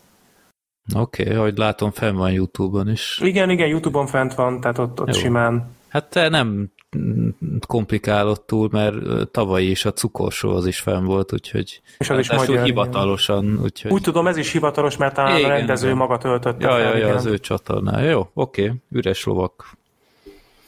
Jó. Mhm. Gergő, te vagy az a személy, akinél nem rizikóztam. Tavaly bejött, hogy horrort adtam neked. Remélem, hogy az idén is működni fog, és nem láttad még a The Den című filmet. De D-E-N. ez egy ilyen found footage-os Az. film, ami ilyen webkamerákkal Igen. van föl. Ja, én ezt láttam még évekkel ezelőtt, tehát ilyen hat évvel vagy öt évvel ezelőtt, és amúgy tetszett. Akkor adjak mást, vagy... Igen, adjál mást. Jó, akkor viszont sajnos azt a filmet fogom adni, ami, ami annyira nem lesz jó, ez annyira nem lesz izgalmas szerintem. Én ezt, ez egy tévéfilm, ami annyira nem látványos, illetve annyira nem izgalmas, tehát nem, nem egy szuper volumenű alkotás, egyszerűen engem azért gondolkodtatott el, és azért hatott rám erőteljesen drámai szempontból, mert ez egy megtörtént esetet dolgoz fel, ennek az a címe, hogy a család barátja. Jaj, már megírt egy halálos iramban filmet Nem, nem, nem, nem, nem. Család barátja. Friend of the Family. 2005-ös film. Igen, ez egy thriller, hát dráma thriller. Aha. Mindjárt megnézzük, hogy was is das? Kicsikét az ajándékra hasonlít. Ó, oh, az király. Nem, az a baj, hogy nagyon érződik rajta, hogy ez egy tévéfilm. Tehát uh-huh. megvannak ezek a tipikus tévéfilmes eszköztárai, viszont a színészek azok meglepően jók, a történetben vannak ö, meglepő fordulatok, és tényleg az, az egésznek a mi voltja az, hogy ez egy, ez egy igaz történet, az elég, elég hátborzongatóvá rakja össze az egészet. Uh-huh. Ö, mm, figyelj, jó. Mivel nem hosszú, ezért Akkor igazából mégsem, jöhet. akkor mégsem minden film 75 perc, amit terveztem adni, mert a Den az valóban ilyen 71-2 perces, de hát sajnálom, hogy az nem jött össze, remélem azért ez is tetszeni fog. Figyelj, nem, nem Mi bánom. van a fején ennek a fickónak a filmplakáton, mint valami alsógatja lenne, vagy Az a nem- haja. mi? Nem, van valami Nincs most előttem a plakát. kendő, de én nem tudom mi a na megnyitom nagyobbra. hogy Szerintem Freddy része. 2006-os? Ötös talán. Ja, hát ez egy ilyen, mint hogy ilyen szalvétából rakott volna magára valamilyen kis Hm. fej pántot. Akkor most annyiból változik még a helyzet, hogy akkor végül is rizikó van a Gergőnél is, mert őszintén szóval nem tudom, hogy neked ez mennyire fog tetszeni. Én bírtam, de lehet, hogy te azt fogod mondani, hogy a legközelebb valami normálisat már légy szíves.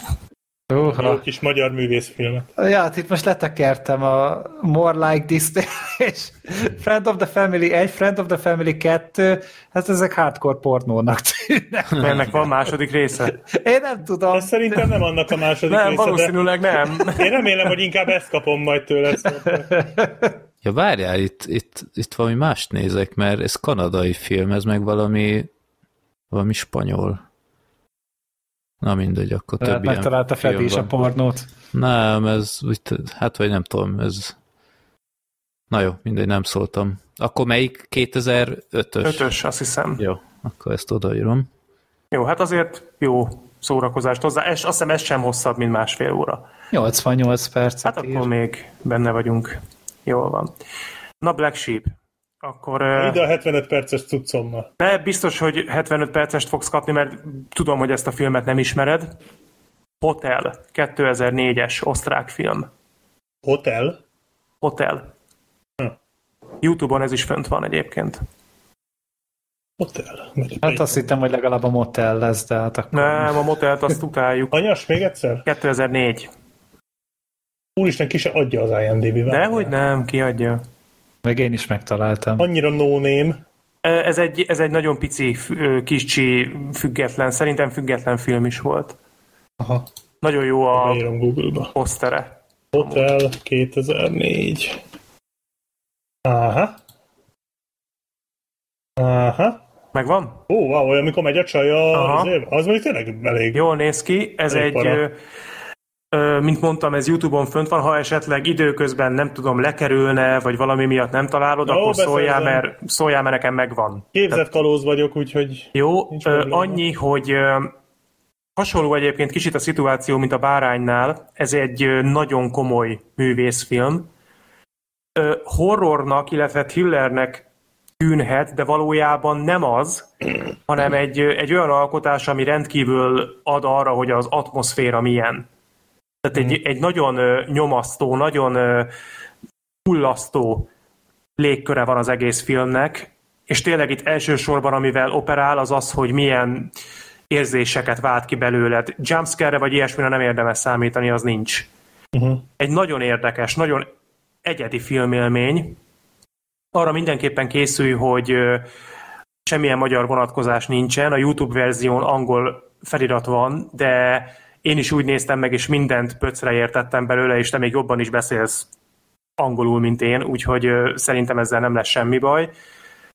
Egy, egy nagyon, tehát én megnéztem, és nekem tetszett, nem fog soha a kedvenceim közé feliratkozni, de biztos vagyok benne, hogy elfelejteni sem fogom, és azóta is egyébként rendszeresen jutnak belóra, nem is elsősorban képsorok, hanem érzések.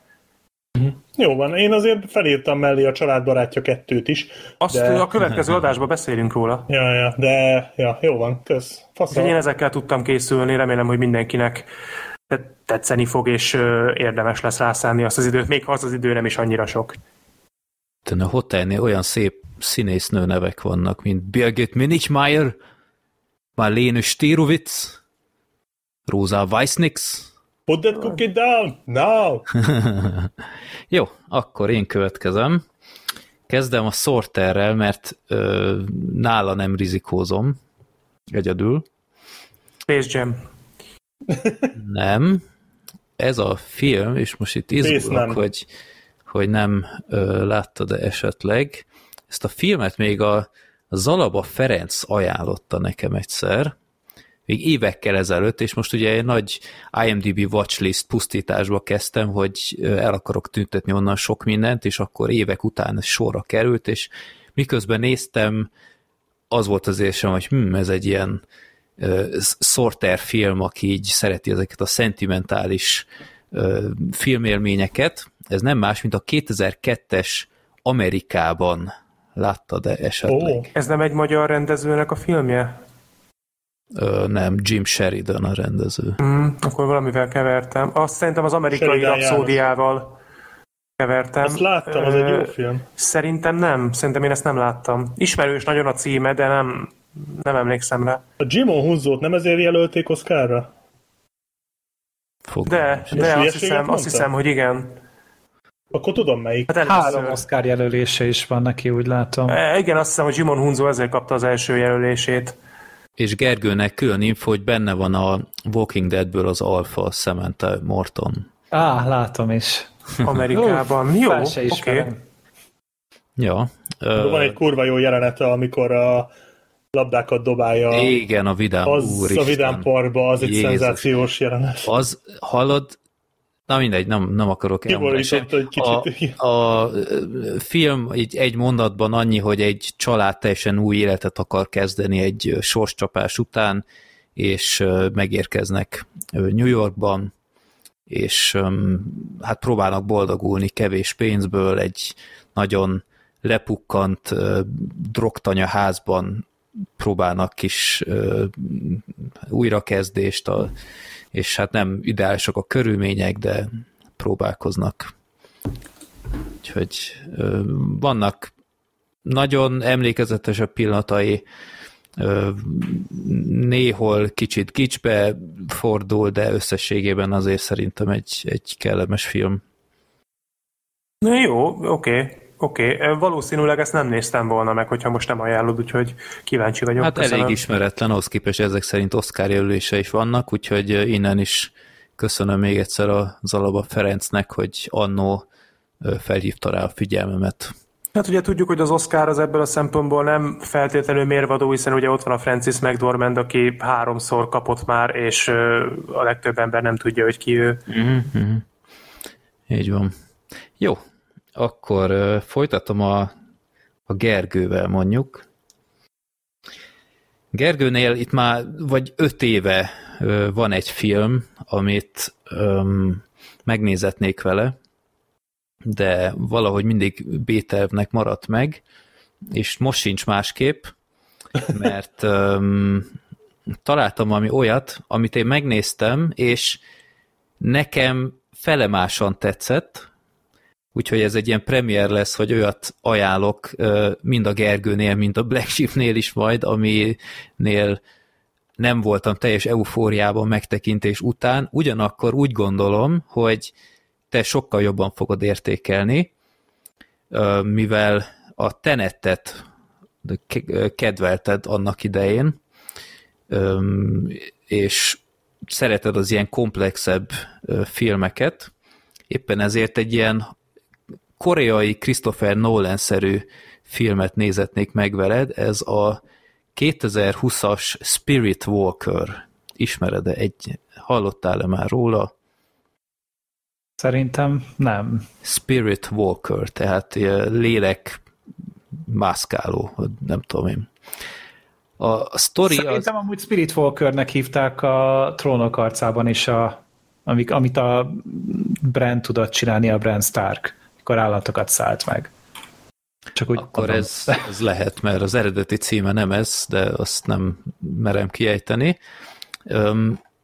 Egy mondatban miről szól, hogy a film rögtön egy ilyen cold open-nel kezdődik, tehát így rögtön benne vagyunk egy, egy helyzetben, egy fickó felébred egy autóbaleset kellős közepen, közepén, és nem emlékszik semmire, és itt van a filmnek a, az igazi aduásza, hogy egy bizonyos időközönként elkezd testet cserélni ez az ember. Tehát uh-huh. mint az a Quantum Leap sorozat, nem tudom, mert te biztos nem ismered, én gyerekként szerettem azt nézni, és éppen ezért nagyon ö, tehát kicsit zavaros lesz egy idő után, úgyhogy én, én nálad mindenképp, ezt fel is írtam magamnak, nagyon ajánlom neked, hogy a neveket, azokat próbáld azért leírgatni, vagy valami, mert izé, nem illik mondani ilyet, vagy akármi, de ez a helyzet, én nem tudtam sokszor megkülönböztetni a színészeket, miközben meg ugrált a fő karakter, karakterek között, és uh, szóval oda kell figyelni, és bízom benne, hogy te jobban csinálod majd, mint én, de ennek ellenére azért nem egy olyan komplex, mint a Tenet, de elég Nolan-es beütése van. Uh-huh. Szoktam amúgy rendszeresen koreai filmeket nézni, és hát mindig így hangosan elmondom háromszor egymás után a karakterek neveit, amikor így uh-huh. nézem az arcukat, hogy, hogy meg tudjam egyezni, mert tényleg nehéz is kötni Igen. a neveket bármihez, mert te, te, de, de hogy a szavakat nem érted, a neveket se. És ezt szoktam mostanában. Ráadásul ugye nem is úgy mondják feltétlenül a neveket, ahogy le van írva. Hát meg nem is tette meg ez a film a szívességet, hogy nem tudom én, az egyiknek ilyen ö, szuper emlékezetes bajsza van, a másiknak vörös haja, mm-hmm. meg mhm. ilyenek, hogy megkönnyítse a dolgot. Gyűrűk ez... urába ez azért könnyebb, igen. Úgyhogy lehet, hogy ez csak egy nyugati probléma, de bízom benne, hogy, hogy te örömedet, örömedet leled majd ebben a filmben, de tényleg összpontosíts majd. Uh-huh.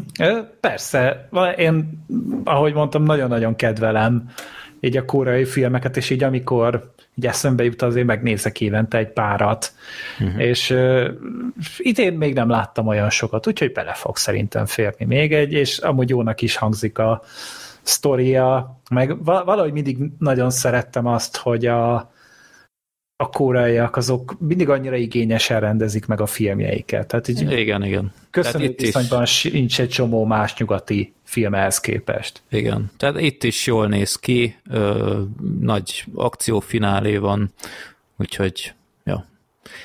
Akkor Black Sheep. Igen?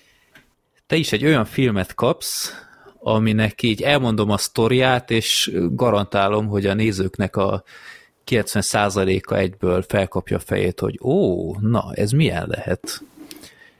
Öm, ez is egy japán film, mint tavaly.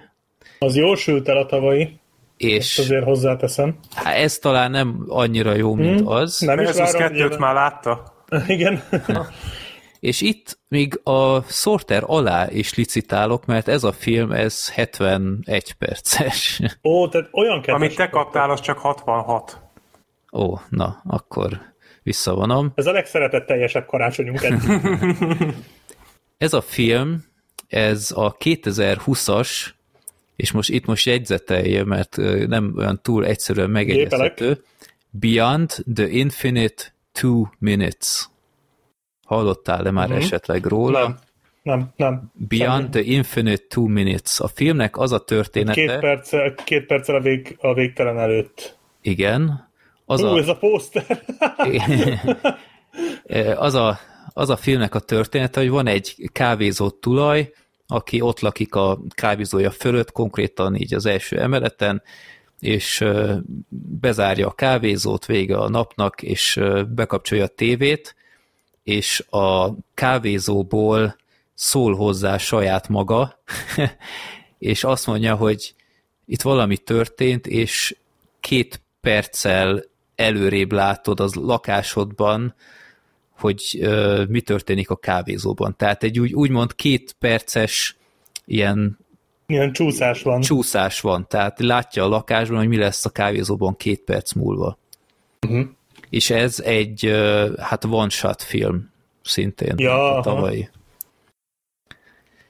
Jó. Na, fasz, az, elég, elég mindfuckos helyenként, az nem baj. nagyon japán, ezt hozzáteszem.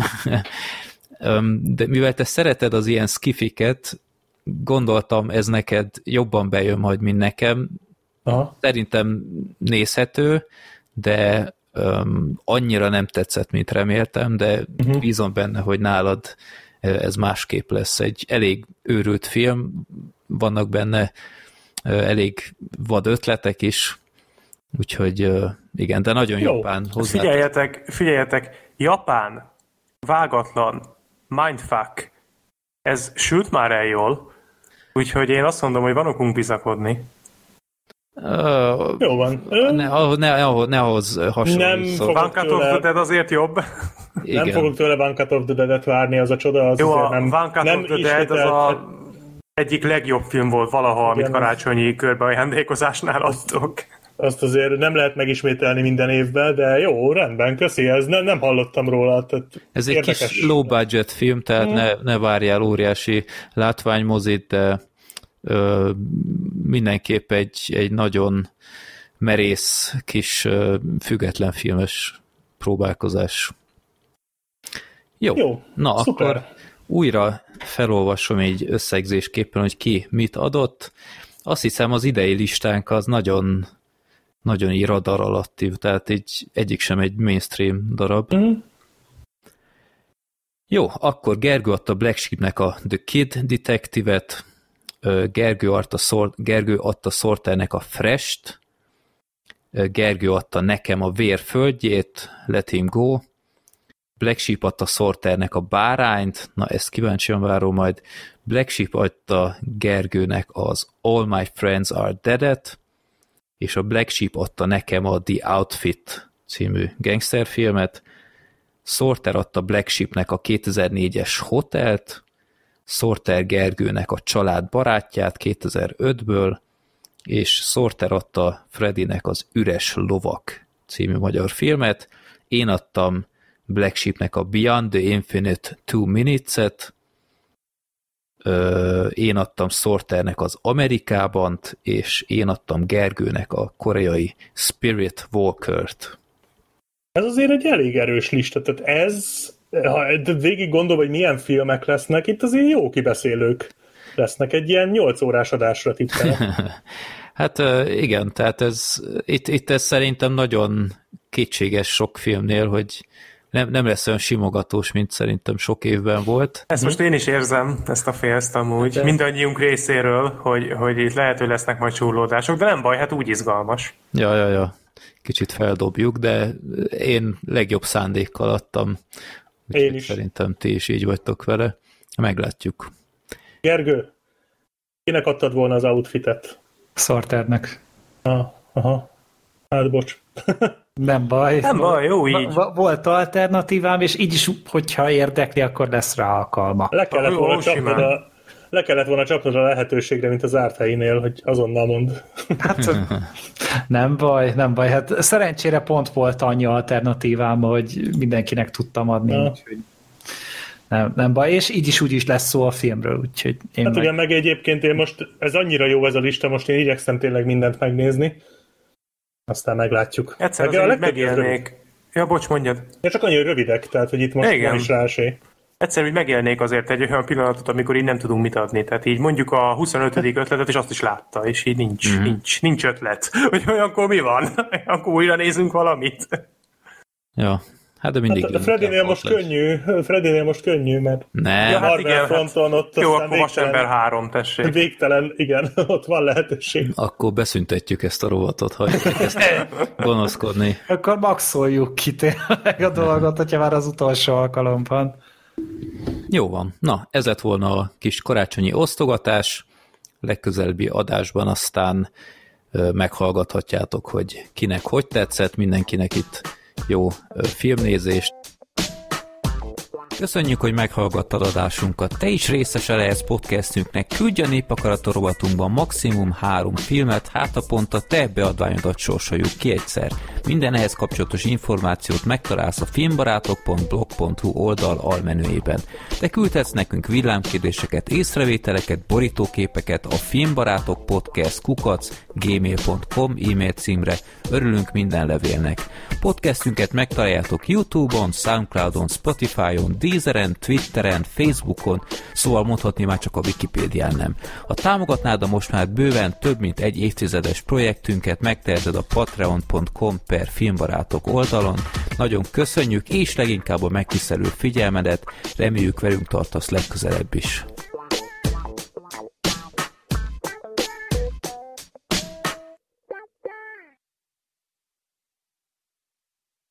Jó van, srácok. Akkor köszi a rögzítést, és akkor szerintem holnap... Én köszönöm neked. Ó, nagyon Én szívesen. meg nektek köszönöm. Na, jó, most egy körbe szokottuk egymás faszát. Fantasztikus már élmény volt. Sose volt ilyen jó. jó. Na, Jó van. éjszakát. Jó pihenést, jó éjszakát, sziasztok. Hello, Hello. Sziasztok.